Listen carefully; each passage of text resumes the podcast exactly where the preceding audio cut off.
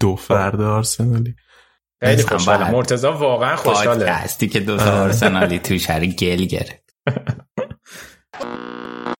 آقا مونه من یه پیغام تو تلگرام فرست، صفحه اول پاسپورتتو برا بفرست برام، برا کوبرا میخوام. کوبرا کیه؟ بگو حالا ندم به خانم کوبرا. کوبرا ما نداشتیم.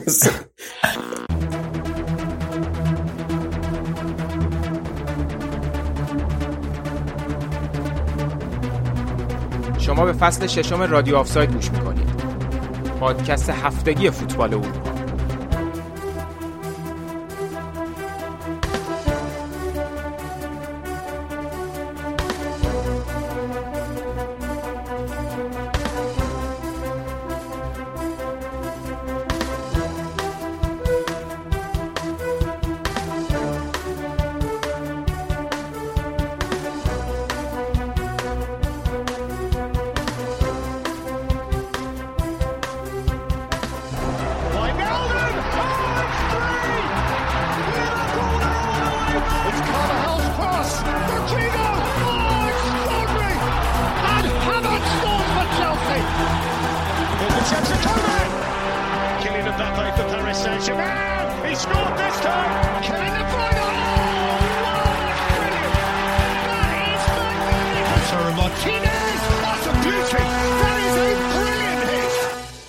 درود به شما مخاطبین و همراهان عزیز، خوش اومدید به سومین اپیزود از فصل ششم پادکست رادیو آفساید.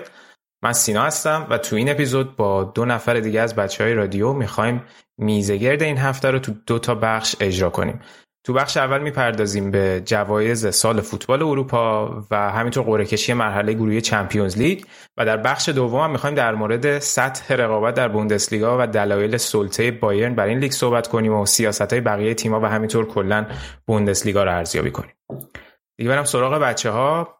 اول با نماینده تیم سراسر سفید شروع کنم که از چشاش دارم میبینم امروز اومده یه خورده نفرت پراکنی هم بکنه، ولی هنوز نمیدونم در مورد کدوم تیم میخواد این کارو بکنه. سلام علی، چطوری، چه خبر؟ سلام به همه. سلام سینا. بابا چشای من چی بیدیم، اصلا صبح اینجا چشم باز نمیشه که تو بخواد چیزی رو ببینی.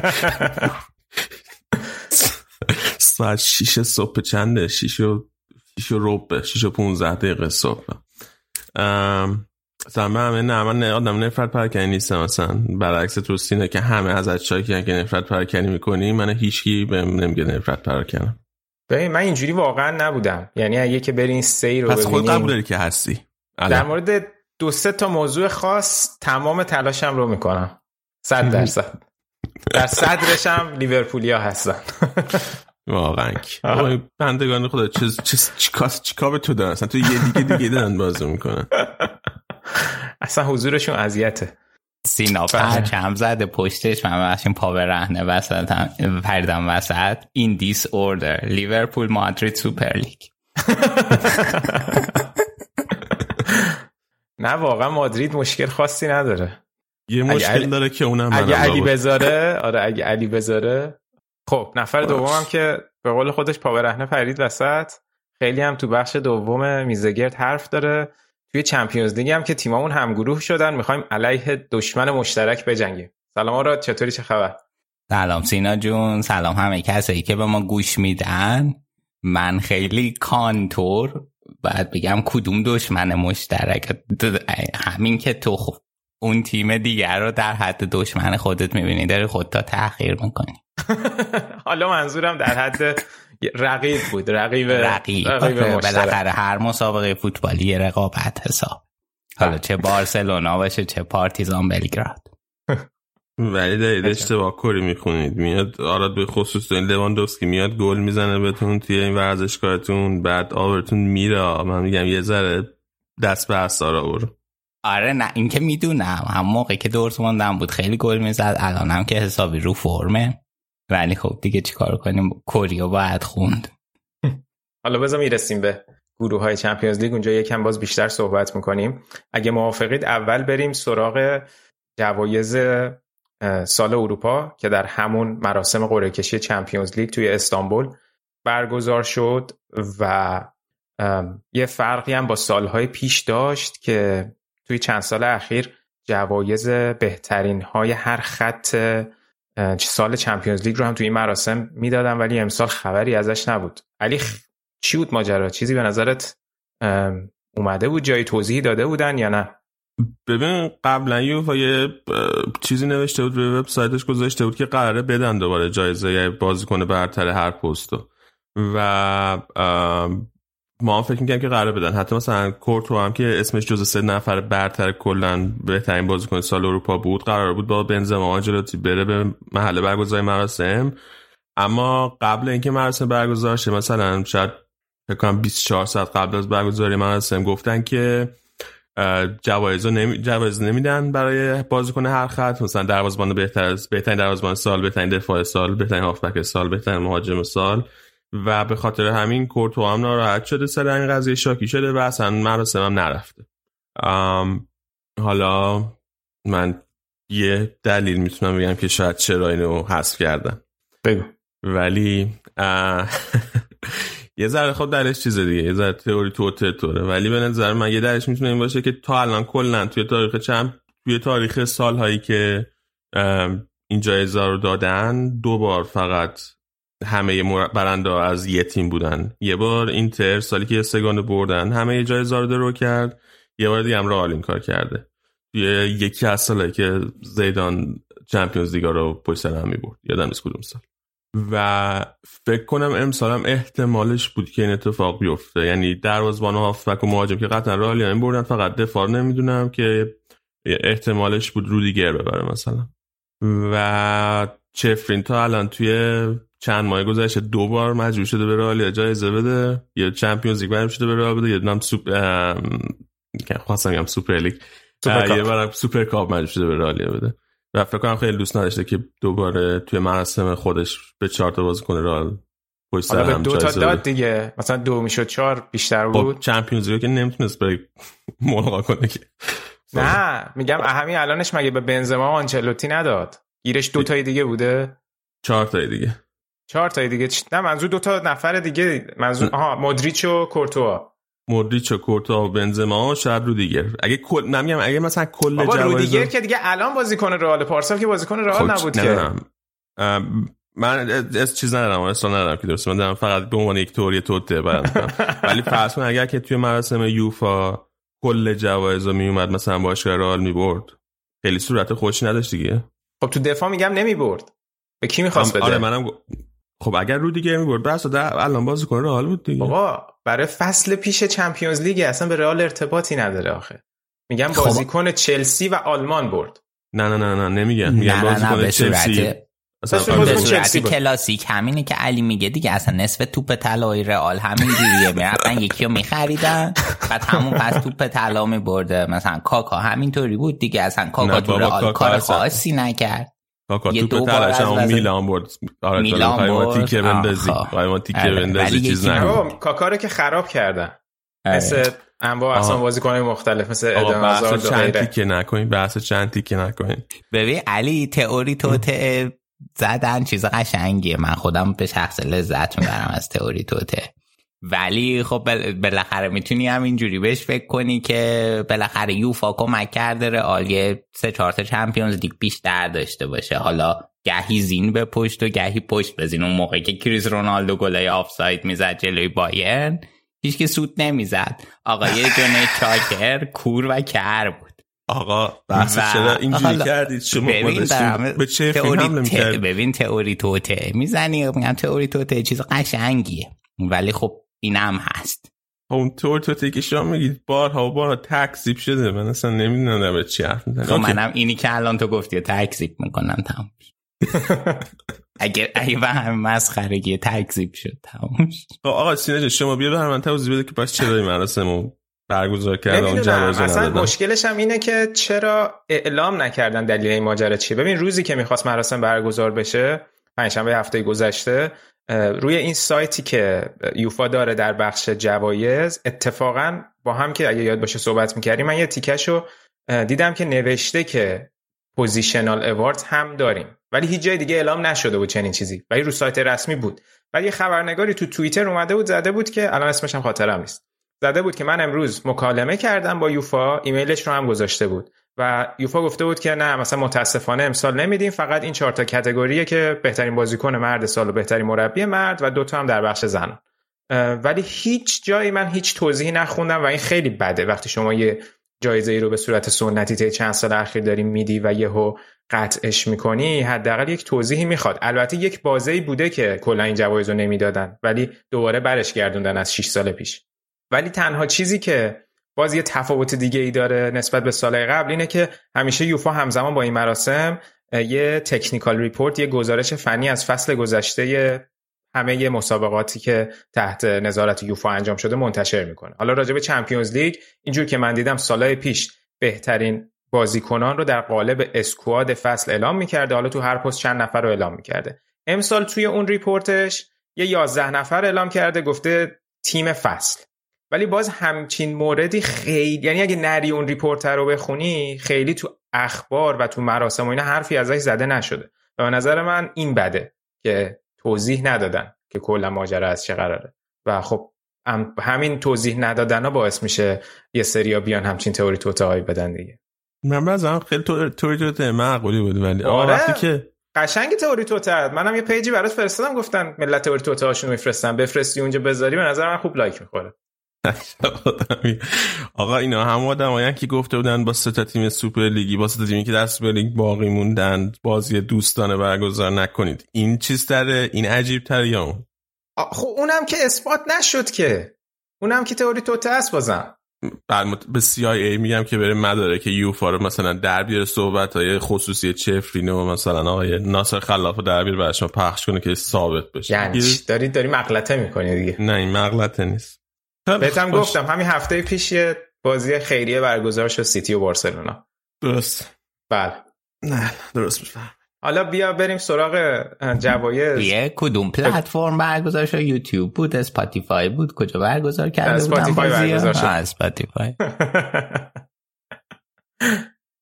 جوایز بریم سراغش که فکر کنم هر دو تا جایزه که تو بخش مردان دادن که خیلی واضح بود که برنده هاش چه کسانی خواهند بود. تو بخش زنان فکر کنم خیلی واضح نبود این ماجرا، حالا شاید توی مربی مشخص‌تر بود تا بازیکن. مهنوش توی بخش بعدی راجع به جوایز بخش زنان مفصل‌تر صحبت میکنه. علی هم بنزما به عنوان بهترین بازیکن سال انتخاب شد و هم کارلو آنچلوتی به عنوان بهترین مربی سال. فکر کنم دیگه هیچ بحثی هم روش نبود. نه دیگه هیچ بحث نبودش واقعا. یه عکسی که خیلی وایرال شده بود تو توییتر بعد از قضیه، یه عکسیه یادم نیست مال کدوم ساله الان، ولی 4 تا بازیکن رئال جوایز فردیشون رو گرفتن، رونالدو، راموس، خامس و مودریچ فکر کنم. خامس نبود، فکر کنم کیلو نواس بود. نه خامس بود فکر کنم، پوشکاش گرفته بود. آها پوشک، آها درست میگی آره.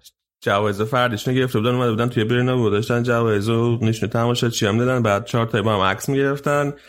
بنزما اون ته وایساده بود، مثلا توی عکس افتاده بود اون عقب که وایساده بود داشت دست میزد واسهشون، قشنگ لبخند اینجوری تا بناگوش باز شده بود داشت میخندید.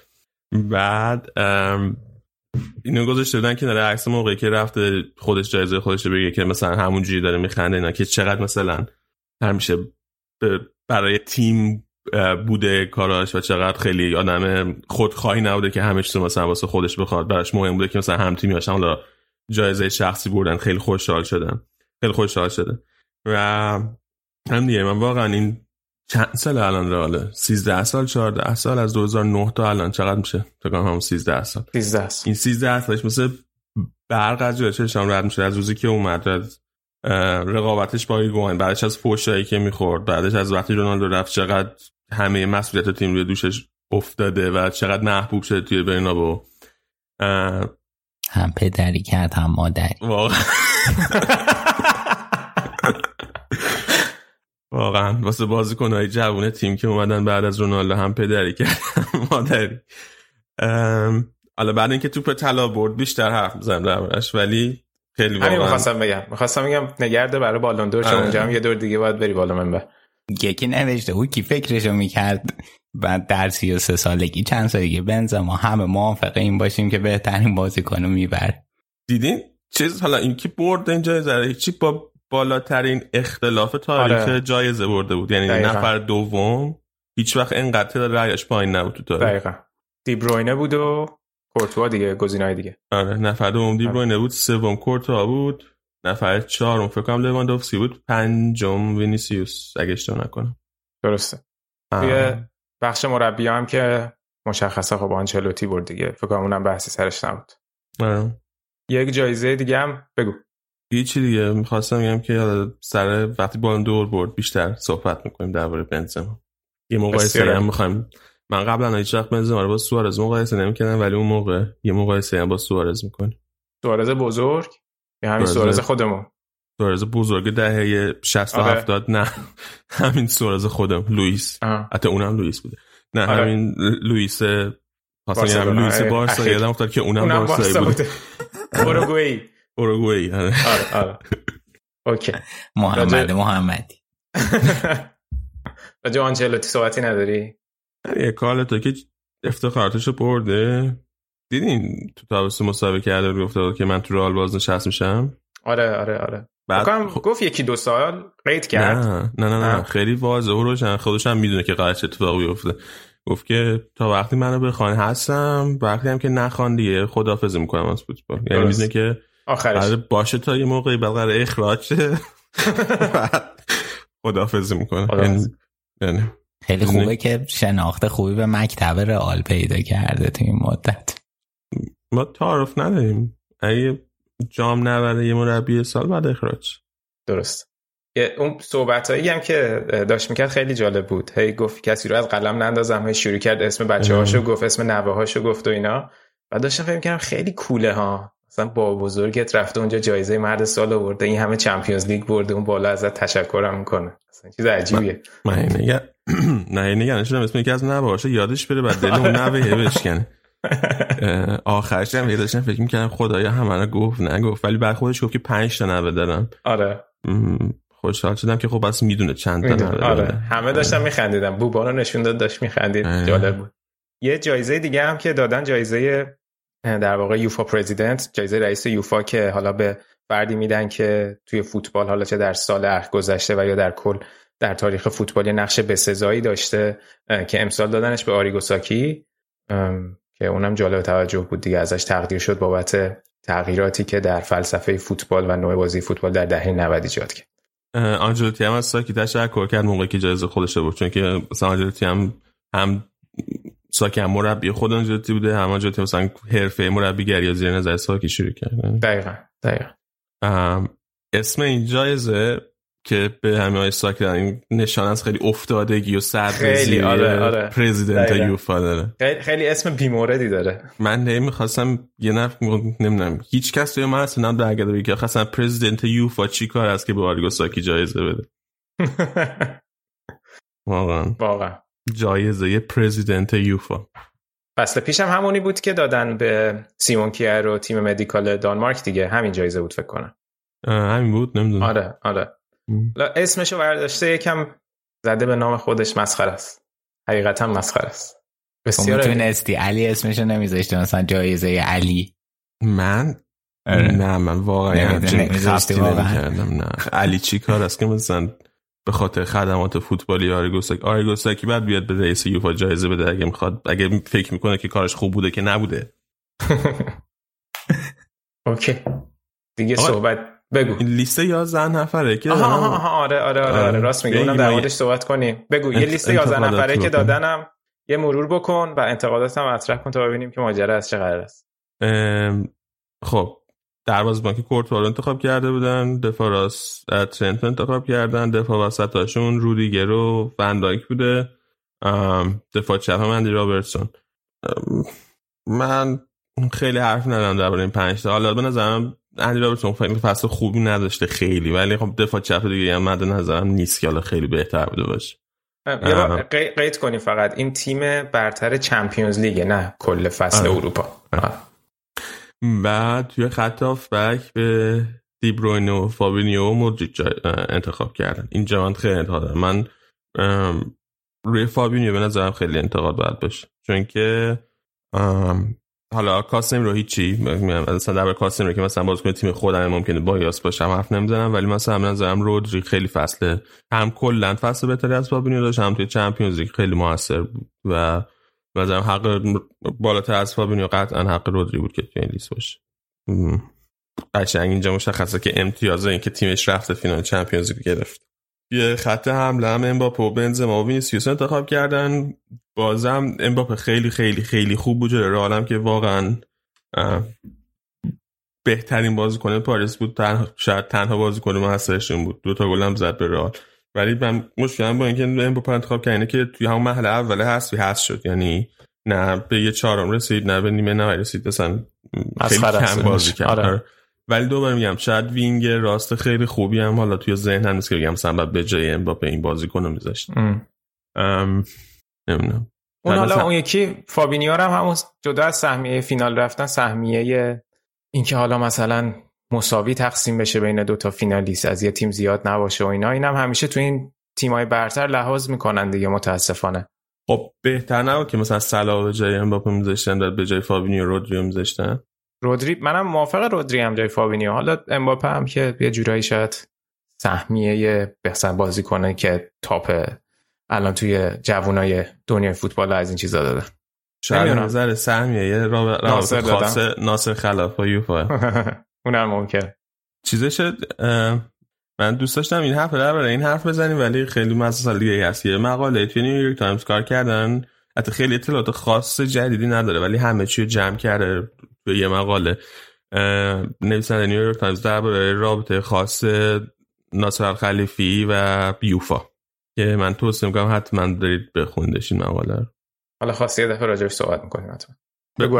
من نمیدونم که حالا این گفتی که با دفاع خیلی مشکل نداری ولی متوجه نمیشم که چطور سه تا بازیکن از تیمی که 14 تا گل خورده توی یه فصل چمپیونز لیگ بعد توی دفاع منتخب فصل چمپیونز لیگ باشه. یعنی واقعا هیچ دفاعی بهتر از این سه تا نبوده. نمیدونم مثلا دفاع راست که منظورم کسی بهتر نبوده. ببین آخه بحث اینه که این بحث گل خورده رو که مطرح می‌کنی آره اتفاقا جالبه. مثلا حالا فندک مدافع وسطه، بعد بیایم راجع به ترنت بر این بحث کنیم که آیا فاکتور گل خورده مثلا چیزیه که باید ترنت رو باهاش ارزیابی بکنیم؟ میای میگی خود لیورپولیا میگن اصلا ترنت قرار نیست دفاع بکند و یک فول بک مدرن و فلان و اینا، یعنی داستان یه جور دیگه‌ای پیش میره که مثلا شاید اصلا برای دفاع چپ و راست این که بخوایم راجع به گل خورده صحبت بکنیم موضوعیت نداره. نمیدونم برای منم خب عجیبه. الان مثلا خیلی اتفاقا تو این گزارشه که نوشته مال ترنت و اندی رابرتسون اون چیزی رو که بولد کرده راجع بهشون روی موقعیت‌های خلق شده و لمس توپاشون توی یک سوم دفاعی حریفه، یعنی اصلا روی کارهای دفاعیشون نیست. حتی راجع به رودیگر هم راجع به حمله توپاش رو به جلو مانور داده شده، فقط برای فندای که نوشته شده دوئلای هوایی موفقش تعدادی بود. من مشکم که مثلا اگه اینا رو نذاری مثلا دفاع وسط کیو می‌خواستی بذاری؟ یعنی خیلی حالا گزینه بهتری هم مثلا اگه از رئال هم می‌خواستن بذارن که چند تا گل رئال خورده نمیدونم خیلی گل خورده 14 تا خورده، رئال هم 14 تا خورده. خب یعنی اونام گل زیاد خوردن. بعد حتی بگم مثلا من رو اندی رابرتسون موافق نیستم خیلی، به خاطر اینکه حتی گلی هم که لیورپول از رئال تو فینال خورد یه قسمتش تقصیر زیادش تقصیر اندی رابرتسون. آره خیلی من نظرم تیم خوبی نیست. ولی سینا یه ریز دوباره نفر پرکنش به لیورپولیا رو کرده اگه دقت کرده باشین. آره حس کردم شاید مجالی دیگه پیدا نکنم اونجایی که آخه الان هر سه تامون چیزیم بعد خیلی کسی حس نمیکنه که مثلا حالا سینا هم یه چیزی به لیورپول گفت، هر سه اومدیم بزنیم. نه من به لیورپول علاقه مندم اصلا علاقه مند غلط کرد. نه اینجوری نیست. آره در ظاهر این کارو حفظ میکنه من میدونم. حالا با علی کلا نصف چیزایی که تو برنامه میگه چرت پرت. آقا حالا من نمیزنم دیگه برنامه نزن، من صداقتمو تو برنامه حفظ میکنم همیشه. خب دیگه صحبتی راجع به این مراسم و جوایز نداریم، بریم سراغ گروه بندی اگه که موافقید. بریم سراغ گروه بندی. اوکی میخواین که گروه به گروه جلو بریم؟ حالا یکی صحبتی بود راجع به هر گروه انجام بدیم و پیش بینیمون از دو تا تیم صعود کننده هر گروه رو هم بگیم. با گروه اول شروع کنیم، گروهی که آژاکس، لیورپول، ناپولی و رنجرز توشن. خیلی به نظرم گروه جذابیه. من خیلی گروه جذابی، ولی خیلی اینجوری بودن ملت که گروه خیلی سختیه برای لیورپول. من بزنم خیلی گروه سختی نیست، چون آژاکس که رنجرز که بعد از سال واسه اولین بار توی چمپیونز لیگ، آژاکس هم تیم فصل پیش از تقریبا کلا از دست داده، هم مربیش جدا شده، هم تعداد زیادی از بازیکن‌های اصلیش جدا شدن. نسبت هم از لیورپول کار آسونی داره. فینالیست دوره قبل لیگ اروپا هم بود دیگه. حالا اینا آره من با اینکه جذابه موافقم، ولی قطعاً چیز نیست. حال بالاخره ممکنه چمن خیلی خشک یا خیلی خیس باشه، هوا خیلی خیس یا خیلی خشک باشه، اینا رو در نظر میگیریم، ولی گروه چالش برانگیزی برای لیورپول در شرایط آب و هوایی استیپی نمیتونه باشه. آره تو مربی آلمانی میزنی و بهش نفرت پراکنی میکنی، خودت حس بدی پیدا نمیکنی؟ من تعجب میکنم ازت. ببین چه کردن که این مرد شاکی شده از این آلمانی. واقعا هیچ چیزی جز اینی که سینا جان فرمود نمیتونم بگم. یعنی من خب به آقای کلوپی زمانی خیلی علاقه مند بودم، هنوزم یه علاقه ای دارم، ولی خب دیگه یه مقدار زخم شدیم. پس آراد الان اینا رو میگه باشه، اگه موفقیت‌های بعدی کلوپو نمیتونی به اسم آلمان و آلمانی بزنی، یا نمیشه هم از این ور انتقاد کنی هم از اون ور چیز کنی، موفقیت‌هاشو به اسم خودتون بزنی. من همیشه علی جان شما رو الگوی خودم قرار دادم، شما همیشه اینجوری که نه جام جهانی مزخرف کی میبینه، بعد مثلا فلان بازیکن رئال بالون به نام خدا بازیکن فلان برنده جام جهانی، برنده 2 یورو، کاپی بهترین گلزن جام جهانی بایدون دیار برد. علی جان شما خودت پیرو این مکتبی، چی میگی به من؟ مردم آمد عجیبه واقعا. من عصبانی میکنم سینانش هسته که نادر لذت برد باش. آره میترسم خیلی خوشحال بشه، زودتر باید بازی کنیم باشون یکم راحت. این زاگی از رو پلا دوباره بخور زن بنده خدا این زاگی. خب پس توافق نظر داریم راجع به تیم‌های صعود کننده لیورپول ناپولی. ناپولی به نظر راحت میتونه بیاد بالا. راحتشو نمیدونم، بالاخره یه سری بازیکناشون، یعنی اون بدنه بازیکنان با تجربهشون رفتن، یه سری بازیکناشون هستن که تجربه بازی چمپیونز لیگی ندارن، تو این 2 سال اضافه شدن، ولی خیلی تیم با کیفیتی امسال. من حتی انتظار دارم که مثل فصل پیش برای اسکودتو هم بجنگن، برای همین فکر می‌کنم که میتونن از این گروه صعود کنن. من فکر کنم روی کاغذ ناپولی تیم خوبیه، ولی مسئله اینه که آیا حالا مثل فصلای پیشه تیمای ایتالیایی آلمانی میتونه چیز داشته باشه، ثبات داشته باشه، توی یه بازه 2 ماه نتیجه خوب بگیره یا نه. و من فکر کنم که تیم دوم این گروه خیلی نبردش جذاب بشه، چون من رنجرز هم دارای شانس میبینم. اتفاقا من خواستم بگم که پیش بینی داغ من اینه که آژاکس 4م شد این گروه، رنجرز 2 سوم میشه. محتمله. آره بستگی داره به ببین من حس میکنم اگر که لیورپول بیاد و همه رو ببره و مثلا هفته 4 دیگه صعودش قطعی شه، بعد اون موقع اون نبرده برای تیم دوم دیگه خیلی جذاب‌ترم میشه، ولی اون موقع برای خودشون هم تریکی میشه لیورپولیا اگه نبرن. معمولا به نفع تیم‌هایی مثل رنجرز و آژاکس هست که اون تیم سرگروه همه بازیاشو برده باشه، وگرنه کار اونا سخت‌تر میشه تازه. اوکی بریم سراغ گروه B، گروه نسبتاً بی مورد پورتو، اتلتیکو مادرید، لورکوزن و کلاب بروژ. این پورتو خیلی خوش شانسه. حالا نمیگم که اتلتیکو مادرید قطعاً برای پورتو سخته، ولی همیشه از وقتی من یادمه اینا توی گروهی میافتن که اون سید سه لیورپول و اتلتیکو افتادن. آره پارسال اونجوری بود، میلان هم بود، ولی در مجموع بری نگاه بکنی همیشه یه تیم پرتغالی که اون سید 1 میره کلا خیلی به نفعش میشه اون گروه ها. ولی آره پارسال که گروه سختی افتادن. اینی که من هی نمیخوام بحث رو باز کنم، ولی اینی که میگی امتیاز خوششانسی پورتو نیست، اون واقعا خرد اونایی که توی یوفا نشستن و گروه بندی و سیستمش رو ساختن. البته آقا اگر خب باشه اونم چرته خب، ولی مثلا از سید 3 جای لورکوزن مثلا اینتر میخورد بهش، یا مثلا چه میدونم همین ناپولی میخورد بهش، سخت‌تر نبود. خب اینم شانس آورده دیگه، اینو دارم بهت میگم. خب بالا سیدس خب آخه مثلا چه شانسی، 8 تیم بودن، یکیش اینتر بود، یکیش 2 تاشون اینتر ناپولی بودن، مثلا سیدس 2 تا از 8 تا بالاخره مثلا به جای مگه لورکوزن هم آسون ترین تیم سیدس، مثلا توی سیدس اگه به جای چه میدونم لورکوزن دورتموند هم بوده دیگه، خدای خیال آره دور نمیدونم نه که نگاه می‌کنم، خب سیدس اون 2 تا لیگشون هم بنفیکا و اسپورتینگ آره یکم شانس آوردن، ولی حالا اوکی. آره لورکوزن هم من خیلی شانسی براش قائل نیستم با این استارتی که حالا توی لیگ داشتن. آراد شاید مخالفی؟ نه وای دیگه ریدنج میگه آقا خیلی مختصر مفید بخوام بگم من فکر کنم همون پورتو و اتلتیکو مادرید صعود کنن از این گروه. من اول نگام کنم سینا کلاب بروژ جزو تیمای خیلی خوب سید 4 بود ولی رنجرز و مارسی رو گذاشتی کنار. و مارسی و رنجرز خیلی شاخ‌تر از کلاب بروژه. البته کلاب بروژ هم فصل پیش افتاد تو اون گروه سخت لایپزیگ و من سیتی و پی اس جی و بازی‌های خیلی بدی هم نداشت ولی نه دیگه اصلا با سیتی یک هم بازی اول آره. فکر کنم من فکر کنم کلاب بروژ مثلا از رنجرز بهتر باشه. بهتره. اصلا مربی بروژ الان رفت مربی آژاکس شد اگه اشتباه نکنم. نه اوکی یعنی می‌خوای بگی که شانس نیاورد.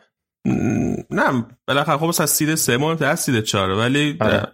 میگم که یعنی اون قدم که چیز میکنی از شانس هست لینیه که یعنی مشکل هست اینه که چرا باید تیم قهرمان پرتغال سیده یک باشه.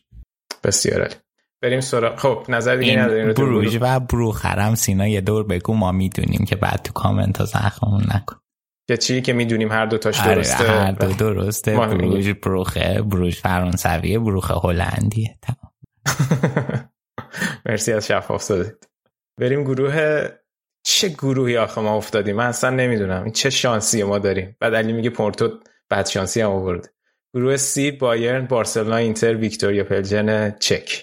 آقا واقعا سخته واقعا سخته. یعنی من اینترم جز دو سالای قبلش که حتی یه دفعهشم اون دفعه آخه این دفعه سید 3 هم بودیم اون سریا که گروه اون سخت میشد سید 4 بودیم. اینا همش از نتایج قهرمان نشدن دیگه. اگه قهرمان شده بودیم سید 1 افتاده بودیم هم اینجوری اسیر نمیشدیم که تو گروهی هست بشیم. پارسال گروهتون خوب بود دیگه سید 1 بودیم. خب پارسال خوب بود آره میگم که یعنی خیلی بد شد واقعا بد شد.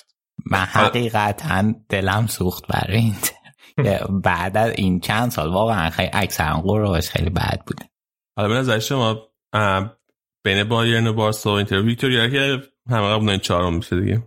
آره کسی ادعای نداره روی ویکتوریا. اوکی نه بین بایرن بارسا اینتر کدومشون اول دوم سوم میشن؟ آره بایرن اینتر بارسا. بایرن اینتر بارسا. خب سینا من بایرن بارسا اینتر. تو که بعد قرعه کشی میاد توی گروه تلگرام کلی ادعا می‌کردی. فکرامو کردم آخه از اون موقع بعد هم به لاتزیو باختیم هم لوکاکو مصدوم شده هم این که بارسلونا هم بارسلونای فصل پیش که نیست. لوکاکو چقدر مسئولیتش؟ حداقل فعلا یه فکر معلوم نیست به بازی بایرن هم برسه فکر کنم. نه به بازی بایرن نمیرسه قطعا. آره. بارسلونا سینا جون همیشه فراتر از یک باشگاه اصلا دست کمش نگی. من فکر کنم بارسا اول میشه تو گروه. جدی؟ نه. من فکر کنم بارسا امید بسه. بارسا صد نشه میشه بایرن دوم فکر کنم. آره داره میخنده مثل کان که خندید تو قرعه کشی. خیلی خندش باحال بود. جواب ابلهان خاموشی است. آقا دیگه ما هر چی سکوت میکنیم شما یه قدم جلوتر میین دیگه. من جلوتر دارم تازه برات. من فکر نمی‌کنم. آقا اون خنده اولیور کنه اول ببین تکلیفش معلوم کنیم. اون برام خنده تم از خور نبود. این موقعیت خنده داره بود یعنی مثلا شاید ببین دقیقاً همینه و نمیدونم چرا اینقدر بد برداشت اینقدر اون به قول نوید خب نوید که بایرن نیست و میگفت منم همینجوری خندیدم. آره دقیقاً منم خندم گرفت مثلا موقعیت طنزی بود یعنی انگار از یه فیلم مثلا از یه سریال طنز آوردنش.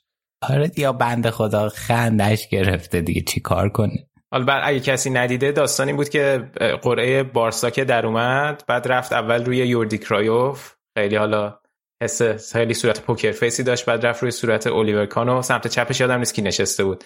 آخه یه جوری هم داشت میخندید که انگار داشت تلاش میکرد جلوی خنده‌شو بگیره. اینش خب مازش کرده بود. واقعا موقعیت خنده دار صحنه خنده داره. خیلی جالب. اینتر من فقط یه امیدی که داشتم این بود که دوتا بازی که با ویکتوریا داریم بشه هفته 3 و 4 که دوتا باز پشت هم بازی کنیم 6 امتیاز بیاریم اونجا ولی همون هم نشد. یعنی اول باید با بایرن بازی کنیم بعد با ویکتوریا بعد دوتا بازی پشت هم با بارسا. برای همین میگم برنامه‌مون هم یکم به هم اینم سختش. چه فرق داره که اول با کی بازی کنین دوم با کی؟ ببین اون دوتایی که پشت هم با ویکتوریا بازی می‌کنی و مثلا اتفاقی که پارسال افتاد پارسال ما به رئال اولش باختیم بعد با شاختار مساوی کردیم خب بعد دوتا بازی پشت هم داشتیم با اون تیم شریف و ما اون دوتا رو که بردیم 7 امتیازه که شدیم دیگه خیال راحت شد از دوتا باز. آره از تو جدولم اوضاع بهتر شد. من میخواستم که این دوباره این اتفاق با ویکتوریا بیفته، ولی الان تا هفته 4 ما دوتا با بارسا بازی کردیم، یه دونه با بایرن، کار سخت شده دیگه. من واقعا دوباره نمیخوام بحث باز کنم، ولی هم سینا گفت دوباره یادم افتاد که یوفا قرعه کشی کرد. بعد چقدر بعدش 48 ساعت بعدش آخه اون بازی ها آره اون به خاطر اینه که میخوان یه سری همزمانی بازی ها رو درست بکنن، یعنی نمیتونن اصلا همون روز در زمانی که قرعه کشی انجام میده. سالهای پیش در لحظه اعلام نمیشد، حالا مثلا فرداش اعلام میشد، فرداش نه چند ساعت بعدش اعلام میشد برنامه بازی ها. بعد این مسئله کوچیکی نیست، این خیلی مسئله بزرگه، به خاطر اینکه کلا بازی‌ها قرار 12 روز دیگه شروع شه و کسایی که میخوان برن ورزشگاه‌های مختلف بازی‌ها رو تماشا کنن بعد بلیت ورزشگاه رو برن بخرن، بلیت مسافرتش رو برن بخرن، بلیت هتلی که میخوان برن بخرن و اصلا برنامه همه کسایی که میخوان ورزشگاه برن رو مختل میکنه. اوکی. 2 روز بود دیگه، حالا اعلام کردن صبح پنجشنبه شب قرعه کشی شد، صبح از خواب پا شدیم ما، برنامه بود دیگه روی سایت. بله خیلی خوب، حرف دیگه نیست، بریم گروه بعدی. گروه دی، آینتراخت فرانکفورت به عنوان سید 1 این گروه بود به خاطر اینکه قهرمان فصل پیش لیگ اروپا شده بود، تاتنهام، اسپورتینگ و مارسی. صعود کننده کیان؟ این فکر کنم یه گروهی که دیگه کنته واقعا اگه از این گروه صعود نکنه مشخصه که واقعا یه چیزی خودشی مشکل داره. دقیقاً یعنی بهترین قرعه برای تیم سید 2 این بود واقعا. حتی مارسی هم سخته ها، تیم خوبیه، ولی خب باز در مجموع حساب کنی خیلی گروه خوبی و تاتنهام سخته. معیار ارزیابی سنگ محک تو چیه که میگی مارسی سخته؟ برای کنته. آفرین، میخواستم همین نکته رو اشاره کنی. آفرین، درود بر تو. ولی سخته دوتا رو انتخاب، دوتا رو فکر کنی صعود میکنن از این گروه. من فکر کنم تاتنهام این تا صعود میکنن در نهایت. من فکر کنم تاتنهام مارسی صعود کنن. من تاتنهام اسپورتینگ. تاتنهام کجا؟ اسپورتینگ جدی؟ آره. جالب چه تفاوتی ایجاد شد توی این یکی گروه. اسپورتینگ رو میدونید که طبق اخباری که هست نمیدونیم چقدر درسته، خورخه مندس کریستیانو رونالدو رو به اسپورتینگ پیشنهاد داده، چون که خب رونالدو از مسئله آکادمی اسپورتینگ و از تو اسپورتینگ اصلا رفته یونایتد. دقیقاً. و مربی اسپورتینگ رد کرده اومدن کریستیانو رونالدو رو، گفته رونالدو رو نمیخوام. آها گفته نمیخوام. آره شایعاتی که هستین. اوکی. گفته که اگه آره بعد جالبه که اسپورتینگ اصلا خیلی شرط خوبی هم توی لیگ الان نداره، یعنی تو هم چند تا بازی اول، ولی با این همه گفته من نمیخوام رونالدو رو. الان 2 روز مونده تا پایان نقل و انتقالات دیگه، باید ببینیم که رونالدو میمونه یا حالا همین اتفاقا اون یکی تیمی هم که حرفش بود حرف مارسی بود که به مارسی هم پیشنهاد داده بوده و بحث ناپولی هم که بود. اون معامله ناپولی خیلی پیچیده است آخه، که اوسیمنو میخوان تاق بزنن با رونالدو و حتی حقوق رونالدو رو کماکان یونایتد بده، یه بخش کمیشو ناپولی بده. بعد خیلی اوسیمن 100 میلیون هم پول میخواد. دقیقاً یعنی هم رونالدو رو بهشون بده، هم 100 میلیون پول بهشون بده، هم یه قسمت زیادی از حقوق رونالدو رو بهشون بده. واقعا معامله رو فقط گلیزر ممکنه انجام بده. مربی مارسی هم ایگور تودوره که دستیار پیولو بود، فصل پیش سرمربی ورونا بود، امسال الانم تو لیگ فکر کنم دومه. اوکی جالب شد، پس روی تیم دوم این گروه هیچ کدوم اتفاق نظر نداشتیم. بریم گروه ای، میلان، چلسی، ردبول سالزبورگ و دینامو زاگرب. این هم فکر کنم مشخصه دیگه. میلان، سالزبورگ، چلسی. آره تو تیم انگلیسی از چلسی بیشتر برات میاد یا یونایتد؟ نه چلسی که تیم نوپاییه، حالا مثلا 4-5 روزه تیم شده. اصلا راجبه تیم مثلا مثل اینه که بیایید سیتی رو توی یه جایی مقایسه کنی و کاری با این تیمای جدید و نوپا نداریم و یونایتد ها یه تیمیه که پشتوانه تاریخی هم داره، اون رو به عنوان تیم ما حساب میکنیم و از یونایتد بیشتر بعد هم میاد. بعد من حرفم 50% اشتی پادکست شرط پرفت داره، خدا نگاه کن. چلسی اول میشه یا میلان سینا؟ چلسی، ولی اون دو تا تیم دیگه رو میتونه میلان راحت از پسش بر بیاد. سالزبورگ آره با بایرن افتادن 1/8 پارسال دیگه. آره. حالا یعنی صعود کرده بود پارسال از گروهش، ولی خب میلان و چلسی هستن، من فکر نمی‌کنم سالزبورگ چانسی داشته باشه. یه چیزی توی اون قرعه کشی گروه بی یادم رفت بگم، چون فکر کنم سالزبورگی هم داشتن ویدیو میگرفتن ازشون وقتی که قرعه کشی بود، اون ویکتوریا پلجن که داشتن با هم قرعه کشی رو نگاه میکردن، افتادن تو گروه بایرن و بارسا و اینتر، خیلی خوشحال شدن بازیکناش. یک چند تاشون مثلا تریپین بودن که ای وای چه گروه سختی، ولی بعضیشون خیلی هیجان زده شده بودن که حالا با این تیم‌ها میخوان بازی بکنن. اگه درست یادم باشه برای سالزبورگی هم همچین ویدیویی رو گذاشته بودن موقع قرعه کشی. منطقی هم هست، یعنی مثلا آخه ویکتوریا پلجن توی هر گروهی که باشه مثلا خیلی امیدی به اینکه بتونه صعود کنه که نداره، ولی اینجوری حداقل 6 تا بازی فوق العاده میکنن. من فکر می‌کنم ولی چالش برانگیز خواهد بود با توجه به اینکه تیمایی مثل بایرن و بارسا و بگم اینتر تیمایی خیلی از نظر نژادی متنوعی هم بازی توی ویکتوریا پلژن که سابقه هواداری سابقه خیلی جالبی ندارن میتونه تیما اذیت کنه از نظر روحی. یعنی ویکتوریا پلژن اذیت کنه؟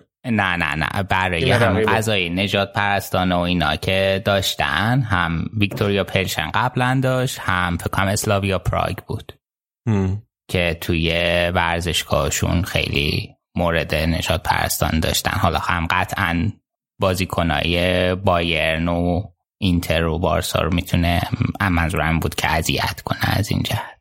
آره اصلا نداره. یه سالی من داشتم موقعی که داشتم قرعه سالزبورگ رو میکشیدن که میخواستم مشخص کنم که توی کدوم گروه میره، گروه رئال و آربی لایپزیگ هم براشون باز بود. این دوتا آربی سالزبورگ و آربی لایپزیگ مگه مالک جفتشون ردبول نیست؟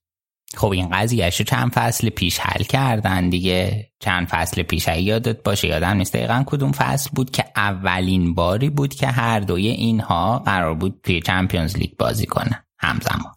لیگ اروپا نبود؟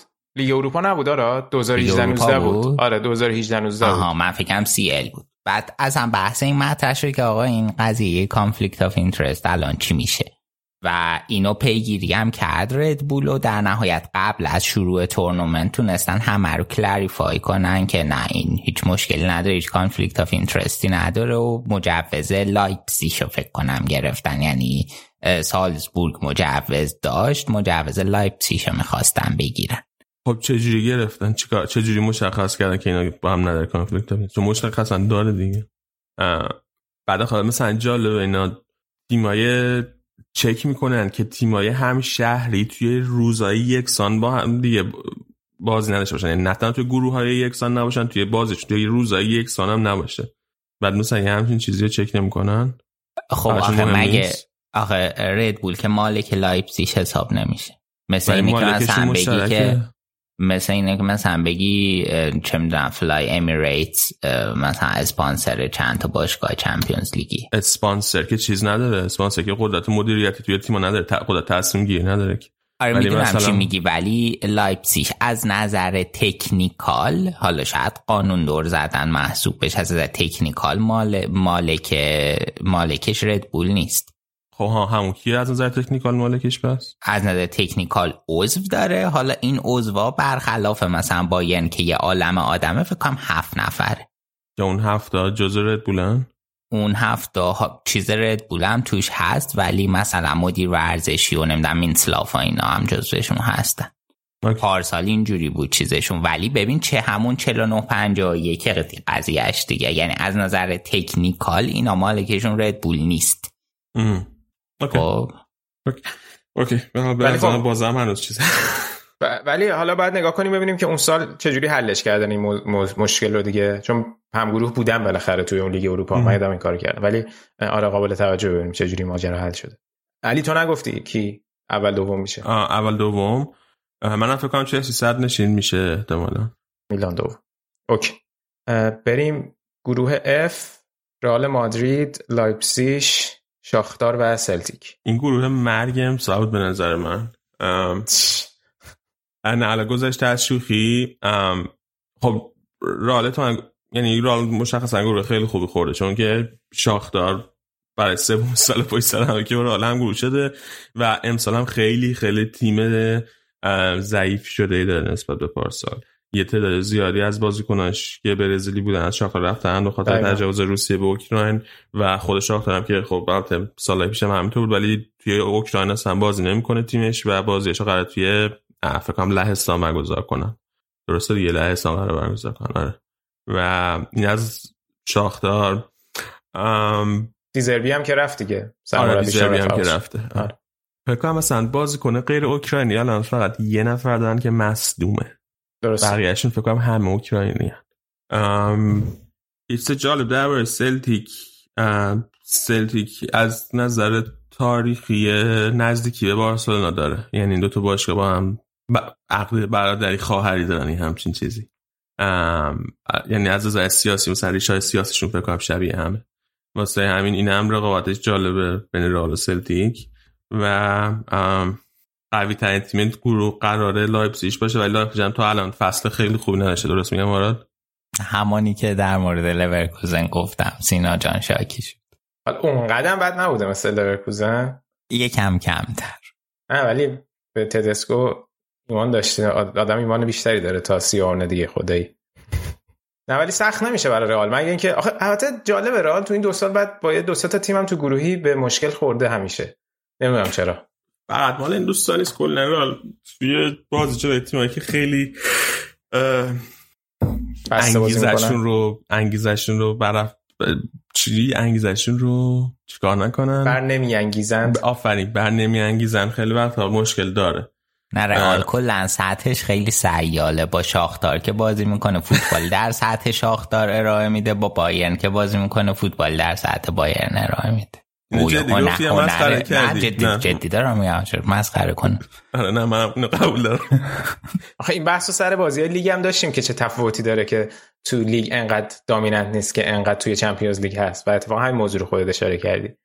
نه من قبول دارم، ولی مشکل نداره. بعد خیلی دور گروهی امسال مهمه، خاطر اینکه توی بازی زمانی خیلی کوتاه برگزار میشه، بازی‌ها فشرده برگزار میشه و حالا به جز خود چمپیونز لیگ که مهمه که از گروه بیای بالا، روی بازی لیگ هم خیلی تاثیر میذاره از نظر خستگی که تو مثلا میتونی داشته باشی از چمپیونز لیگ با خودت بیاری. و مثلا من حالا بارسا توی یه گروه خیلی سخت افتاده، از یه طرف خوشم که توی یه گروه سخت افتاده، ممکنه دوباره صعود نکنه بخندیم، ولی مهمترین چیزش واسه اینه که احتمالاً تاثیر خیلی زیادی میذاره روی کمپین لیگشون. این برام جالب تره و خیلی خوشحال هستم که امسال بالاخره یه گروه آسون به ما خورد. اورکتو و پیش بینی که حالا رئال سرنشینه، تیم دوم کدوم تیمه؟ من میگم لایپزیگ. من میگم سلتیک. شاختار. اوه یعنی من گفتم شاختار ضعیف شده، بدبخت شده، فلان. باش. اینم پس توافق نظر نداشتیم رو تیم دوم گروه. بریم سراغ گروه آخر، سیتی، سویا، دورتموند. گروه اف بود دیگه، بریم گروه جی. گروه بعدی چیز بود دیگه، گروه از که سانسور میشه.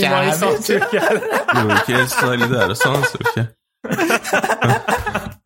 خیلی خوب بود، یعنی قشنگ حس کردم نشستیم با پیمان یوسفی و اینا داریم برنامه ثبت کنیم، اونا خوبه باز تیما حس میکنه. پرت شد یا از همه جور کردی سینا؟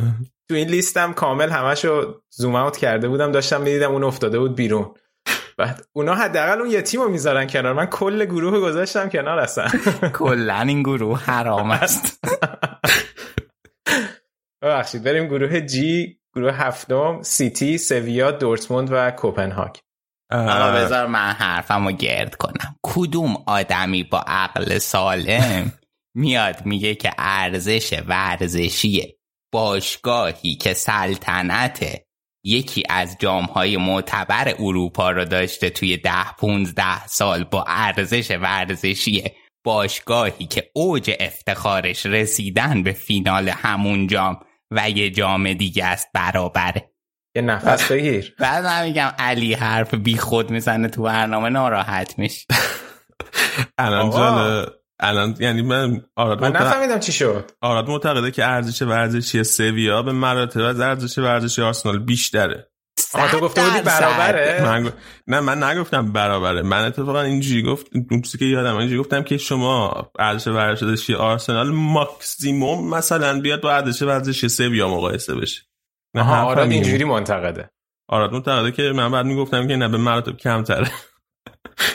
بابا 100% مثلا تو مثلا میتونی بگی که اندازه دپورتیو لاکرونیا که مثلا اوج افتخارش مثلا یه فینالی هم مثلا حالا یه جایی رسیدن، بعد دیگه حالا ولی سال بعد انتخاب کرد سر، یا خیلی خیلی فصل بعدی شروع کرده و فکر کنم ادامه پیدا کنه. فکر نمی‌کنم امسال اساسا همین چمپیونز لیگ مهم نیست اصلا. فرض کن امسال 30 تا گل میخورن، چهارم میشن تو گروهشون. خب جامایی که بردن که ازشون نمیگیرن. آقا این تیم این همه لیگ اروپا برده، تو واقعا خجالت نمیگی که اندازه آرسنال چی کار کرده؟ دقیقاً دو تا مثلا از این جامایی چیز که آرتتا میبره بردن. واقعا مثلا این که تو انگلیس این جاما رو برده مثلا چه ارزشی داره؟ اینو بحث یه موقع بکنیم که مرتضی هم باشه. آره این حقو برای مرتضی و حتما مهنوش هم قائلیم که اینجا یه موقع تعدادش زیاد شده. من می‌خواستم که کسی شاکی نشه که چرا من میگم علی فلان. خب حرف بی مورد زدی، من با اشاره میکردم که مثلا اینجا به عنوان مثال این حرفو اشتباه زدی. نه واقعا درست میگی تو، من اشتباه کردم. حالا توی این گروه من سیتی، سویا، دورتموند، کوپنهاگ. سینا تو فکر می‌کنی چه جوری میشه؟ من با آخه دورتموند هم خودش وضعش معلوم نیست. من حس می‌کنم سیتی، دورتموند، سویا بشه با این وجود، ولی خیلی همینجوری دارم حسی میگم. صرف واقعا حسیه، هیچ انقدر که اوضاع جفتشون مشخصه نظر خیلی متقنی ندارم که یعنی پشتوانه‌ای داشته باشه بگم چرا دورتموند میشه. خیلی حسی میگم. منم موافقم. من فکر کنم که سیتی اول میشه، بعدش دورتموند دوم، بعد سویا سوم. من انتظار دارم از دورتموند ترزیچ که با ثبات‌تر از سالهای دورتموند سالهای پیش باشه و فکر می‌کنم که سیتی و دورتموند اول دوم میشه. عالی. و بالاخره بریم سراغ گروه آخر، پی اس جی، یوونتوس، بنفیکا و ماکابی هایفا اسرائیل. خب بگید که ببینیم که سینا تو گفتی که ممکنه یوونتوس هست شده تو این گروه. من یه تلگرام نوشتی. آره بنفیکا همچین گروه، یعنی یوونتوس پتانسیلشو داره که با بنفیکا مشکل بخوره. البته نکته که هست اینه که یوونتوس سالهای پیش از گروهش همه رو صعود کرده، تو 1/8 حذف شده. الان هم خیلی اوضاع مصدومینشون زیاده، یعنی تعداد مصدومینشون خیلی زیاده. تو لیگ انصافا اوضاع خوبی هم ندارن از لحاظ این سه تا بازی که کردن، از لحاظ کیفیت بازی که به نمایش گذاشتن. پارسال تو گروهی که با چلسی بودن البته خیلی راحت صعود کردن، ولی حالا نمیخوام کوری برای یوونتوسیا بخونم. همچین هم بازی که الگری میکنه بازی خاصی که بخواد توی اروپا برای این تیم نتیجه بیاره نیست. در نتیجه من حس میکنم که یوونتوس جلو بنفیکا کارش راحت نخواهد. حالا اون که گفتم صعود نمیکنه رو از سر کوری و اینا خوندم. من کماکان حس میکنم تیم دوم صعود میکنه ولی راحت نیست، یعنی اینجوری نیست بگیم پی اس جی و 100% یوونتوس. من فکر می‌کنم دوئل بین چفرین و آنیلیو، متاسفانه چفرین میبره و بنفیکا هم دوم گروه صعود میکنه، یعنی پی اس جی، بنفیکا. تو چی علی؟ نه فکر کنم یوونتوس صعود میکنه. اول پی اس جی میشه احتمالاً، بعدش یوونتوس دوم. آخه پاریس هم خودش تیمیه که امتیازش زیاده، که مثلا یوونتوس امتیاز از دست بده. چی میگی نفهمیدم؟ آها پتانسیلش زیاده، خودش امتیاز از دست بده. آره اینش هست. بسیار عالی. اینم یونایتد تو گروه کدوم گروه بود؟ ای بابا. آره کار نخونی و سوم میشینا. اصلا مهم نیست، بازم یونایتد مجوز نمیگیره برای این فصل. ما این فصل توی گروهی بودیم اونا نبودن. چرا کاری نخون؟ خلاصه حالا به ما رحم کنید، ولی با این بازی که ما نه یان زومر داریم تو دروازمون، نه تنها زومر نداریم تو دروازمون، یه درخت داریم تو دروازه پاد زهره شده. یعنی بازی که جلوی گلادباخ خود ما اینقدر شوت می‌خوردیم اصلا تکلیف اون نامعلوم. واقعا این توییت خوب بود. چیز اکانت گلادباخ انگلیسی توییت کرده بود تا خدا شوت نکنین، یان زوما مستحق یه امتیاز. واقعا مستحق یه امتیاز بود بنده خدا.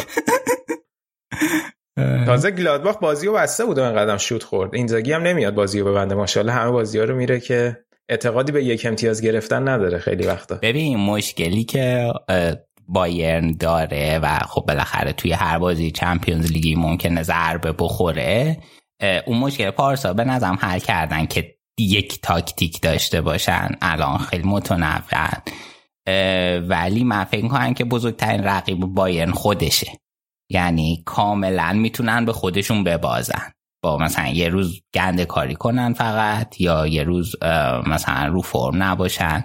ببین الان تیمی که اینقدر موقعیت داره و اینجوری میکنه دیگه چی باید بگم؟ حتی بازم نمیتونم انتقادی و به خود تیم، به بدنه تیم وارد کنم. بازی خیلی خوبی بود، ولی باید در نظر داشته باشی که ممکنه تو چمپیونز لیگ تیم جلوت اینجوری بچینه، مثل اتلتیکو بایرنی که نیمه نهایی پپ گواردیولا جلوش قرار گرفت. چی کار تونست بکنه؟ هیچ.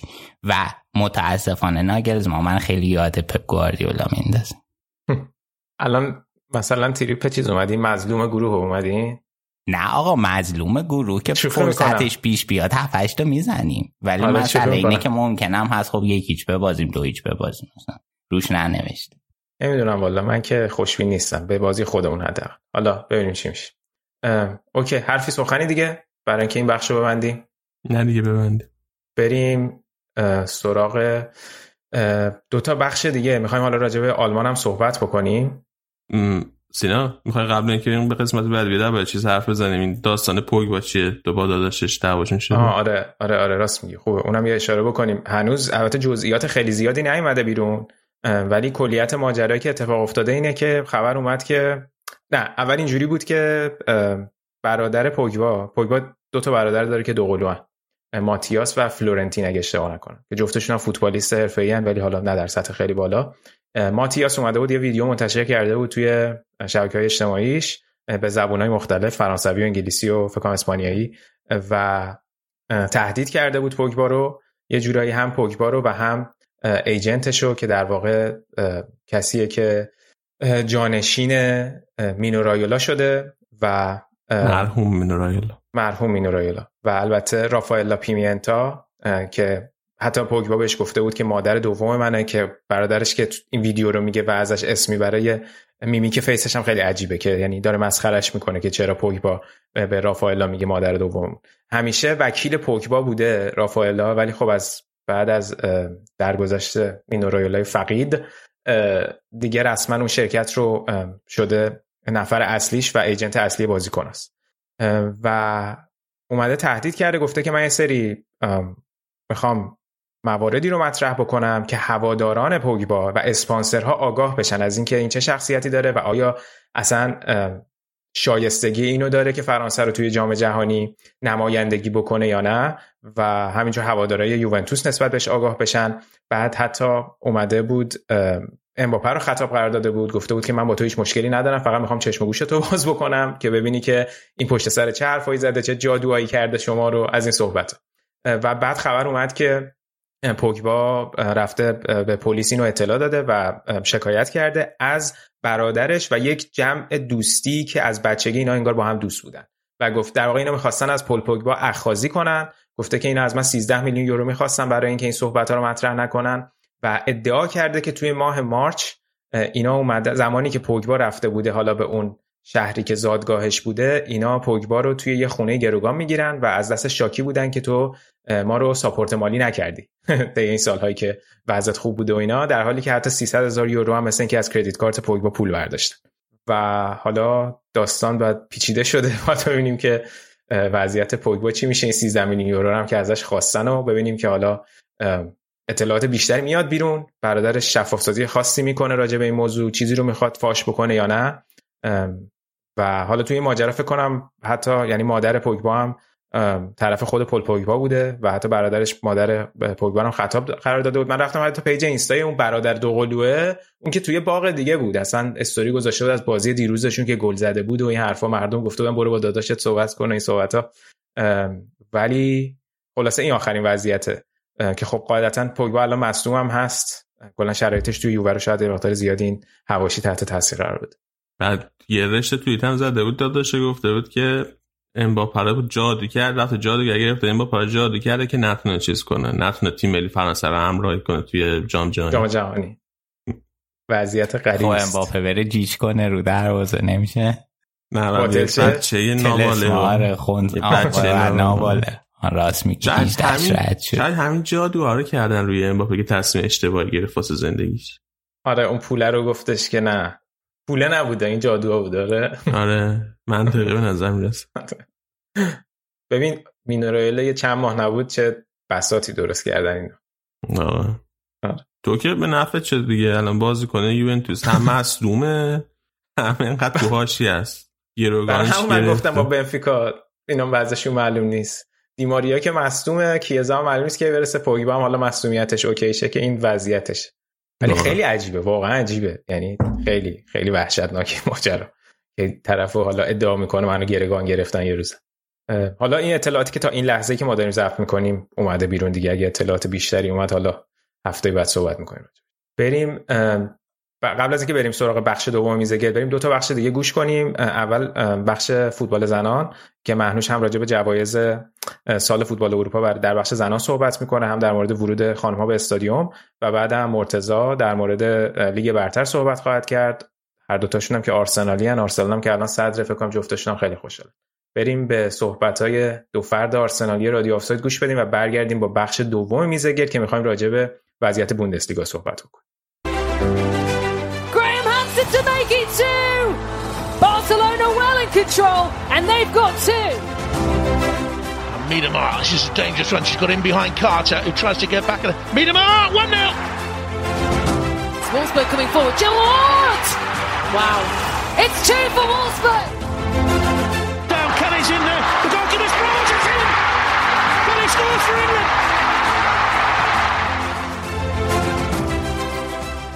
سلام، من مهنوش هستم و شما به بخش فوتبال زنان رادیو آفساید گوش میکنید. طی مدت اخیر در بخش فوتبال زنان در سرتاسر دنیا اتفاقات مختلفی رخ داد که سعی میکنیم همه رو یک به یک مرور کنیم.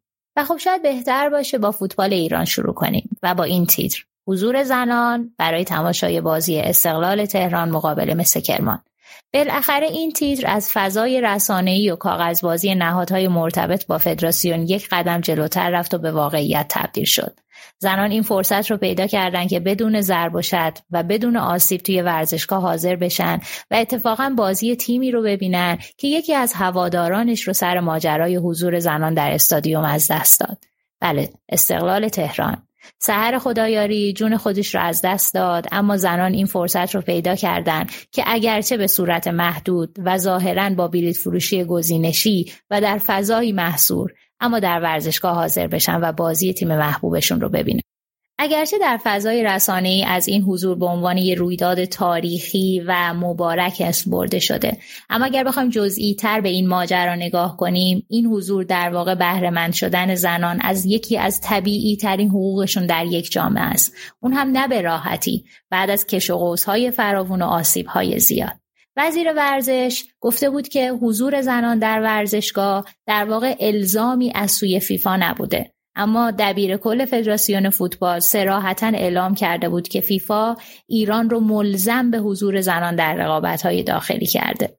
امیدوارم این حضور ادامه دار باشه. این حضور بدون آسیب، بدون ضرب و شتم و بدون نگرانی باشه و زنان بتونن به راحتی مثل بقیه افراد جامعه بلیط رو تهیه کنن و نه در فضایی محصور، بلکه در جایگاهی که در خور شأن همه انسان‌های یک جامعه است در ورزشگاه حاضر بشن و بازی تیم‌های محبوبشون رو ببینن.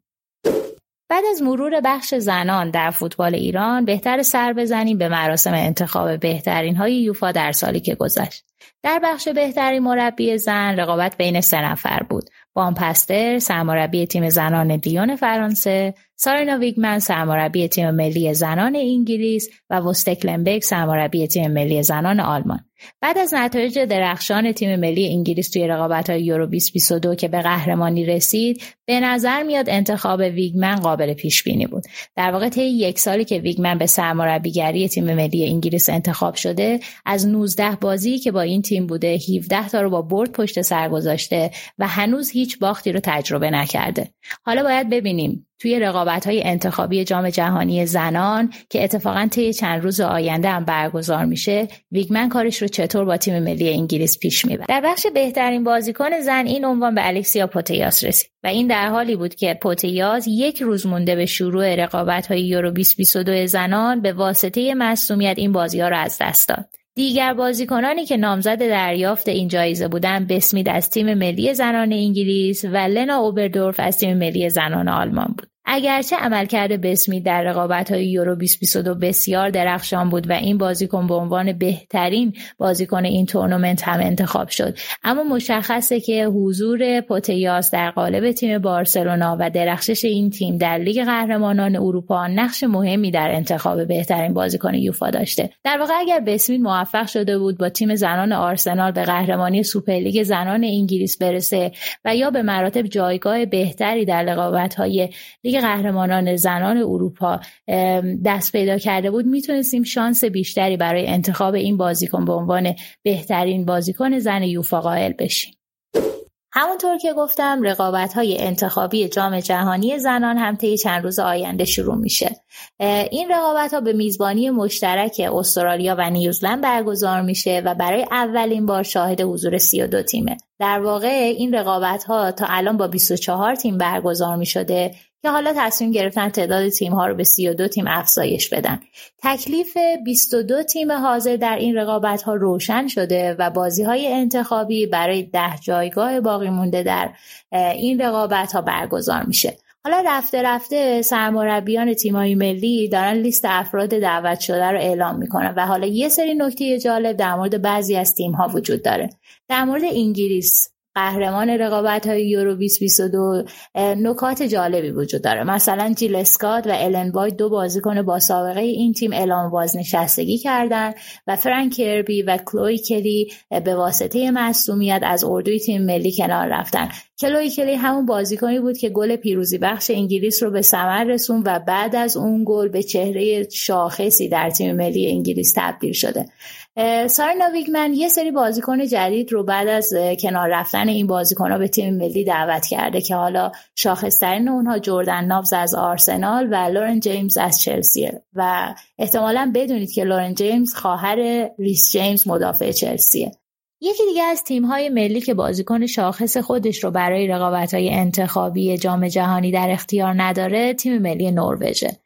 کارولین گراهام هانسن، مهاجم کلیدی بارسلونا و تیم ملی نروژ، اعلام کرده که به واسطه خستگی و مشکلات قلبی نمیتونه توی اردوی این تیم حاضر بشه و بازی مقابل آلبانی و بلژیک رو از دست میده. در واقع این همون مشکلیه که فرانک کربی فصل گذشته باهاش درگیر بود و بازی زمانی نسبتاً طولانی رو به واسطه اون از دست داد. خود هانس هم نوامبر سال گذشته برای اولین بار با این مشکل روبرو شد و بخشی از فصل گذشته رو از دست داد، اما حالا بعد از گذشت حدوداً 50 بازی ملی دوباره اعلام کرده که نیاز به استراحت داره و باید درمان مشخصی رو برای این مشکل پیدا کنه تا در ادامه بتونه تیم ملی نروژ رو همراهی کنه. خب بعد از مرور برنامه بازی‌ها و اخبار فوتبال زنان، به نظرم فرصت مناسبیه که به تحقیقی که اخیراً در مورد تیم ملی زنان انگلیس منتشر شده اشاره کنم. توی این تحقیق اومدن و 50,000 پستی که طی 3 ماه اخیر در مورد تیم ملی زنان انگلیس منتشر شده بررسی کردن تا ببینن چه تعداد از این پیام‌ها محتوای منفی و چه تعداد محتوای مثبت دارن. جالبه که از این تعداد بسیار بالای پیام فقط 380 پست بوده که محتوای منفی داشته. حالا این در حالیه که طی رقابت‌های یورو 2020 مردان و بعد از باخت انگلیس مقابل ایتالیا توی ضربات پنالتی، برای بازیکنان انگلیس طی هر ساعت 93 پیام توهین‌آمیز که حالا برخی محتوای جنسیتی داشته و برخی نژاد پرستی بوده، برای بازیکنان منتشر می‌شده و این نشون دهنده تغییر نگرش مردم توی انگلیس نسبت به فوتبال زنانه. حالا اگرچه تعدادی از این پیام‌ها محتوای منفی داشتن که حالا به عنوان مثال مثلا به خانم‌ها گفته شده برگرد به آشپزخونه یا مثلا برو غذاتو درست کن، اما اگر در مقام مقایسه به این عددها نگاه کنیم، 380 پیام در مقابل 50,000 پیام تعداد خیلی پایینیه. در واقع به ازای هر 125 پیام مثبت یک پیام منفی بوده.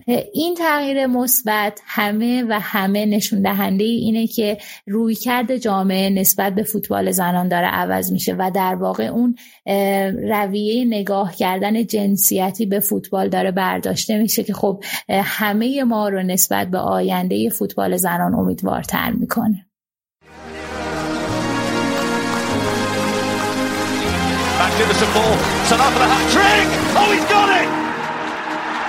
Salah finishes beautifully. It's humiliation for Ole Gunnar Solskjaer's side. In by Kulusevski. Bane! That is extraordinary. Melodrama upon melodrama. It'll be a title winner. De Bruyne dancing into the area. De Bruyne!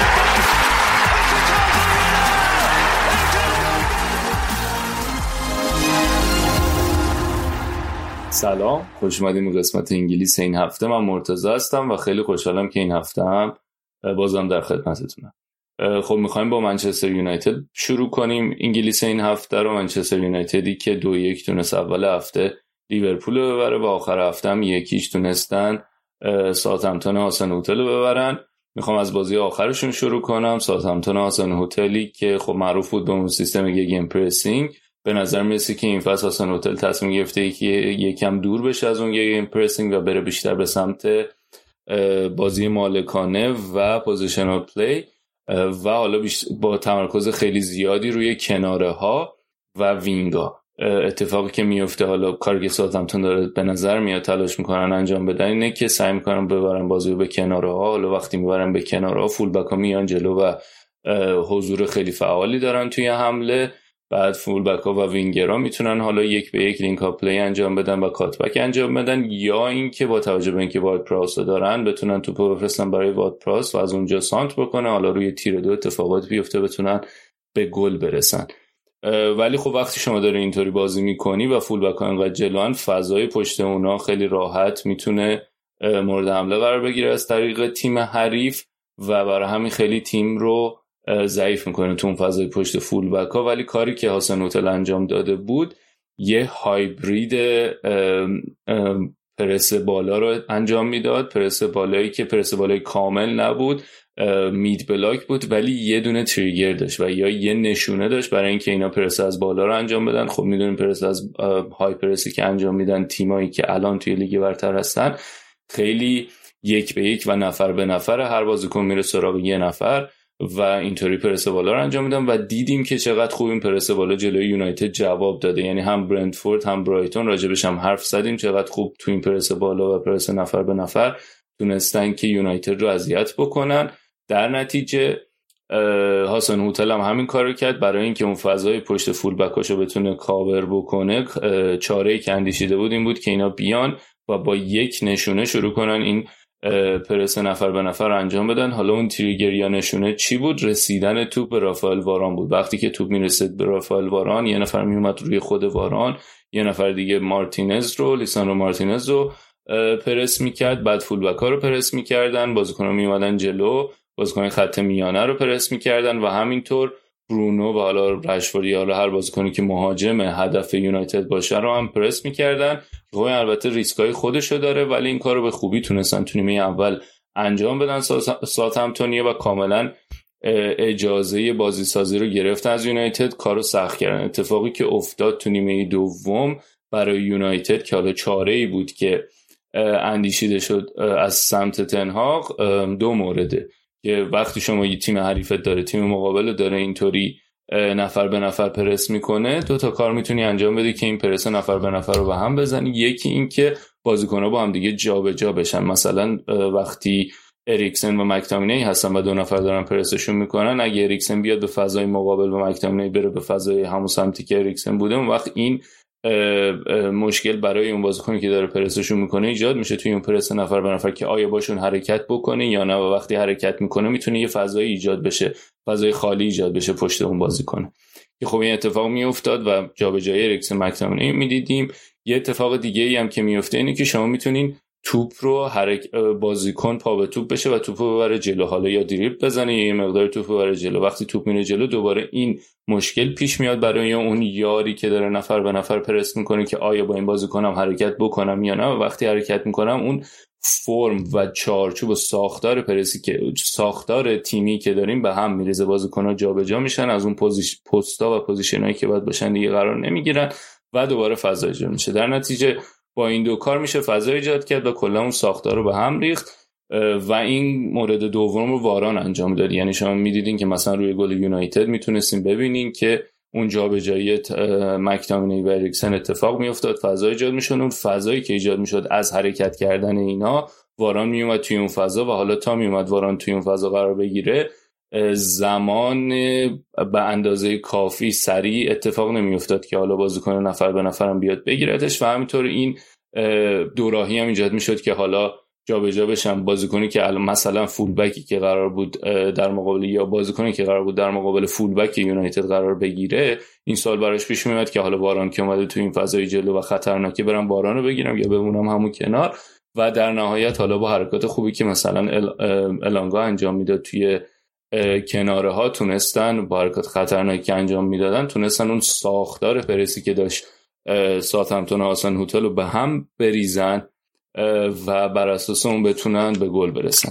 در مورد بازی با لیورپولشون هم میخواستم یه مقدار صحبت بکنم. بازی با لیورپولشون خیلی ما رو یاد یونایتد اوله مینداخت، با لبخند میگم، به خاطر اینکه گفتم اون سوال بود که آیا تنهاخ از اون اصولی که داره حالا تو اون سه تا بازی اول نشون داده کنار میاد یا نه، و به نظر میرسه که رفت به سمت یکم عملگرایی.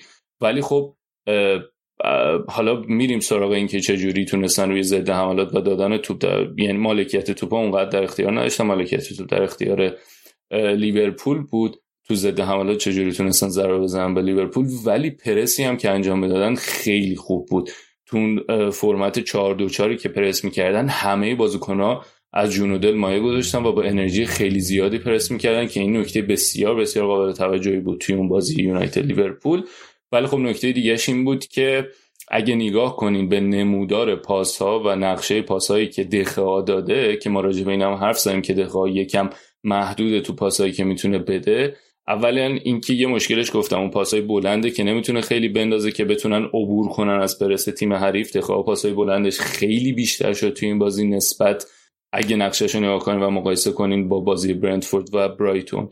و نکته دیگه این بود که این پاس‌های بلند که حالا حجم و تعدادش بیشتر شده بود خیلی هم به یه سمت تمایل داشت و اونم سمت راست خط دفاع لیورپول بود یا سمت چپ خط حمله یونایتد. سمت راست خط دفاع لیورپول ترنت الکساندر آرنولد هست که خب میدونیم این بحث همیشگی هست که آیا میتونه برگرده پوشش بده یا نه. نکته دیگه هم که داشت حضور گومز توی اون سمت بود و اون فاصله که بین گومز فنداک بود، اون هم عدم هماهنگی که بین گومز فنداک بود که حالا تو گل اول به نظرم خیلی واضح بود و میتونستین ببینید و اینو خیلی مشخص یونایتدی ها روش برنامه‌ریزی کرده بودن روی این پاس‌های بلند و اینکه بتونن از فضای پشت فولبک‌ها استفاده بکنن و به شکل خیلی خوبی الانگا سانچو هم فولبک‌های لیورپول رو اصطلاحاً پین کرده بودن، نگه داشته بودن، اجازه نمیدادن که اون آزادی عمل رو داشته باشن. ما میدونیم که چقدر مهمن این دوتا توی بازی سازی لیورپول و اینکه بتونن به گل برسن.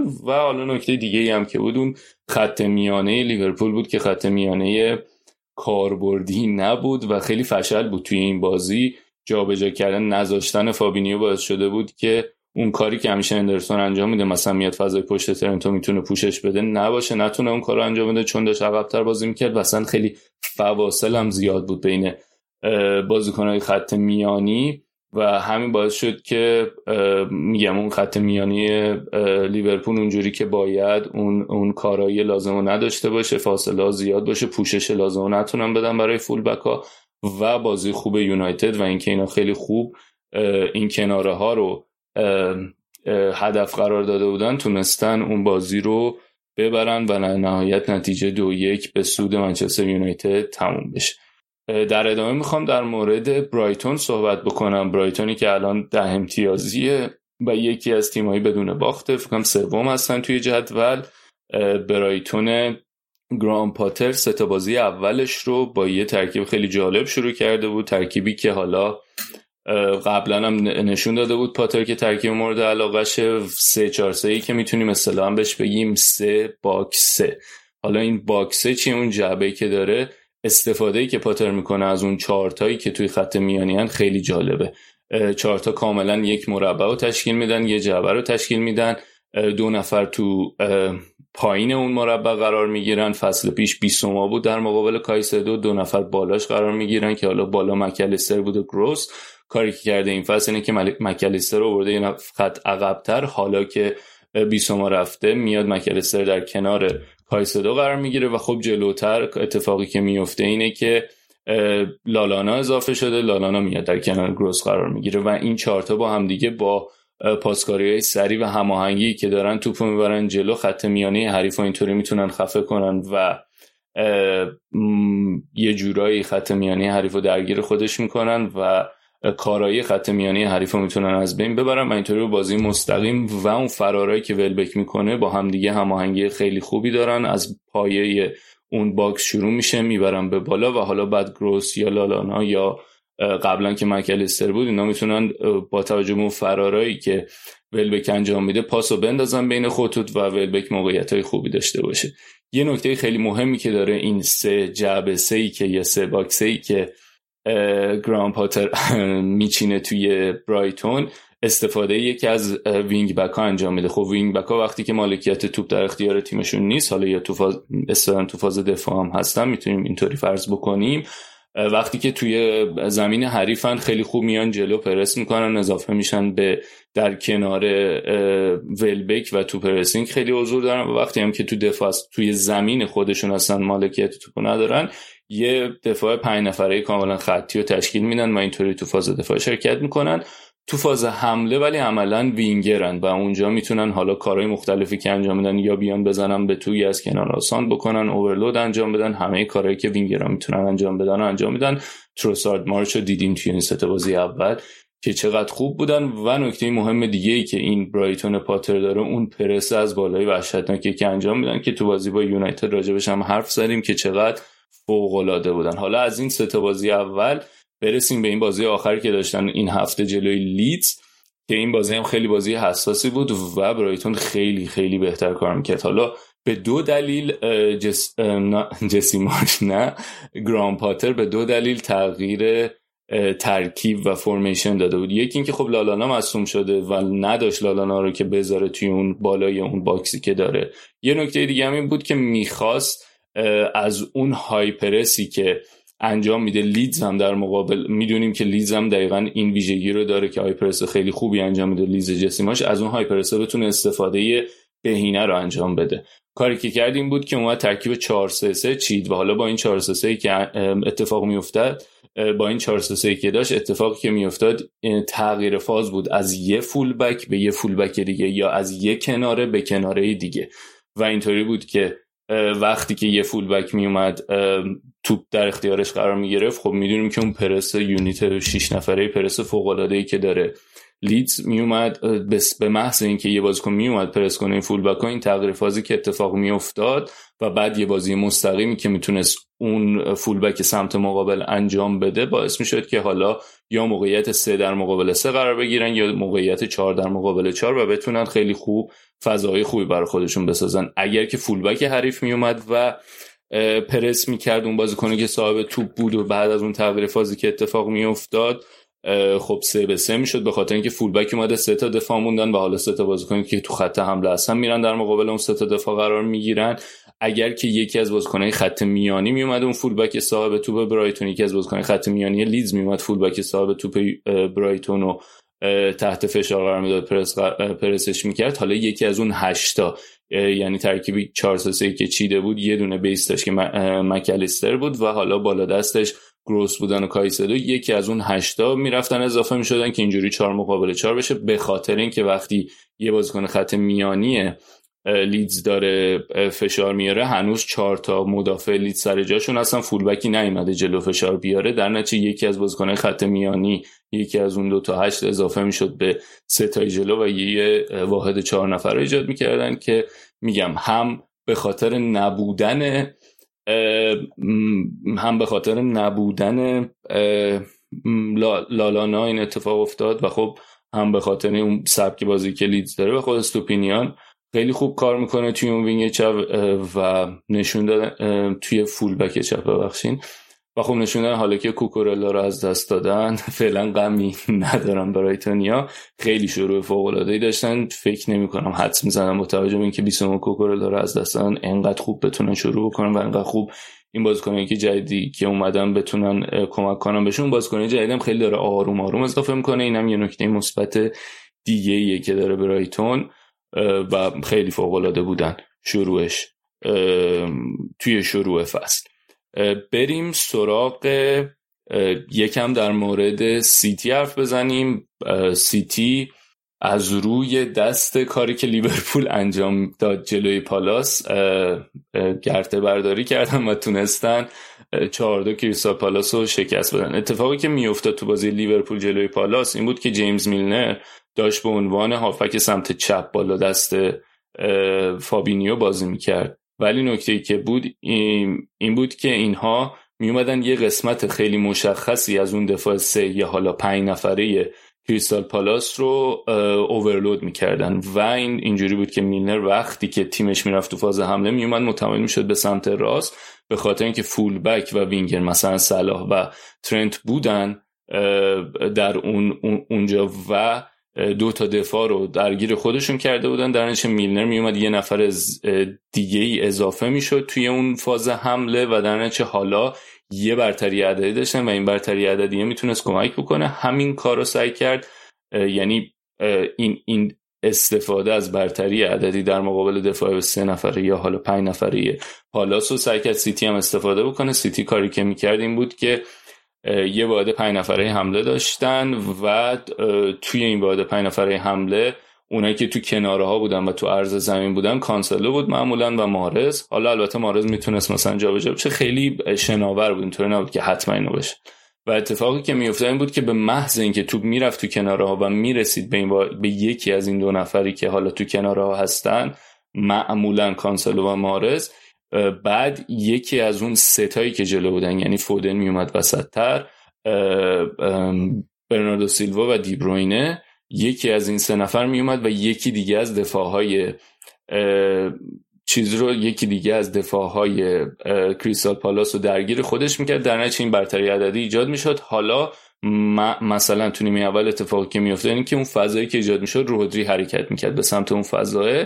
نکته مهمتر اینه که یه چیز دیگه که حالا میخوام اضافه کنم اینه که هالند هم همینطوری خودش اندرسون رو درگیر کرده بود، یعنی هالند اندرسون درگیر کرده بود، یکی از حالا اون بازیکن‌های کناری درگیر اون بازیکن کناری سیتی میشد که توپو میگرفت، یعنی دفاع وسط درگیر هالند بود، دفاع کناری درگیر بازیکن کناری سیتی میشدن که توپو میگرفتن.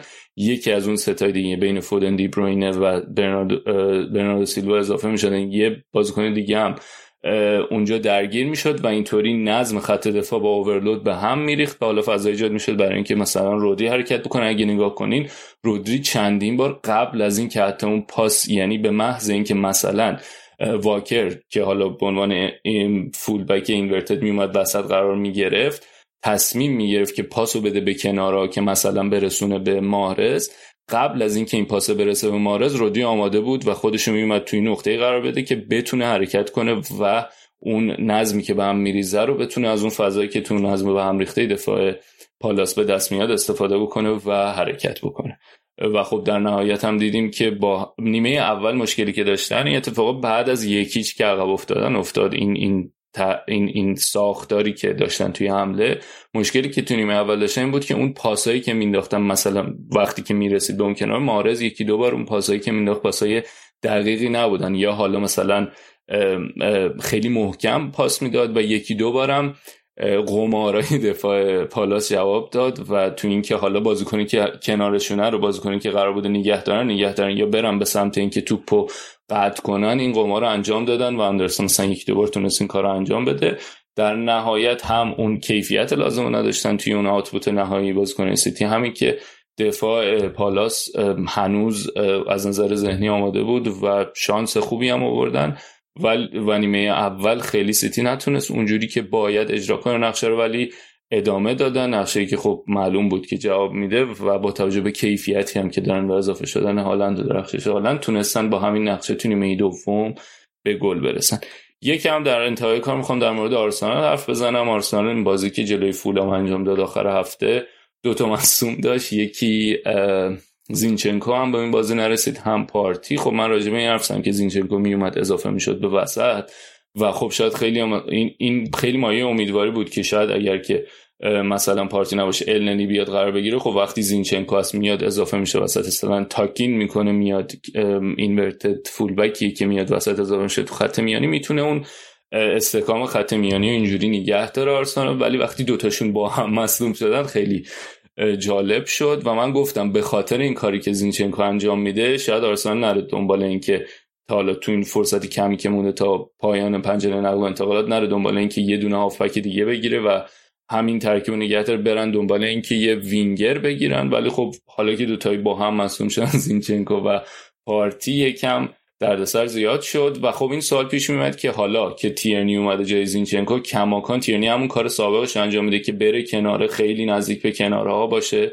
یا اینکه نه ازش میخواد آرتتا که همون کار که زینچنکو انجام میده رو هم انجام بده. و دیدیم که یه سری جاها تیرنی سعی میکرد که بیاد وسط‌تر که خب اینم خیلی جالبه. اگه بتونه تیرنی خودش براش جا بیفته و آرتتا بتونه یه جوری کوچش بکنه که بتونه هم اون کاری که قبلا انجام میداد، یعنی هم تیرنی باشه هم کاری که زینچنکو میکنه رو بتونه انجام بده، خیلی فوق العاده میشه. یه نکته دیگه هم که بود حضور محمد الننی بود. حالا البته میگم در مورد اون حضور تیرنی هم بگم که بد نبود، ولی خب کاملا مشخص که هنوز کار داره. اگه بتونه بره به اون سمت فوق العاده است. محمد الننی هم خیلی بحث سر این بود که آقا این پاسای رو به جلوش و اون کاری که پارتی میکنه رو نمیتونه انجام بده و واقعا هست. الننی در نهایت ممکنه که اون پاس رو به جلو اتفاق بیفته تو خط میانه آرسنال، ولی با دو سه تا تماس بیشتر یا با دو سه تا پاس بیشتر اون اتفاق میفته و حالا باید ببینیم در ادامه چی میشه این پازل خط میانی آرسنال. خیلی ممنون که گوش دادین به قسمت انگلیس این هفته. نظراتتون رو حتما با ما در میون بذارین. تا هفته بعدی فعلا خداحافظ.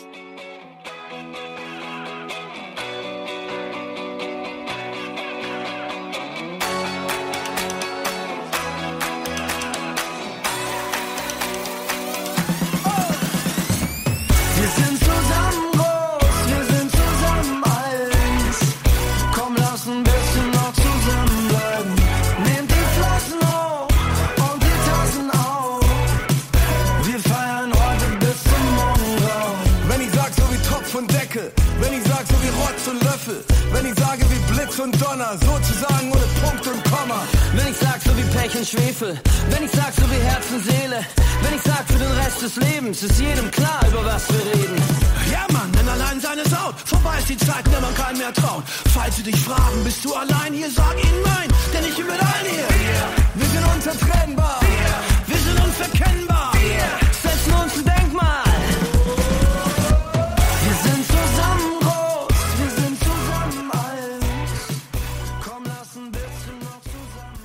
برگردیم با بخش دوم میزگرد اپیزود سوممون.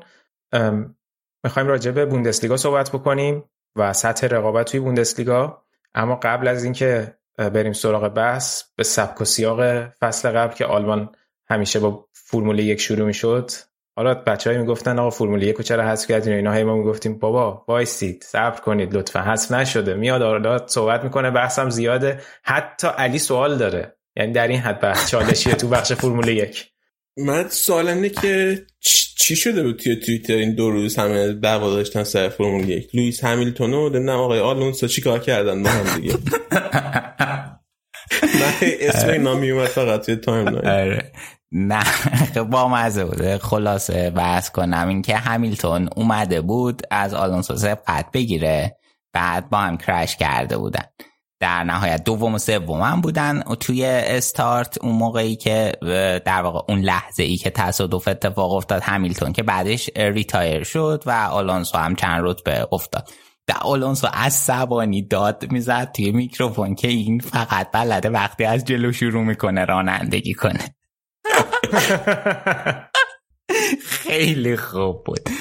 بعد همیلتون هم از ایناست که استایل مصاحبه هاش خیلی استایل زمین کجه، همیشه اینجوریه همیلتون مصاحبه.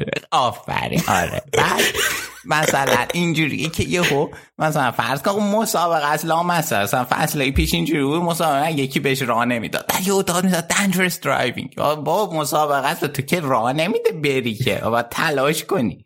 بعد اینا حالا خودش چیز کرده بود تصادف کردن.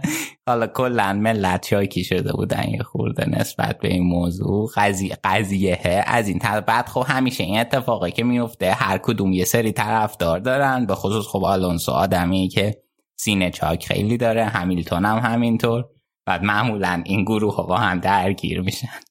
حالا تو طرفدار آقا اسم سخته این مکس فرشتپن نه فرستاپن قضیهش این بود که من فصل پیش اتفاقا از کاراکتر این آدم خیلی بدم میاد. فصل پیش قرار بود که همیلتون رکورد شوماخر رو نشکنه، اگه قهرمان میشد میشکست این رکورد و پس... من طرفدار نزدیک ترین رقیبش بودم که حالا متاسفانه فرستاپن بود.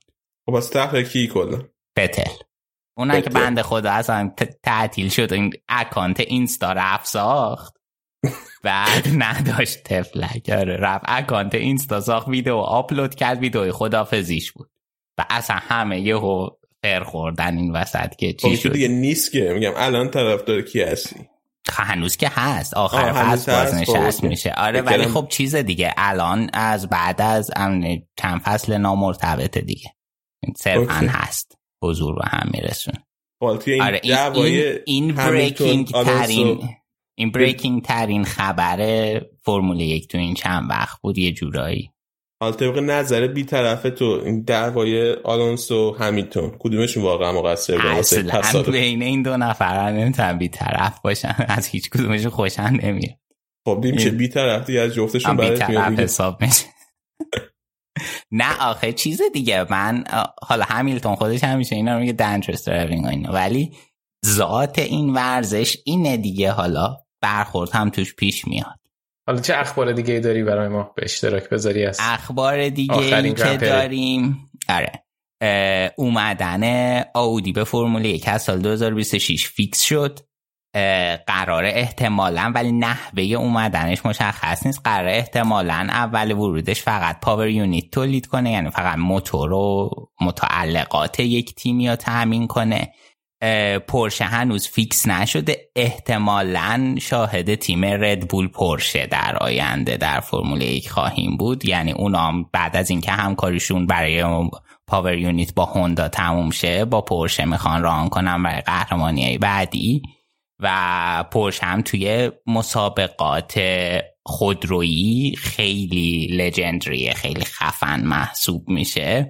توی فرمول 1 اینا خیلی حاضر نبودن. یه مسابقاتی از مسابقات 24 ساعته لومان که همونجوری که از اسمش پیداست 24 ساعت بعد ماشینت دور بزنه و اینا مثلا راننده ذخیره دارن اینا، بعد اصلا مسابقه استقامت فقط، یعنی دهن ماشین رو سرویس میکنن که نشون بدن این ماشین ما خیلی خوبه و معمول دور بزنه. آره و معمولا پورشه اینا قهرمان میشه هر سری و تو سالهای اخیر حالا که بازی هم آودی ران کرده بود که خب حالا البته اینا الان تکنولوژیای خیلی شبیه به هم دارن چون جفتشون زیر فولکس واگنن ولی چیزه، ولی آره خلاصه که پورشه خیلی سابقه یه خوبی تو این زمینه داره و ما این فصل دیدیم که مهمترین چیز توی فرمول 1 اون ضریب اطمینان خودروهاست. یعنی مرسدس که داره فاجعه بارترین سالشو توی این سالها سپری میکنه،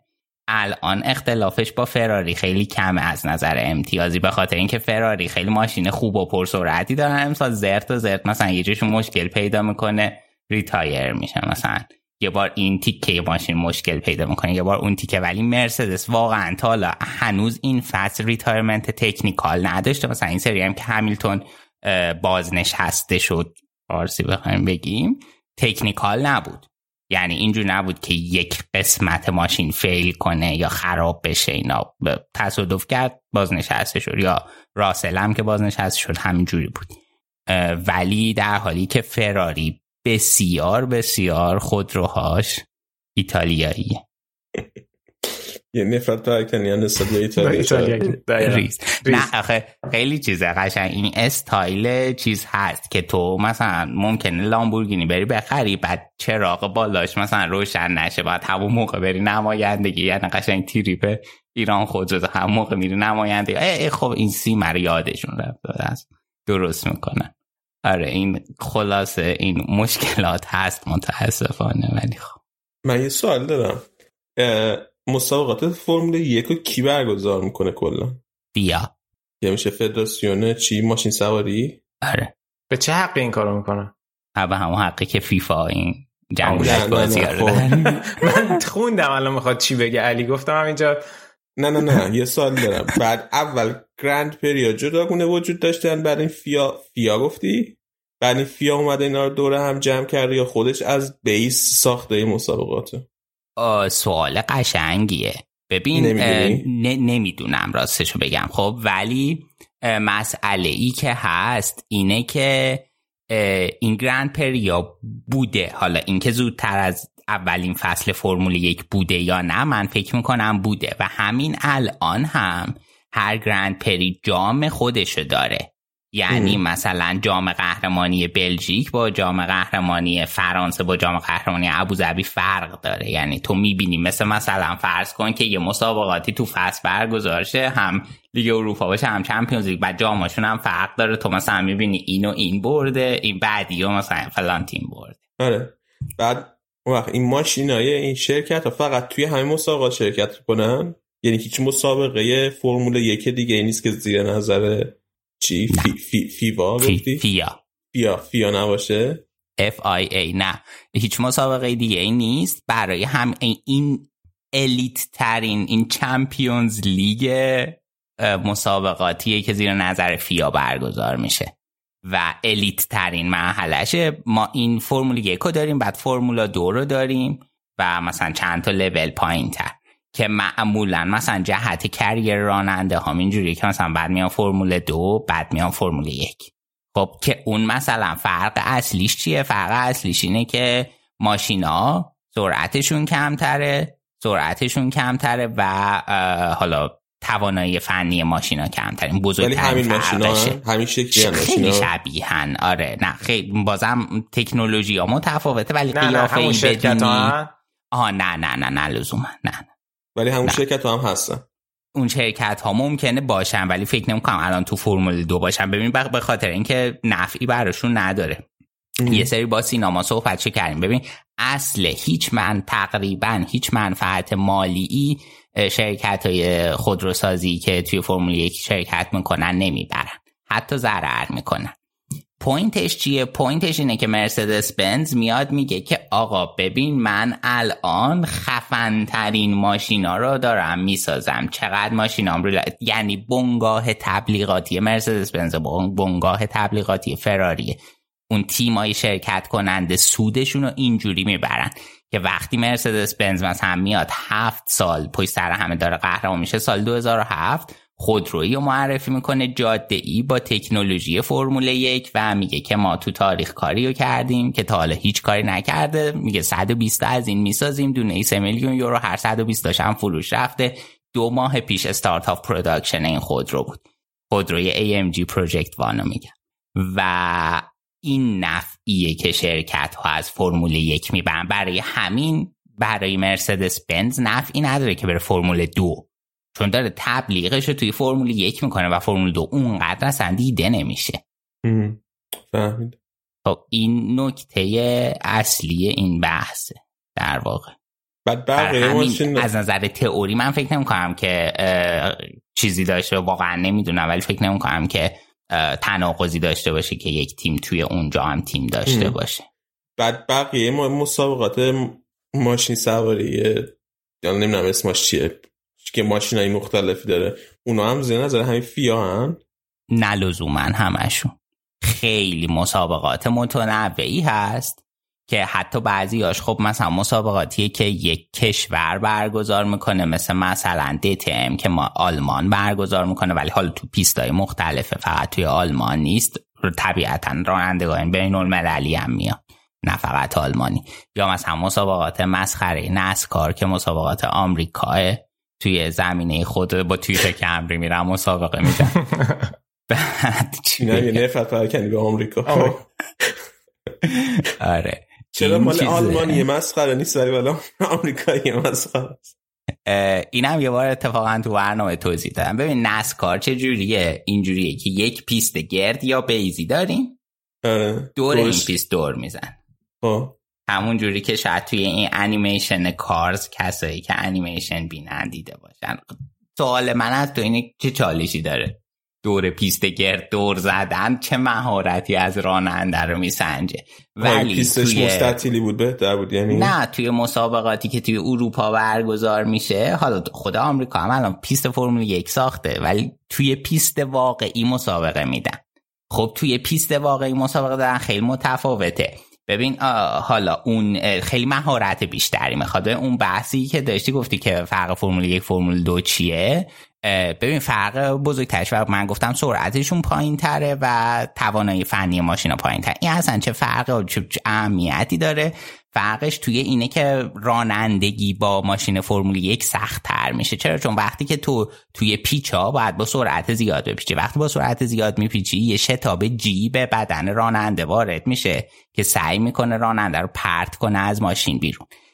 برای همین راننده‌های فرمول 1 آمادگی بدنی خیلی زیادی میخوان، در حالی که ممکنه اصلا به نظر یکی از بیرون برسه که خب این ورزش اصلا ربط خاصی به بدن نداره، ولی همه سیکس پکن از دم به خاطر اینکه اگه که نتونن این فشار زیاده که واقعا خیلی فشار سنگینیه تحمل کنن نمیتونن چیز کنن. بر همین راننده‌ای که فرمول 1 رانندگی میکنه توانایی بدنی بیشتری احتمالاً داره از راننده‌ای که فرمول 2 رانندگی میکنه. بدن آماده تری داره. نکته دوم قدرت واکنشه. تو فرمول 1 باید بتونی قدرت واکنش خیلی خیلی بالایی داشته باشی، چون دوباره سرعت مثلا از فرمول 2 از نسکار یا از DTM بالاتره. هرچی سرعت بره بالاتر تو زمان کمتری برای واکنش نشون دادن به یه واقعه داری و اینا یکی از تمرینای خیلی معروفی که توی فرمول 1 میکنن. این بازیه که شاید دیده باشی مثلا دو تا چیز تو دستشون ول میکنن سریع باید بگیرن و این در واقع خیلی تمرینای زیادی هم دارن برای اینکه سرعت واکنششون رو بالا نگه دارن. حالا این تفاوتی که من میگم اون بی خوده این خوبه، تفاوت تو همین سرعت، تو همین مهارتی که راننده ها باید داشته باشن که خب یکی داره یکی نداره. من راستش بگم که خیلی همشون ظریف و فلانن، فکر میکنم درش که باید توی اون ماشین جا بشن، نمیدونستم که ربطی به چیز داره. این خیلی مهمه به خاطر اینکه هر یک کیلو وزنی توی نتیجه مسابقه میتونه تاثیرگذار باشه. آها چه جالب. مثل این مثلا کشتیگیرا و دونده ها و اینا که اینشون رو نتیجه نهایی تاثیر. آره یعنی باید وزنشون رو خیلی کنترل کنن. بعد اینقدر مسابقه فشرده است، مثلا توی 2 ساعتی که معمولا یه مسابقه طول میکشه اینقدر اینا آب از دست میدن که چند کیلو ممکنه از وزن بدنشون کم شه وقتی مسابقه تموم میشه. چند کیلو؟ آره کلا یه نی تو دهنشونه که میتونم تو کل مسابقه یکی دوتا قلوب آب بخورم، ولی یعنی واقعا به هیچ دردی با خودش هم مثلا راجع به مسابقه کردن مسابقهش اصلا یعنی به هیچ دردی نمیخوره، همینجوری برای رفع کتی گذاشتن اونجا که باشه. خب ولی این وزن مهمترین پارامتر توی این مسابقه است و وزن خود یعنی راننده خیلی مهمه. نه وزن کشی فکر نمی‌کنم اصلا چیزی به عنوان وزن کشی. وزن نهایی راننده تأثیر داره تو وزن مجموعه سیستم راننده و ماشین و توی سرعت نهایی ماشین تو تأثیر داره. نه میدونم اون که تو مسابقه معلوم میشه. من فکر کردم مثلا اونجا که تعیین خط دارن هر کی جدا برای خودش یه لف میره، من فکر کردم اگه مثلا برابر بشه اونجا یه تفاوتی میاد. نه فکر نمی‌کنم اصلا تاثیر داشته باشه. گفتم اون مسابقه اون ورزشا رو مثال زدم، من فکر کردم توی اون حالت مثلا یه ارزشی قائل میشن برای اون که مثلا چه ورزش شد.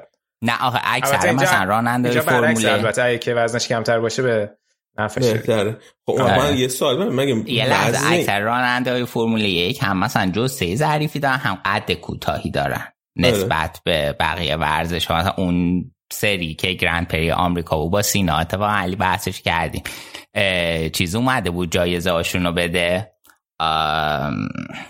ای خدا یادم رفت، شکیل اونیل اومده بود جایزه ها رو بده بعد این سه تا که یکیشون همیلتون بود، یکیشون فرستاپن رو سکو وایساده بودن، اونیل رفته بود پشت سرشون، یعنی پرسپکتیو هم روش قاعدتا تاثیر گذاشته بود، رو سکو هم نبود، از این سه تا بلندتر بود همچنان. خب اوکی، مگه وزن ماشین چقدره که مثلا 1 کیلوی این راننده تاثیر داره توی کل قضیه؟ وزن ماشین خیلی نسبت به سال متفاوت میشه، چون سال به سال میان قوانین عوض میکنن، بعد کلن کل ماشین عوض میشه. وزن ماشین ها توی برای فصل 2022 تا فکر کنم 800 کیلوه، یه خورده کمتر ولی تا 800 کیلو کلن. جالبه، ولی هرچقدر هم جالب باشه آخرش بس من قام سواریه. خیلی نظرتون برای خودتون محترم. خوبه گفت. ولی معمولا علی جان اهل فوتبال خیلی فرمول 1 بازن، منم شما رو به راه راست هدایت میکنم. آقا مورینیو هم دیروز ویدیو گذاشته و در حال استراحت داشت، گرانپری بلژیک بود.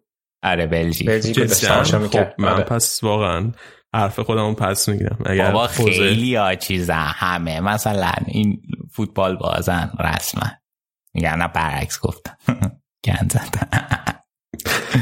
آره اوکی، بریم پس سراغ بحث اصلی، بحث بوندسلیگا. دمت گرم آراد، سوالات رو پاسخ دادی. خیلی مطلبه من کلا استراکچر تیم‌ها، راننده و اینا به هم خورده، آلونسو کشیده زیر قراردادش، اینا مطلب خیلی زیاده. ولی خب نه بگو آلونسو کشیده یعنی رفته با یه شرکت دیگه. آره با کجا بود حالا با کجاست؟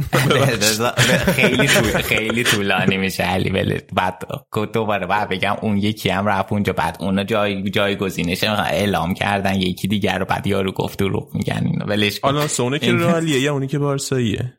آلونسو رئالی بود فکر کنم. آره همیلتون بارساییه. همیلتون بارسایی، همیلتون و فرستاپن بارسایی. آره دقیقاً. خب پس آلونسو حق داره مشخص. خب اوکی، خب بریم سراغ بحث بوندسلیگا. حالا دلیل این که ما اصلا قرار شد که راجع به این موضوع صحبت بکنیم 2 تا اتفاق بود. یکی این که همزمان با هفته سوم بوندسلیگا بود که داشتیم ما هم صحبت میکردیم و اتفاقی که توی بازی دورتموند و ورده برمن افتاد و دورتموند بازی 2-0 برده رو 3-2 باخت و بایرن هم یه برد پرگل داشت و باعث شده بود که دوباره بحث این مطرح بشه که مثل همیشه همین اول فصل اختلاف ایجاد شده، به خصوص که حالا دورتموند اون نتیجه که رقم خورد یه نتیجه خیلی بی سابقه است که یه تیمی توی بوندسلیگا اینجوری نتیجه 2-0 جلو افتاده رو توی 3 دقیقه پایانی بازی از دست بده، اونم به تیمی که تازه صعود کرده از بوندسلیگای 2. و دلیل دومش این بود که توی وبسایت اتلتیک مایکل کاکس که حالا تاکتیکی نویسشون یه جورایی و حالا خیلی هم شاید بشناسن بیشتر توی فوتبال انگلیس اسمش مطرحه، یه مقاله‌ای نوشته بود یه جورایی ضد رقابت در بوندسلیگا و اصلا تیترش این بود که باید بایرن بازی‌ها رو 1-0 شروع بکنه و پیشنهادش این بود که اگر بایرن بازی‌ها رو 1-0 شروع بکنه، یکیش به ضررش شروع بکنه، این میتونه به نفع بوندسلیگا باشه که توش رقابت حاصل بشه. حالا یه کلیت بگم که توی این مقاله چی گفته بود و حالا بی‌طرفم نمیگم و میگم چه مقایسه چرتی کرده بود. اومده بود چند سال اخیر بوندسلیگا رو محاسبه کرده بود نتایجش رو که اگر بایرن این بازی‌ها رو 1-0 شروع می‌کردن یا یک هیچ عقب افتاده بازی‌ها رو شروع می‌کرد چه تفاوتی توی جدول حاصل می‌شد و حالا فرض رو بر این گرفته بود که اون نتیجه پایانی رو فقط یه گل به تیم رقیب بایرن اضافه کنی ببینی که اون نتیجه چه اتفاقی توش می‌افته و نتیجه گیری کرده بود که آقا تو 10 فصل اخیر با این وجود بازم بایرن 3 تاشو قهرمان می‌شد، بعد یه سری تیم دیگه هم میومدن این وسط قهرمان می‌شدن، مثلا وولفسبورگ اون سالی که دی برونه رو داشت قهرمان می‌شد، دورتموند قهرمان می‌شد، یه تنوعی حاصل می‌شد و از این صحبت. حالا با این حال تو پرانتز مثلا یه جا اشاره کرده بود که البته اگر بایرن یکی چقدر بیفته کلا پلنش عوض میشه، شاید حتی به نفعشون هم بشه. خلاصه یه سری پارامتر خیلی عجیب غریب رو بالا پایین کرده بود که بخواد یه مفهومی رو برسونه و بگه که آقا نه این تورنمنت رقابتی توش وجود نداره و اینا. یعنی شاید مثلا اون حرفی که میخواست بزنه در نهایت حرف معتبری بود که واقعا رقابتی در صدر جدول برای قهرمانی وجود نداره، ولی استدلالی که آورده بود مسخره بود.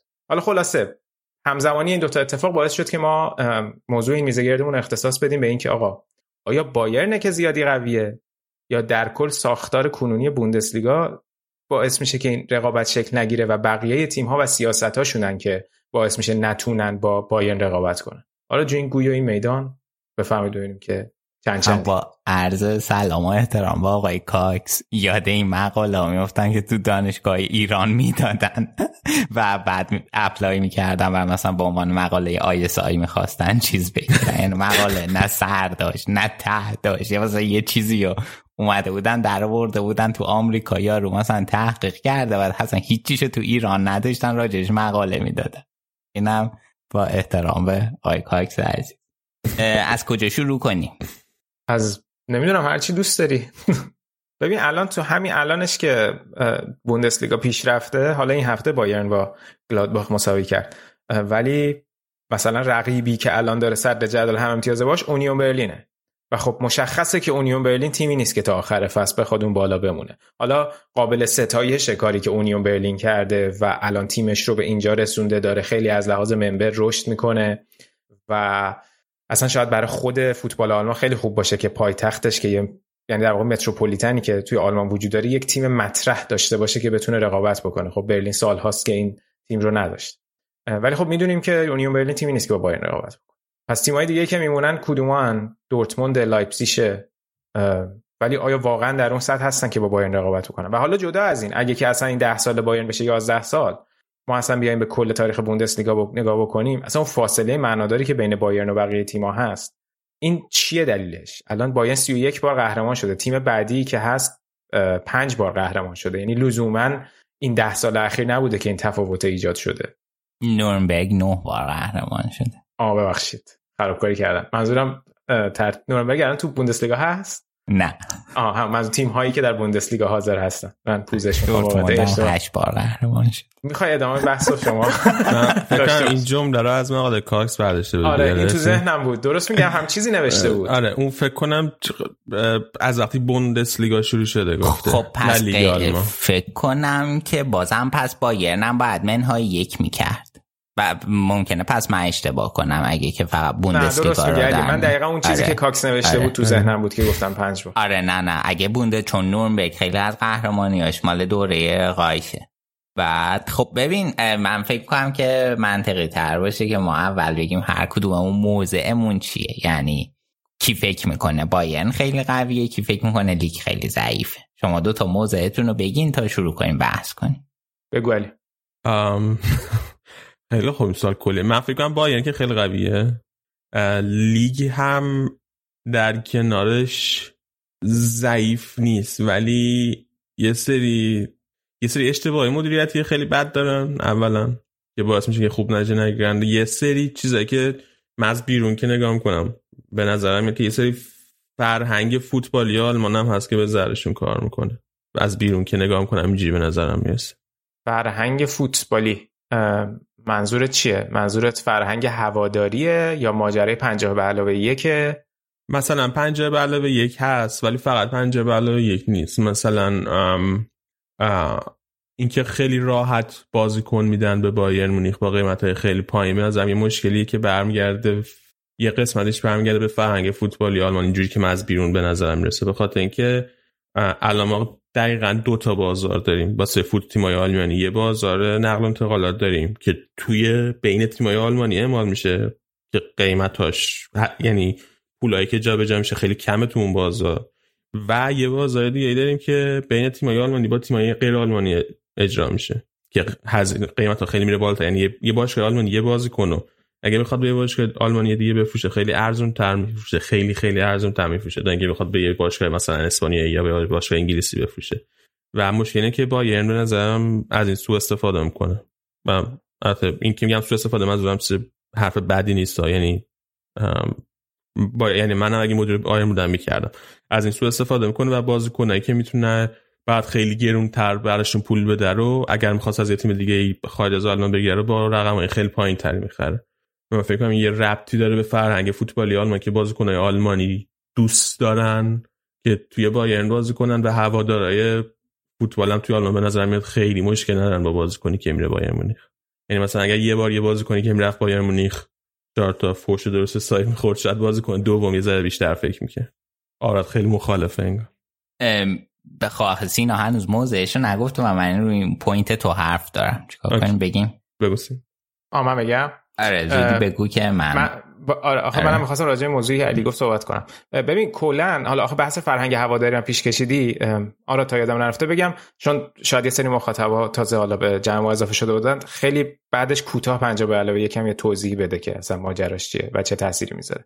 این فرهنگ هواداری که گفتی رو بخوام یکم راجع بهش صحبت کنم. ببین خب حالا آلمان یه جوریه که حتی من با ایتالیا که مقایسهش میکنم، مثلا توی دسته سه‌ش هم که میری مثلا یه تیمی داره که ورزشگاهش پر میشه کامل، مستقل از این که داره تو دست بوندسلیگا یک بازی میکنه، دو بازی میکنه، تو دسته سه بازی میکنه. خب یعنی این فرهنگ فوتبالی اتفاقا از این بودش که نگاه میکنی به نظر من باید کمک بکنه، یعنی اون رقابت در من متوجه حرفت بودم ها، یعنی تو هوادارا نمیگفتی، تو داشتی نه من هوادارم میگم، من به نظرم رقابت با بایرن، این رقابت برای قهرمانی توی ذهنش توی بقیه لیگا، آقا تو هوادار مثلا سویا که باشی، تو تمام فکر و ذکرت اینه که آقا من میخوام سویا قهرمان اسپانیا بشه. خب ولی مثلا من به نظرم نمیاد که هوادار مثلا لایپزیگ همه فکر و ذکرش این باشه که من میخوام لایپزیگ قهرمان آلمان باشه، یعنی یه سری اولویت‌های دیگه ای دارن. مایندست، آره مایندستشون فرق میکنه با بقیه لیگ‌های دنیا. من راجع اینی که علی گفت چند تا پوینت دارم. نه خب سیاوش تموم کنه حرفش. بگو آره. نه من میگم که من حس میکنم که جدا از ببین بایرن دلیل قوی شدنش الان اینه که خب طبیعتاً تو هر چقدر که یک روند موفقیتت ادامه دار بشه و یه ثباتی شکل بگیره، یعنی توی این سالها این دوتا خطی بودن که فاصله شون بیشتر و بیشتر شده، یعنی قبل از این شاید این اختلاف نبوده و تصمیم های حالا هر چقدر هم که حالا آراد و بقیه به حسن سالی همیزیش فوش و بعد و بیرا دادن و اینا، ته تهش تصمیم های بایرن اونقدر تصمیم هایی نبوده که مثلا هرگرم تصمیم بدی بوده و باعث شده بایرن تو اروپا موفق نشه، تصمیمی نبوده که بدن این تیم ضربه‌ای بزنه و این تیم رو از اون موفقیتش دور کنه. با چی مقایسهش میکنم؟ با یوونتوس مقایسهش میکنم که اومد اون سلطه 9 سالش رو با یه سری تصمیم‌های اشتباه که حالا واردش نمیشم کاملا از دست داد و الان به اون راحتی نمیتونه دیگه به اون روند برگرده. بایرن حداقل اینو خوب حفظ کرد، ولی مستقل از اون یعنی میگم که اونقدری که حالا بایرن قویه به خودی خود مهم نیست. این فاکتوری این که بقیه تیم‌ها تصمیم‌هاشون خیلی استیبل نیست از یک فصلی به فصل دیگه، یه سری تغییر سیاست‌های عجیبی میدن، یعنی مثلا تو نمیدونی که الان دورتموند این مربیایی که میاره آقا چی رو دنبال میکنی، الان این مربی که اومده فصل پیش چی می‌خواستی ازش، الان این فصل ترزیچ خب چیه ماجراش که اومده، میدونی ایناست که باعث میشه این اختلاف زیاد بشه، نه اینکه لزوما بایرن قوی تره. برای همین من با کل اون موضوعی هم که کاکس مطرح کرد جدا از استدلالاش به نظرم احمقانه اومد، واقعا اون موضوع شاید خیلی حل نکنه ماجرا. این بقیه لیگن که باید بیان، حتی اگه بایرن بازیاشو یکیچ شروع بکنه و عقب باشه، باز این دورتمونده که میاد به اصطلاح اون بازی که 3-0 جلو رو 4-3 می‌بازه. این موضوع من 2-0 جلو بود 3-2. حالا من حالا یکم اومدم اقراقم ستا رو 4 تا کردم. ببین اینی که علی گفت در مورد اینکه یه باشگاه آلمانی به باشگاه آلمانی دیگه ارزون تر میفروشه، نه اینجوری نیست. یعنی نه اینی که اتفاق میفته همینجوری هست. بذار منظورم درست بیان کنم، اینجوری نیست که بگه که آقا چون شما باشگاه آلمانی هستی ما ارزون تر میفروشیم. بایرن تو سالهای اخیر هم ببینی به خصوص در زمان رومنیگه و هوینس خیلی خساست توی سطح مدیریت داشتن، یعنی خیلی خیلی خیلی محتاطانه خرج میکنن. این محتاطانه کار کردن چیزیه که من به عنوان کسی که الان 7 ساله دارم توی جامعه آلمان زندگی میکنم در خورد مردم آلمان رفته.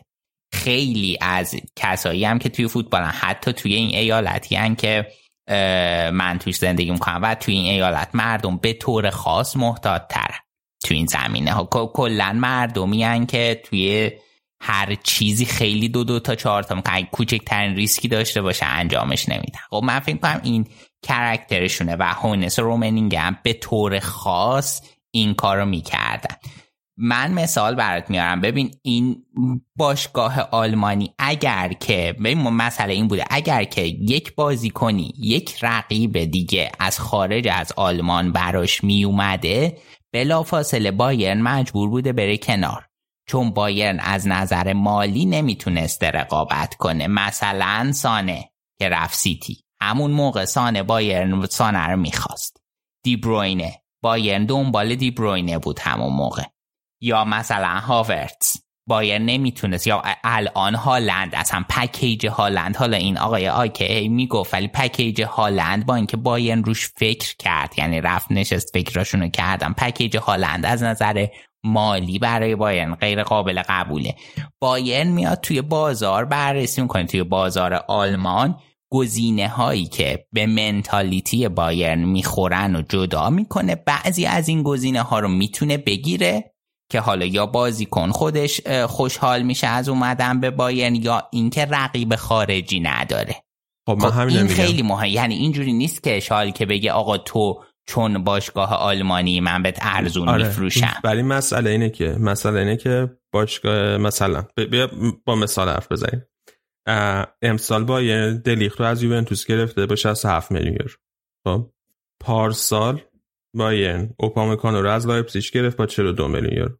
20 یعنی که قیمتی پولی که برای دلیخت دادن 50% تقریبا بیشتر از پولیه که برای اوپامکانو دادن. به نظر تو اوپامکانو و دلیخت نباید یه قیمت داشته باشن تقریبا تو بازار؟ چرا؟ ولی این برمیگرده به اون سیاست قیمت گذاری که من بارها بهش انتقاد کردم توی ترانسفر مارکت ما میبینیم. خب همین دارم میگم دیگه، یعنی لایپزیگ موقعی که میخواد بیاد اوپامکانو رو بفروشه، بایرن میاد بهش میگه آقا من میخوام اوپامکانو رو بخرم مثلا با 42 میلیون یورو. اوکی، ولی لایپزیگ چرا میفروشه به بایرن؟ لایپزیگ میتونه آقا من به شما با 42 میلیون یورو نمیفروشم. چرا؟ چون فلان باشگاهی که مثلا توی اسپانیا بازی میکنه یا فلان باشگاهی که توی انگلیس، فلان باشگاهی که توی ایتالیا، اون به من 60 میلیون یورو میده، من برای چی باید دو تا بفروشم؟ اما من فکر میکنم که مثال اوپامکانو اینجوری بود که توی این سال فسخ داشت. اوکی، حالا یه مثال دیگه، مثال زیاده، صرفا همینو میگم. آره میدونم مثال زیاده، صرفا همینو من می‌خواستم اشاره کنم. ولی لایپزیگ میفروشه بازیکنش با اون قیمت ارزون تر که بایرن. من میگم بایرن تا چیز نداره، بایرن تا من اگه جای بهم دادم همین کارو میکردم. بایرن بازیکنش میفروشه و بعد توی یه لیگ دیگه اگه یه همچین اتفاقی بیفته که مثلا یه بازیکنی با قیمتی کمتر از چیزی که باید جابجا میشه جابجا بشه، حالا البته شما جفتتون به خصوص سینا میدونم که مخالفه که بازیکن تو ورزشگاه فحش بخورن و اینا، به نظر چیز بدیه. ولی مثلا اگر که توی اسپانیا یه همچین اتفاقی میافتاد، این بازیکن فحش میخورد. مثلا راموس وقتی از سویا اومد به رئال یه هزینه خیلی خیلی زیادی هم برای راموس کرد با توجه به زمانی که نقل و انتقالات انجام شد، یعنی پول خیلی زیادی هم داد به سویا. ولی با این همه راموس هر وقت میرفت سویا بازی کنه، توی ورزشگاه سویا تو سانچز بیسکوان بازی کنه، راموس فحش می‌خورد کل بازی و این باعث میشد که بقیه بازیکن‌ها نفر بعدی که می‌خواد این نفر بعد از راموس یه ذره پیش خودش فکر کنه که آیا خوبه که من انتقالو انجام بدم یا نه. تو آلمان هم همین وضعیته. گوتزه که اومده بود، خب اصلا چون قبلش هم گفته بود که من مثلا به خاطر پپ گواردیولا دوست دارم برم فلان اینا، خب هنوز فصل برای دورتموند یادت باشه تموم نشده بود اصلا. اینقدر از سمت هوادارا فشار میذاشتن روی بازیکن. بعدم که اومد بایرن که هر بازی که دوباره با بایرن بود، حتی بعضی وقتا اون گفتن که اوکی گوتزه ما میذاریم رو نیمکت این بازی که توی سیگنال ایدونا داریم. و بعد هم که برگشت دورتموند، توی هوادارا بنر می آوردن که ما بازی کنه فلان فلان نمیخوایم تو تیممون. ولی گوتزه مثال خاصه دیگه. آره نه بازم بوده تو از شالی که هر کی اومده همینجور بوده، گورتسکا همینجور بود، نویر همینجوری بود، به همشون فحاشی شد. این چیزه، نمیگم که کار درسته، منم آره من نیستم، نمیگم که درسته، ولی اینم هست. بحث اعتراض به بازیکن بود. آره فشار به بازیکنه، خیلی فشار به بازیکن زیاده، چون که اینا فکر میکنن که مثلا این که تو بمونی توی این باشگاه این ارزشه، در حالی که کروس یه بار یه حرف خیلی قشنگی زد، گفت همون جوری که تویی که این ادعا رو میکنی، تو یه شرکتی داری کار میکنی، یه شرکتی دیگه به پیشنهاد بالاتر و کارت عوض نمیکنی. خب تو فوتبال چه چیزیش متفاوت از اینه؟ ما کارمندای این باشگاه‌هایی به نوعی میتونیم ببینیم و واقعا راست میگه. اینجوری تو نمیتونی توقع داشته باشی که خب بازیکن پیشنهاد بهتر بهش رسیده رفته، تو برای چه دلیل منطقی داره که بخواد متعهد باشه؟ آره ولی من میگم باشگاهی که داره میفروشه بخاطر اینکه اطراف هوادارش تحت فشار نیست، میاد خیلی راحت تر بایرن بازیکن میفروشه با اون قیمت پایینی که بایرن میخواد. ببین من همین میگم، اصلا تو همین مثال اوپامکانو، آقا بایرن مونیخ اوپامکانو رو میخواسته، بند فسخ هم داشته، بند فسخشو داده. خب چرا لایپزیگ نرفته یه باشگاه دیگه بیرون از آلمان پیدا کنه که بیاد بند فسخ اوپامکانو رو بده؟ لایپزیگ شاید درایور ماجرا همون علاقه بازیکنه شاید. نه آخه توی لیگای دیگه من میگم این جنس، من فکر کنم از درایور قضیه اینه که باشگاه براش فرقی نمیکنه، باشگاه میفروشه به بایرن خیلی راحت و بعد وقتی با این قیمتای پایین به بایرن میفروشی، همین باعث میشه که اولا دو تا مشکل پیش میاد. یکی اینکه خودت الان خود باشگاه لایپزیگ اینجا 20 میلیون یورو از دست داده، خب چون 20 میلیون یورو میتونه واسه اوپامکانو بیشتر بگیره. از طرف دیگه بایرن مونیخ هم 20 میلیون یورو به دست آورده، چون که برای اینکه بخواد یه با مدافع وسطی در حد اوپامکانو بگیره مجبور بوده 60 میلیون بده، الان 40 میلیون داده. یعنی در مجموع توی رقابت بین بایر مونیخ با لایپزیگ، بایر مونیخ اینجا 40 میلیون رو سود کرده، افتاده جلو. من میگم این که بازار نقل و انتقالات توی بوندسلیگا قیمتاش با بقیه بازار توی اروپا متفاوته، این اولین سودشو داره بایر مونیخ میبره، به خاطر اینکه بایر مونیخ اون سریه که داره بازیکن‌ها رو میخره با قیمت ارزون‌تر. آره این در کل درسته، ولی بایر نخره مگه این بازیکن میمونن میرن؟ خب برن، همین این مایندسته که میگم خب برن، بره یه باشگاه دیگه. حداقلش نه که لایپزیگ 20 میلیون اولا لایپزیگ 20 میلیون سودش میکنه، بایر هم 20 میلیون ضررش میکنه، رقابت نزدیک‌تر میشه. آره ولی لزوما بازیکنی که تو میگی با این قیمتی که مد نظرته نمیره اون باشگاه. مگه تونی کروس با چقدر رفت رئال مادرید؟ میدونی چی میگم؟ یعنی لزوما هیچ چیزی نیست. ببین مگه ببین اجازه بده، هالند مگه با چقدر پول رفت الان سیتی؟ خب خیلی کمتر از ارزشش. خب من یه نکته دیگه میخوام بگم، من فکر میکنم که مشکل ثانوی است که توی بند فسخ قرارداد گذاشتن دارید. آره ولی من مثلا کای هاورتس نگاه کن اگر مثلا لورکوزن کای هاورتس 85 میلیون یورو فروخت به چلسی، حالا دقیقش یادم نیست، مثلا 80 میلیون یورو فروخت به چلسی. خب همین اگه بایرن می‌خواست بخره، اگه لورکوزن یه باشگاه خواسته که این دقیقاً رفتاری که من میگم میکنه، اگر لورکوزن مثل بقیه باشگاه‌های آلمانی بود میومد کای هاورتس 5 میلیون یورو میفروخت به بایر مونیخ. چرا؟ چون هم واسه بازیکن می‌خواست بره بایر مونیخ، هم خودشون خیلی براشون مهم نبود که حالا 30 میلیون بیشتر بگیرن یا نگیرن. 5 میلیون این اینجوری نیست. چرا دیگه همین کارو می‌کردی مثل بقیه باشگاه‌ها که این کارو میکنن. نه آقا جون من، مگه دورتموند با نه ببین کای هاورتس مثلا پیشنهاد بایرن همون سال مثلا در همین اوردر بود. فرض کنیم که اون قضیه رودی فولر اینا رو بذاریم کنار، فرض کنیم که لورکوزن باشگاهی که قراره با بایرن هم معامله میتونه بکنه، تو بلک لیستش نیست. خب ولی پیشنهاد بالاتر رسید برای هاورتس. حالا حرف من اینه که برای یه بازیکن ممکنه یا پیشنهاد بالاتری نرسه یا خود بازیکن بایرنو دوست داشته باشه. مثلا پیشنهاد بالاتر فرض کن از چلسی رسیده، مثلا بازیکن میگه آقا من میخوام برم بایرن، چلسی نمیخوام برم. این دو حالت تو در نظر نمیگیری تو این سناریوت؟ چرا من در نظر میگیرم اگه بازیکن پیشنهاد بالاتر نرسه که خب اصلا توی بحث ما نیست، پیشنهاد بالاتر باش نرسیده این که هیچ چیز. قیمتش خانم اگه رسید تو الان میگی که چرا لایپزیگ کاس گدایی نگرفته، دستش را بیفته دور اروپا بگی 60 تا برای اوپامکانو بدی. من میگم ما این صد باشه کاس گدایی نیست، به همه باشگاه اروپایی هم کار میکنن، بازیکنشونو مفت و مجانی به باشگاه دیگه نمیدن، سعی میکنن براش مشتری پیدا کنن، به ایجنت بازیکن میگن آقا ما این بازیکنو آذری بفروشیم، ولی شما سعی کن برو مثلا مشتری بیشتری کسب کن. ببین آخه حالا البته درست راجع اوپامکانو، یعنی من میفهمم تو میگی که آقا شاید حتی باید بازیکن از طرف یه سری ایجنت میتونسته بره آفر بشه به بقیه تیم‌ها که پیدا کنن، ولی خب الان مثلا شاید لایپزیگ، حالا من نمیدونم این مورد خاص بوده یا واقعا دارن میرن به این سمت، این کار رو تقریبا برای انکونکو کرد. یعنی حرفش بود که بایرن میخواد پیشنهاد بده ولی لایپزیگ اصلا اون پیشنهادا رو گفت من گوش نمیکنم، من باش تمدید میکنم، چون مطمئن بود که ارزش این بازیکن میره بیشتر میشه و شاید یه پیشنهاد خیلی بهتری حالا چه از بایرن چه از بقیه تیم‌ها بگیرن. خب دقیقا مشکل ما همینجا شروع میشه، به خاطر اینکه معمولاً باشگاه های آلمان، من موضعم بگم موضع من اینه که لیگ ضعیفه به طور خاص و بایرن قوی نیست، لیگ صرفا خیلی ضعیفه و مشکل اینه که بازی وقتی که تو یک ستاره توی تیمت داری و تیمی به جز بایرنی، برای این که بتونی این ستاره رو توی تیمت نگه داری مجبور میشی بهش پوان بدی برای همین الان آقای انکونکو اگه تو قرارداد جدید جدا بشه فکر میکنم بند فسخ خیلی پایینی تفاهم کردن بذارن 40 تا 50 تا یه همچین چیزی، الان عددش یادم نیست. یعنی باز هم عدد اینه، لایپزیگ صرفا سودی که کرده اینه که یه ستاره رو بیشتر توی تیمش داره. یعنی اینا میگن که آقا اگه ما میخوایم با این باشگاه تو که باشگاه ضعیف‌تری قرارداد امضا کنیم یه سری سود روش میگیرن ایجنتا.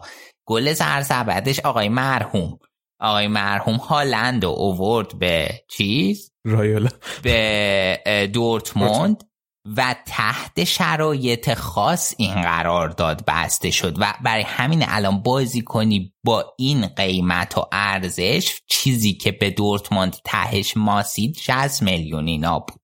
یعنی پول، یعنی یه دمبله رو 105 تا ازش گرفتن مینیمم، حالا بعدم یه سری بونس اومده بعد برای هالند که اون ارزش رو توی بازاری که خیلی قیمت و متفاوت بود از بازار اون سالا داشت تونستن از هالند فقط 60 میلیون کاسب بشن. میدونی چی میگم؟ یعنی میگم که این باشگاه ها به خاطر کوچیک بودنشون همیشه توی این مذاکرات دست پایینو دارن.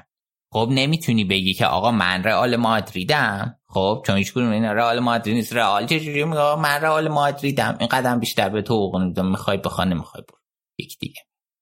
خب ولی دورتموند نمیتونه این کارو بکنه، لایپزیگ نمیتونه این کارو بکنه. تو میگی که بهتره ستاره ها رو نگه داره از تیم، از اون ستاره استفاده کنه یا نه با قیمت بهتری بفروشه؟ مثلا دورتموندی که زدی الان کلی بازیکن هست که میتونیم بگیم که آقا شما اصلا به این قصد گرفتی که این بازیکن ارزشش بره بالاتر بفروشیش. همون دمبله که گفتی، اوبامیان که گفتی. من حرف تو رو رد کردم که گفتی که این انکونکور نگه داشتن که بعد با قیمت بیشتر میتونن بفروشن. آها تو میگی سیاستش این نیست. خیلی از کیسا اینجوریه، یعنی باشگاه صرفا برای اینکه الان خب تیم داره چمپیونز لیگ بازی میکنه، تو اگه بازی کنی در این سطح داشته باشی خب علاوه بر یه سری پارامتر دیگه، خب مهمترین بازیکنه تا وقتی بیای از دست بدی خب گند میخوره تو کل کار. حالا اینا سعی میکنن بازیکنن حفظ کنن ولی اینجوری نیست که سود مالی خیلی خاصی قرار باشه لایپزیگ از این تمدید قرارداد بکنه. خب تو وقت داری باشه تمدید قرارداد میکنی، ارزش پوله الان داره هی کم و کمتر میشه دیگه با وضعیتی که داری. یعنی مثلا 40 میلیون امسال از 40 میلیون دو سال دیگه کمتره دیگه. آره این قسمتو ما ایرانی‌ها خوب میفهمیم که ارزش پول و اینا رو همه مسلط. نه خب ولی من یه چیزی میخوام بگم. وقتی میگی مثلا با انکونکو تمدید میکنه ولی بعدش بند فسخ 40 میلیونی میذاره، یه دلیلش اینه که حقوقی که به انکونکو میده خیلی کمه. اگه حقوق انکونکو هم ببره بالا اون وقت انکونکو نمیتونه بیاد بگه بر من بند فسخ 40 میلیونی بذار. آفرین، میرسیم به بحث شیرینه اصل کار. خب ببین مشکل اینه که باشگاه ها چون که حالا لایپزیگ یه لحظه بذار کنار، باشگاه ها چون که پشتوانه مالی بزرگی ندارن مجبور میشن برای هزینه های جاریشون چیکار کنن؟ بازیکن بفروشن. این مشکلیه که دورتموند داره. میشای رومنینگ هم اینو گفته. این میشای رومنینگ داداشه کاله است، داداشه کارل هاینزه و این دورتموندیه خیلی و اونم گفته، اشاره کرده به این موضوع و این مشکل اصلیه. چرا بایرن این مشکل رو نداره؟ بایرن به خاطر شرایطی که در طی سالها برای خودش ایجاد کرد تونست قراردادهای اسپانسرینگ بزرگی ببنده. خب یعنی این نشون میده که این جنس مدیریت فرق داشته، وگرنه باشگاه بایرن ذاتش باشگاهی مثل دورتموند، مثل شالکه، مثل هامبورگ، مثلا لایپزیگ نیست. حالا سوالی که پیش میاد اینه که خب چرا لایپزیگ این کارو نمیکنه؟ این برام هم واقعا سواله. اون پوینتی هم که تو اشاره کردی چرا اوپامکان نمیده، اوپامکان رو من واقعا خیلی قبول ندارم ولی کلا انتقادت رو وارد میدونم. ولی مثال من اینه که چرا یه لایپزیگ که مشکل مالی هم به طور خاص فکر نمیکنم داشته باشه، چرا گذاشت یولیان ناگلزمان بره بایرن؟ مشکل فاینانس که ندارن.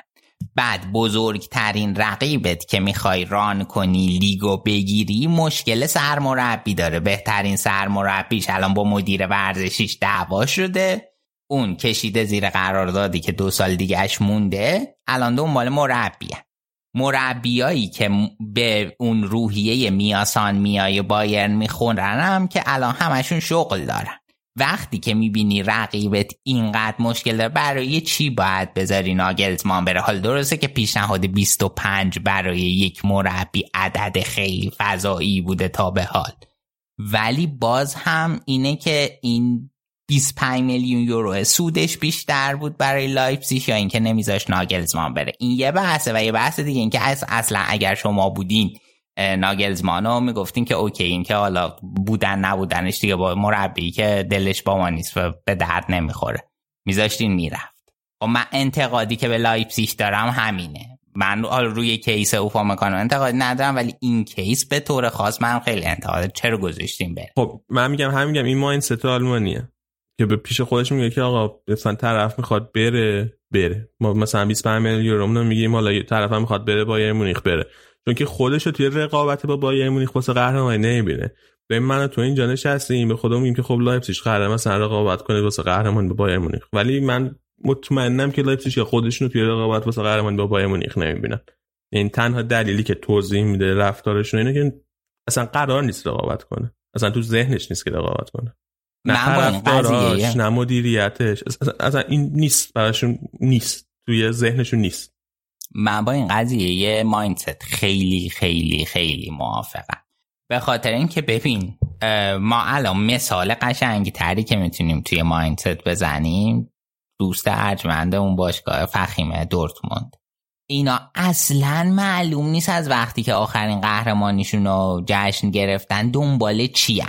ببین اصلا معلوم نیست این باشگاه قراره یه باشگاه دنبال کننده بایرن باشه، قراره قهرمان بشه، یا قراره بازیکن بنگاه بازیکن فروشی باشه. یه چیز قاطیه این وسط. بعد همونی که سینا گفت مربیایی که میاری از کجا میاری، هدفت چیه؟ اصلا هدف باشگاه برای خود باشگاه هم من حس می‌کنم اونقدر مشخص نیست. و بعد اصلا من حس می‌کنم از زمان فاوره اینا راضیان، خوشحالن که دارن دوم میشن، میدونی؟ یعنی اینجوری نیست که هوادار هم به قول تو انتظار داشته باشه که ما باید قهرمان بشیم، میدونی چی میگم؟ و فکر میکنی که هوادار دورتموند همچین حسی رو داره، همچین نظری رو داره؟ من فکر میکنم که در نهایت خوشحالن، خب که مثلا این فصل دوم شدیم، خب دوم خوبه دیگه. خب دومیه نتیجهش چیه؟ صرفا این که مثلا ما بهترین تیم بعد از بایرن بودیم، یا مثلا قراره سهمیه چمپیونز لیگ بگیریم بریم اونجا موفق شیم، چیزی که اونجا هم نیستن. آخه مثلا اینه که تو وقتی که آقا تو فرض کن که مثلا دورتموند 10 سال پشت سر هم دوم شه، خب بعد هر سال سهمیه چمپیونز لیگ میگیره. اگه دورتموند سال 11 هم باز دوم بشه، یعنی نباید دوباره دورتموندیا خوشحال بشن، که نباید انتظار یه پیشرفتی از خودشون داشته باشن. منطقیش اینه دیگه، منطقیش اینه که انتظارش باشه که بابا دیگه ما 10 سال دوم شیم، ولی یه بارم اول شیم. خب ولی نداره دورتموند این انتظار از خودش، یعنی دوباره سال 11 هم خوشحال میشه که ما دوم شدیم. این حرف درسته. بعد بزنم یه مثال بزنم، این که این اون ارزش یه ذره رفته. ببین مثلا همین سویا یا پارسال، خب یه تیم خیلی معمولیه توی لالیگا، یعنی مثلا سویا خیلی شبیه دورتموند دیگه از نظر مثلا کاری که کرده توی این چند سال. آقا اینا پارسال تا نیم فصل توی رقابت قهرمانی بودن با رئال، تعداد امتیازشون خیلی شبیه بود.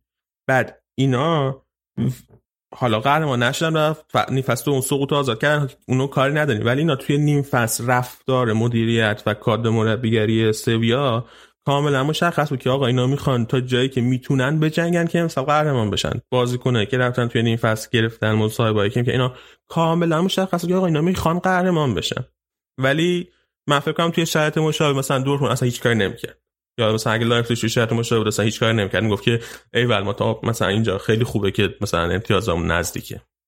ببین این چیزی که تو اشاره کردی من کاملا قبول دارم، یعنی یه قسمتیش برمیگرده به هوادارا، یه قسمتیش برمیگرده به مدیریت، یک قسمتیش هم که بازم اونم من از مدیریت می‌بینم برمیگرده به بازیکن‌ها. اینو نباید فراموش کنیم، یعنی آقا بازی کنی که تو میاری اصلا آیا این به تیمت میخوره، یا رفتی کلا یه بازیکن گرفتی که یه بازیکن گرفته باشی؟ میدونی چی میگم؟ ببین الان ما مقایسه میکنیم با بایرن. بایرن هر بازیکنی رو نمیخره، و دنبال اینه بایرن وقتی یک بازیکن میخره که به قول خودشون بازیکن روحیه میاسان میا داشته باشه. هر بازیکنی قبل از خرید بسیار بسیار در سطح کلان بحث میشه. هنوز هونس رومنینگ میان در مورد این نظر میدن که این روحیه با باشگاه ست بشه داره یا نداره. و ورنر برای چی هیچ وقت نیامد؟ بایرن رد شد. توی مدیریت در سطح کلان خیلی ها مخالفش بودن، معتقد بودن روحیه مناسب بایرن رو نداره، در حالی که من همچین سیاستی توی باشگاه دورتموند نمی بینم. دورتموند معلوم نیست چه سبک بازیکن میخوای. تو بازیکنی رو میخوای که مثل رویس بتونه تیمو جلو ببره، یا بازیکنی میخوای که سکوی پرتابش دورتموند باشه که بعد به گرونتر بتونی بفروشیش؟ این خیلی مهمه. بعد اصلا میری خرید میکنی تو بازار، فقط داری خرید تهاجمی میکنی. ما اگه امسال و با پارسا که کوبل آوردن فاکتور بگیریم، فقط داری خرید تهاجمی با کلاس میکنی. حالا اونم قابل بحثه که چقدر با کلاسه. بعد خب مگه با گل، صرفا گل زدن لیگ میبری دیگه؟ اینو که هم ضرب المثل شده اصلا که لیگو چی میبره؟ دفاع میبردی. تو دفاع میخوای، دروازه‌بان میخوای، نباید گل بخوری. خب بعد تازه امسال مثلا رفتن 2 دفاع با کلاس بالاتر گرفتن برای خودشون، یا پارسال بالاخره از این سم بورکی رها شدن، رفتن دروازه‌بان درست حسابی تر گرفتن که شاید بتونه مشکلشون رو حل کنه. من واسه این چیزی مثال خیلی خوب پیدا کردم، این که همین بحثه، این که 2 بازار نقل انتقالات وجود داره و دلیلش مایندسته. این فصل 2019-2020 خب بایرن 2 دفاع گرفته، یه لوکاس هرناندز گرفته، یه بنجامین پاوارد. پاوارد از اشتوتگارت آلمانی گرفته، هرناندز از اتلتیکو مادرید اسپانیایی.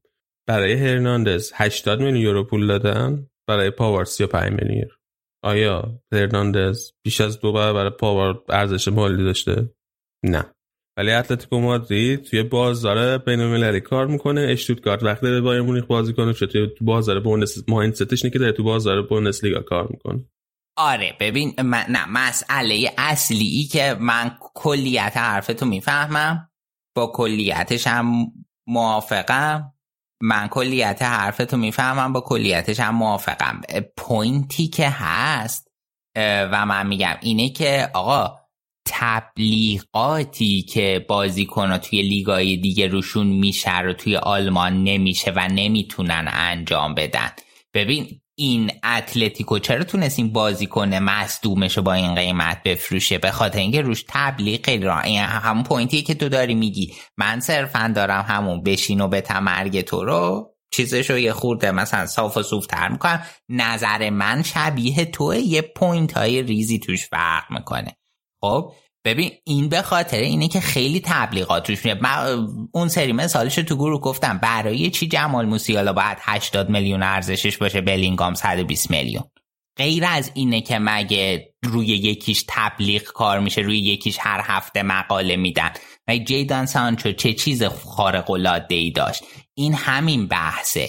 خب مشکل اصلی ای که بایرن داره اینه که تو بهترینم که باشی کیکر میاد به نمره 3 میده، نه خوب نبودی حالا بیشتر تلاش کن دفعه بعد. اینجوری نیست ای کیکرم میرفت 3 مقاله روی مثلا اون بازیکن آلمانی میداد، روی پاوار مثلا 3 مقاله کیکر داده بود. تبلیغ اینا همش چیزای تبلیغاتیه. خب و این رو توش باشگاه آلمانی خیلی ضعیفن. نشریات آلمانی هم به خاطر اون منتالیتی که دارن خیلی، من فکر می‌کنم اینجا مثلا همه چیزو منطقی بحث میکنن، یعنی هیچ وقت اینجوری نیست مثلا میبازه تیم و تیم شایسته برد نبوده، همه اینجوری هم که همون بهتر که باختم حقمون بود ببازیم، در حالی که توی خیلی کشورهای دیگه این منتالیتی تو نمیبینی. خب این اینجوری خیلی منطقی با قضایا برخورد میشه. و اینم اگر که تو میومدی یه سری تبلیغ میکردی روی بازیکنات که گاهن غیر واقعی و غیر منطقی بودن، صرفا جهت افزایش یه ریپیوتیشن به صورت چیز، یعنی میگن قیمت و حباب داره، یعنی همینجوری میومدی چیز میکردی، خیلی این تأثیر داشت روی بازار با باشگاه های آلمانی، رو قیمت باشگاه های آلمانی. خب من فهم میخوام بگم که به نظرم اینی که میگی هست کاملا یه قسمتیش، ولی به نظرم دست کسی هم نیست، یعنی دست آلمانیا بس است. چون این مقاله‌ای که میگی نوشته میشه و باعث میشه قیمت بازیکن‌ها بره بالا، اینا همشون تقریبا به زبان انگلیسی نوشته میشه و یه مشکل زبان آلمانیه که تعداد کسایی که آلمانی حرف میزنن توی دنیا خیلی کمتره نسبت به تعداد کسایی که انگلیسی حرف میزنن توی دنیا، حالا چه زبان مادرشون باشه چه بعد صورت مثلا مثل ما یه زبان دوم مثلا بلد باشن به نسبت. خب بنابراین باعث میشه که اصلا حتی اگه مثلا کیکر بیاد یه مقاله هم بنویسه یه کاری هم بکنه، اصلا بردی که میتونه داشته باشه مقاله کیکر خیلی کمتر از مقاله‌ای که به انگلیسی نوشته بشه. بعد حالا مثلا تو مثلا بازیکن اسپانیایی هم که نگاه کنی، خب رسانه‌های اسپانیایی هم خیلی چیزی نمی‌نویسن، ولی چون که خیلی تعداد آدمای زیادی اسپانیایی توی دنیا، دوباره مثل انگلیسی که خیلی گسترده است، اسپانیایی هم خیلی زیاد سخنور داره، باعث میشه که حداقل همون رسانه‌های انگلیسی که به انگلیسی می‌نویسن بیان درباره بازیکن‌های اسپانیایی هم یا بازیکن‌هایی که توی لیگ‌های اسپانیایی هم بازی می‌کنن به انگلیسی بنویسن و دوباره این باعث پخش شدنش میشه. یا اصلا کسای دیگه که انگلیسی حرف میزنن ولی تیم‌های اسپانیایی دنبال می‌کنن به خاطر اینکه اسپانیایی زبان‌ها زیادن درباره این بازیکن‌ها می‌نویسن. یعنی میگم یه مقداری از مشکلم برمیگرده به زبان آلمانی که تعداد کسایی که آلمانی توی دنیا حرف می‌زنن خیلی کمه به نسبت انگلیسی و اسپانیایی.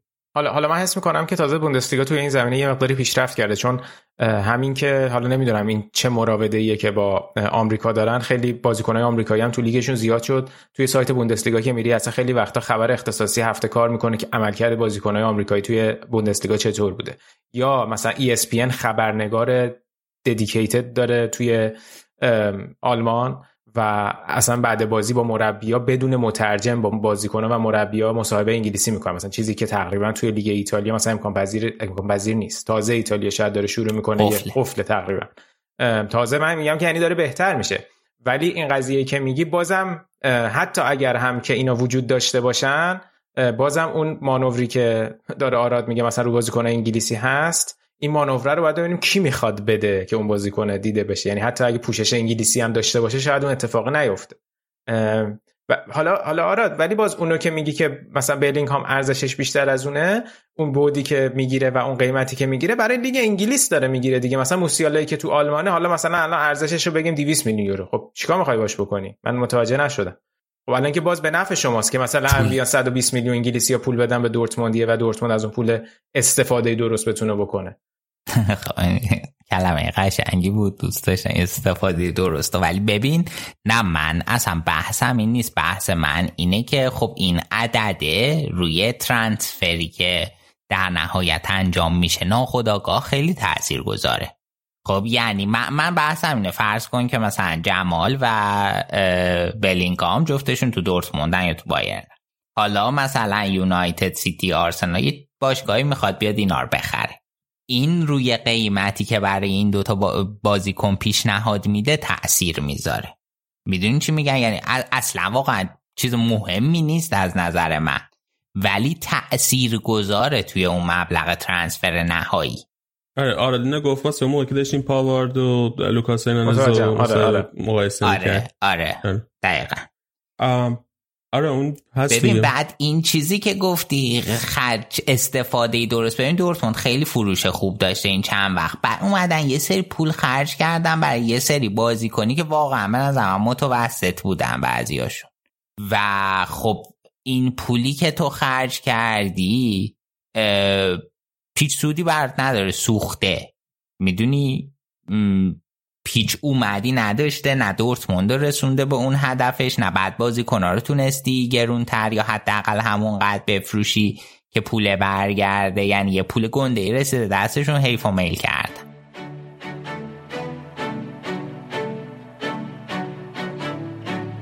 Wer führt uns diesen Moment ein? Besser kann es nicht sein. Denkt an die Tage, die hinter uns liegen, wie lang wir Freude und Tränen schon teilen. Hier geht jeder für jeden durchs Feuer, im Regen stehen wir niemals allein. Und solange unsere Herzen uns steuern, wird das auch immer so sein. Ein Hoch auf das, was vor uns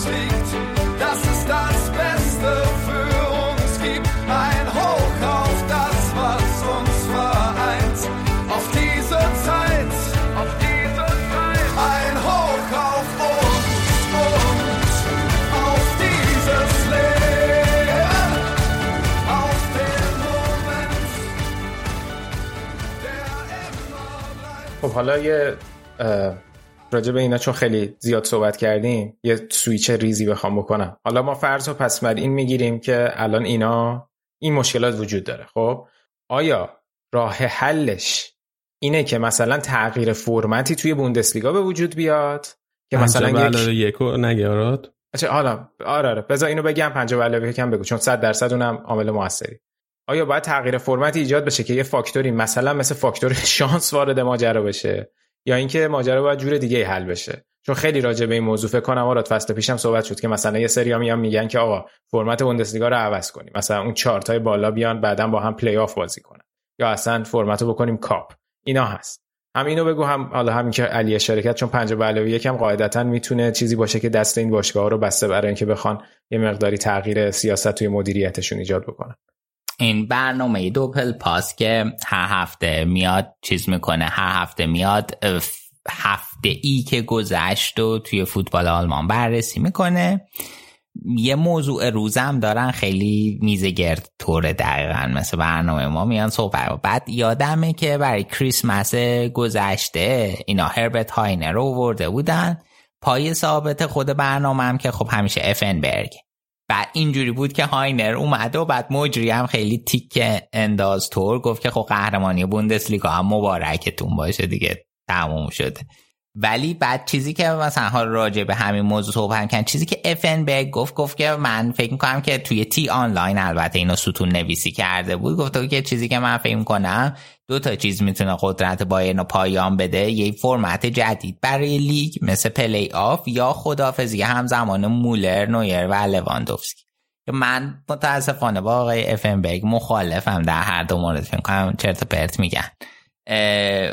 نکته اول که افنبرگ استدلال میکنه میگه که ببین مثلا فلان سالو ببین بایرن حذف شد، کلا قهرمانی بایرن توی DFB پوکال کمتر از لیگه و شانس این که تو بتونی بایرن رو حذف کنی توی یه بازی حذفی خیلی بالاتر از یک عالم بازی لیگه. این به صورت کلی گزاره درستی.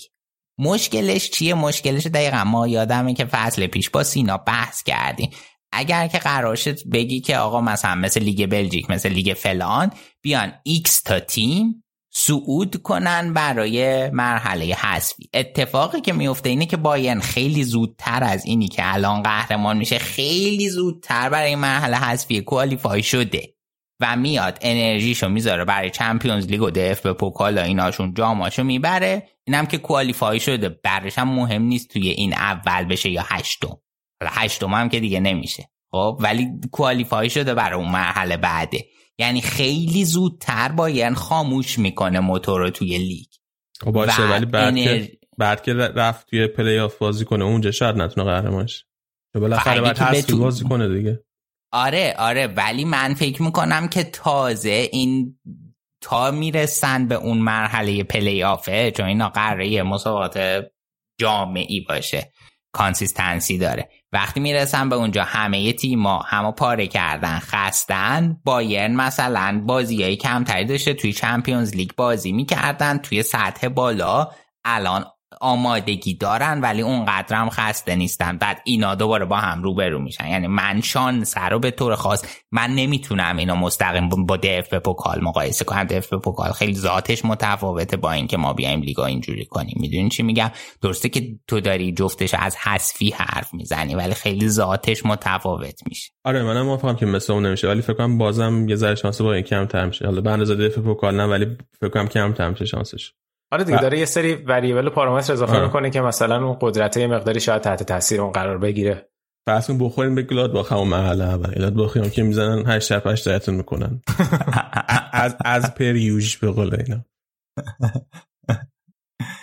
آره حالا اون 5 علاوه 1 رو هم لطفاً یک توضیح بده که این چطور باعث میشه که سرمایه گذار خارجی مثل لیگ های دیگه مثلا به طور خاص پریمیر لیگ نتونه وارد آلمان بشه. خب این قانون 5 علاوه 1 اولا یه مقرر، یکی از مقرراتیه که DFL یعنی سازمان لیگ فوتبال آلمان وضع کرده. یعنی باید بدونیم قانون گذارش کی. میگه که این قانون میگه که کسی که سرمایه بذار اینجوری بگم 50%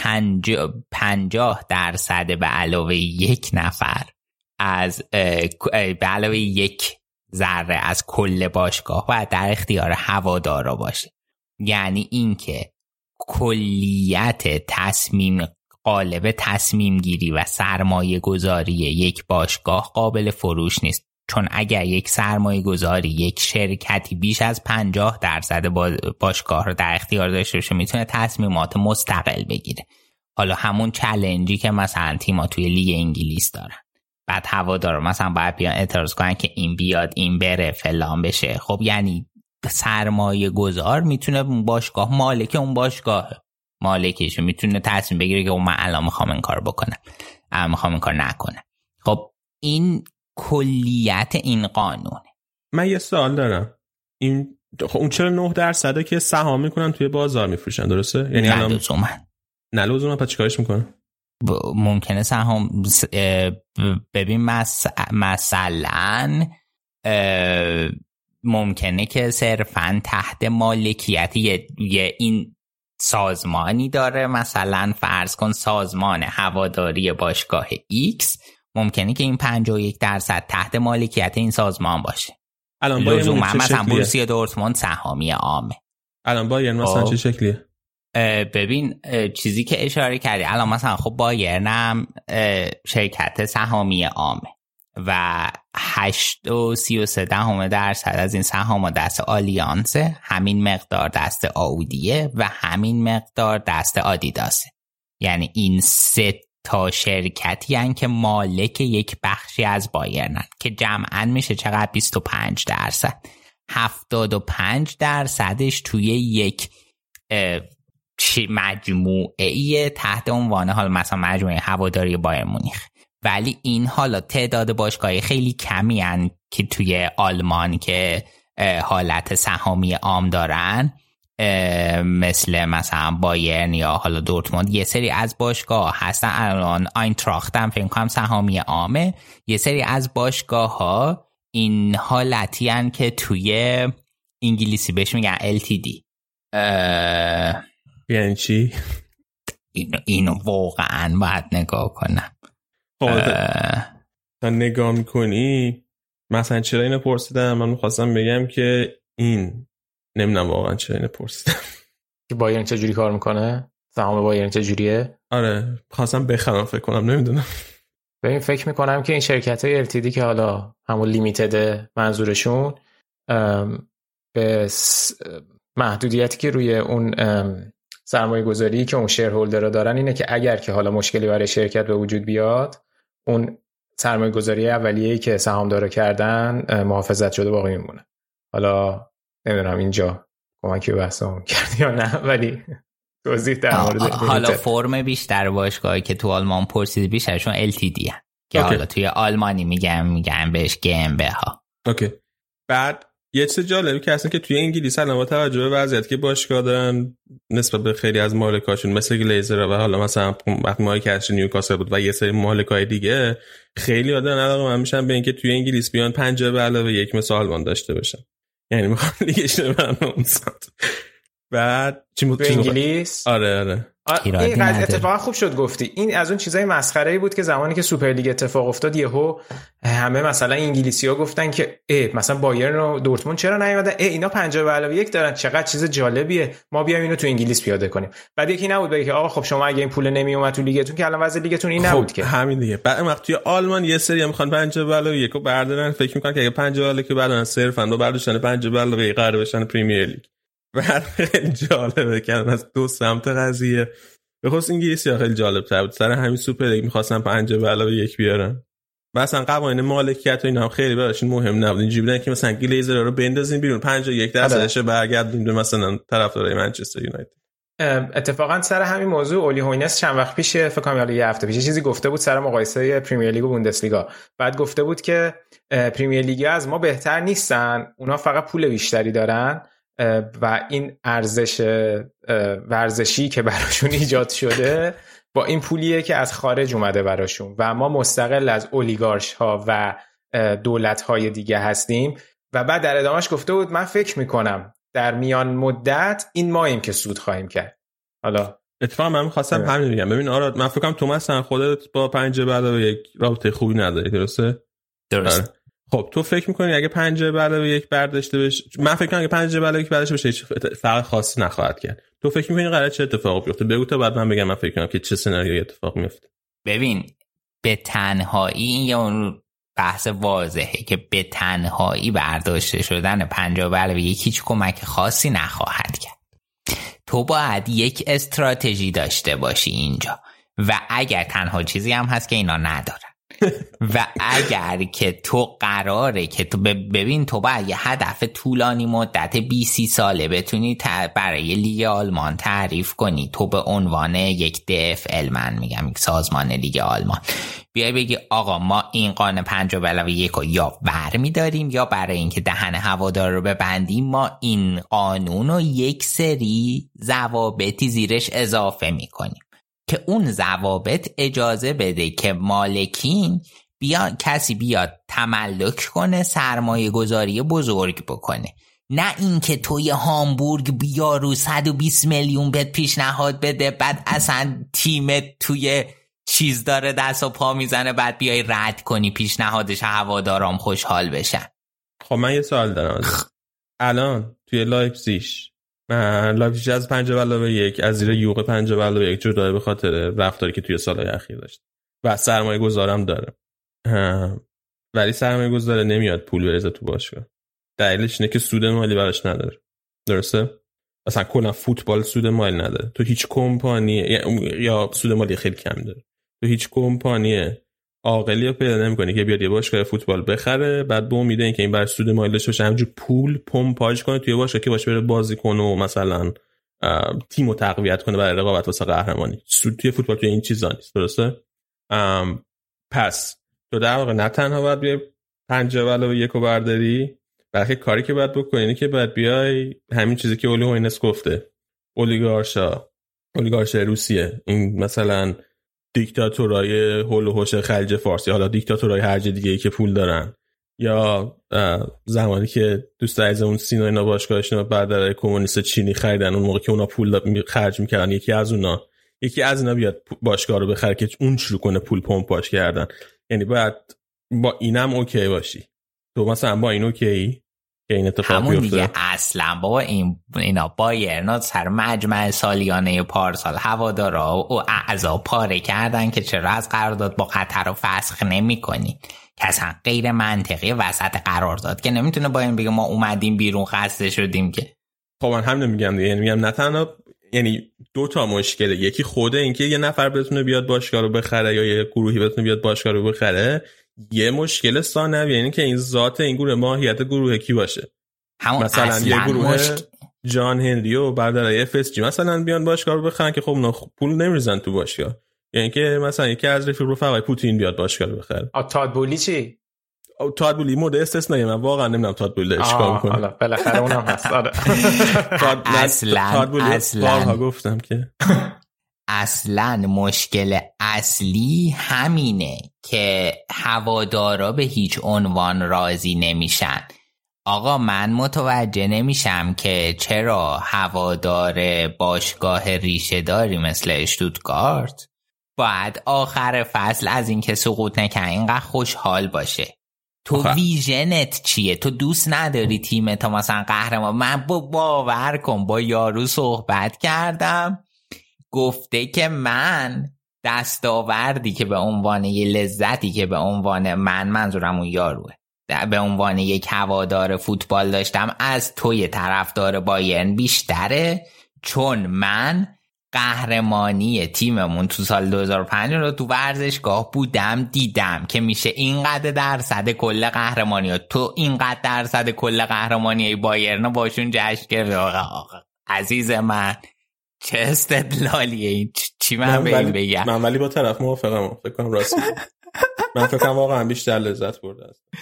آره میفهمم خیلی لذت برده. آره ولی این بحث هوادارهای لوکال و هوادارهای حالا جاهای دیگر رو باز میکنه که شاید مثلا ارزش این که اون برای شهرش داره برای باشگاهش داره متفاوته. مثلا چه میدونم آیا برمن، مثلا تو برمن، خب شهر برمن الان مثلا وردر برمن آیکون اون باشگاه، آیکون اون شهر دیگه، اصلا اون شهر شاید بدون اون باشگاه معنی خاصی نداشته باشه.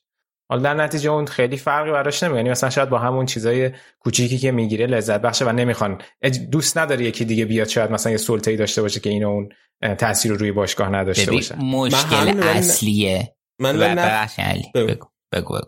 اینا پس جواب بده. پس تو موافقی که مثلا یکی مثل ابراهیموویچ بیاد توی آلمان مثلا دورتموند رو بخره یا مثلا اشتوتگارت رو بخره یا شالکه رو بخره؟ مشکل ندارم، بالاخره همینه. اوکی خب من مشکل دارم، من اگه بودم مشکل داشتم، یعنی من بنظرم این وضع فعلی بهتر از اون وضع. نمیدونم، من چیزی که من ببین ابراهیموویچ وقتی که اومد خیلی ساختارا رو یا توی باشگاه وضعیت باشگاه انگلیس به هم ریخت. من الان گفتم که حالا من مشکلی ندارم که طرف کیه، FBI کلیرنس که نمیخوام روی رو بذارم، طرف باید بیاد و من میگم من سازمان لیگ آلمان باید یک سری قوانینی رو وضع کنم با توجه به اینکه سرمایه گذاری تو انگلیس رو من دارم 20 ساله میبینم، نتایجش و میوه هاشو میشه دید. باید بیای تو آتیم تحقیقاتی تشکیل بده، آنالیز کنین این باگا رو داره، پس ما باید اینو با این شرایط با این بندها آزاد کنیم. خب تو مثالشو داری کنارت میبینی، نتایجش هم به صورت رایگان در اختیارت قرار میگیره، تو باید بیای تحقیق کنی، استفاده کنی و اینو وضعیتشو بهتر کنی، یک قانونی بذاری با وضعیت بهتر اینو ارائه بدی که دیگه اون مشکلایی که مثلا توی لیگ انگلیس ایجاد شده ایجاد نشه.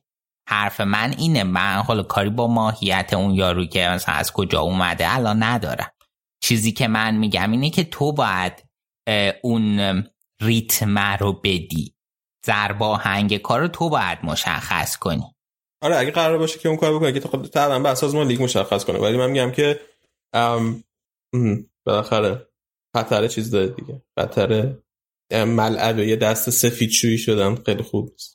نه ببین اون بحث چیز که هست، بحث همون مایندست هواداری که کردی و به نظر من پررنگ ترین این نکات توی کل فوتبال باشگاهی تو آلمانه، چون که چه چیزی باعث میشه که باشگاه تو بین المللی بشه؟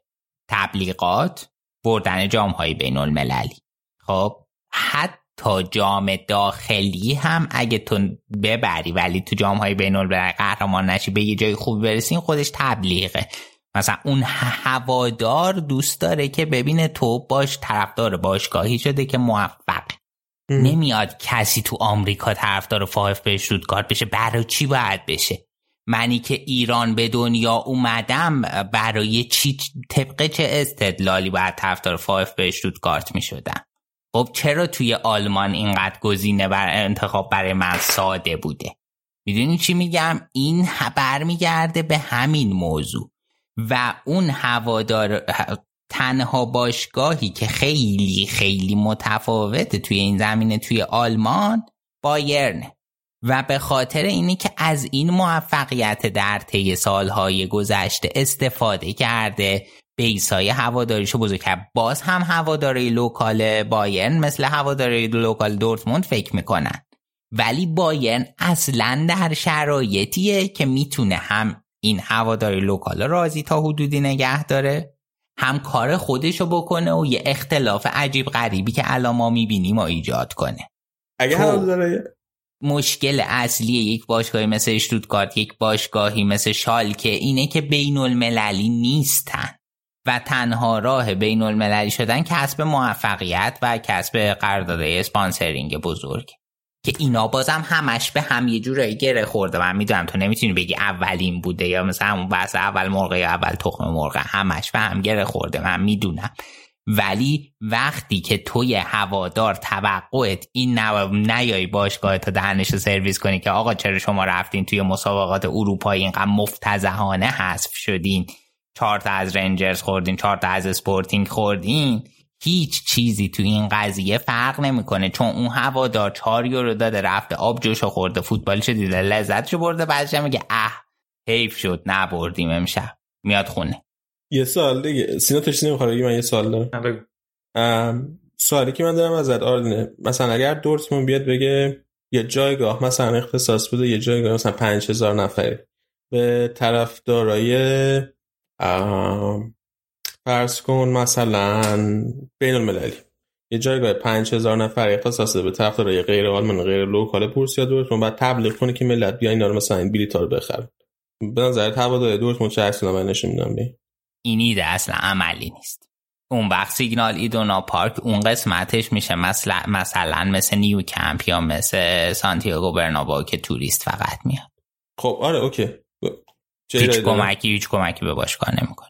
دورتموند به هر حال ورزشگاهش پر میشه، مثل نیو کمپ نیست. مسئله پر شدن ورزشگاه خب. نیست که همینو برمی داره. آقا اون یه رو مثلا آمریکا یه میاد، خب میاد مثلا ورزشگاه دورتموند میره میشینه، یه شال میخره، یه پیرن میخره، برمیگرده آمریکا، این شالو پیرنشه به 4 تا دوستای دور و برش نشون میده، همینجوری باعث میشه هر دفعه 5000 نفر مثلا.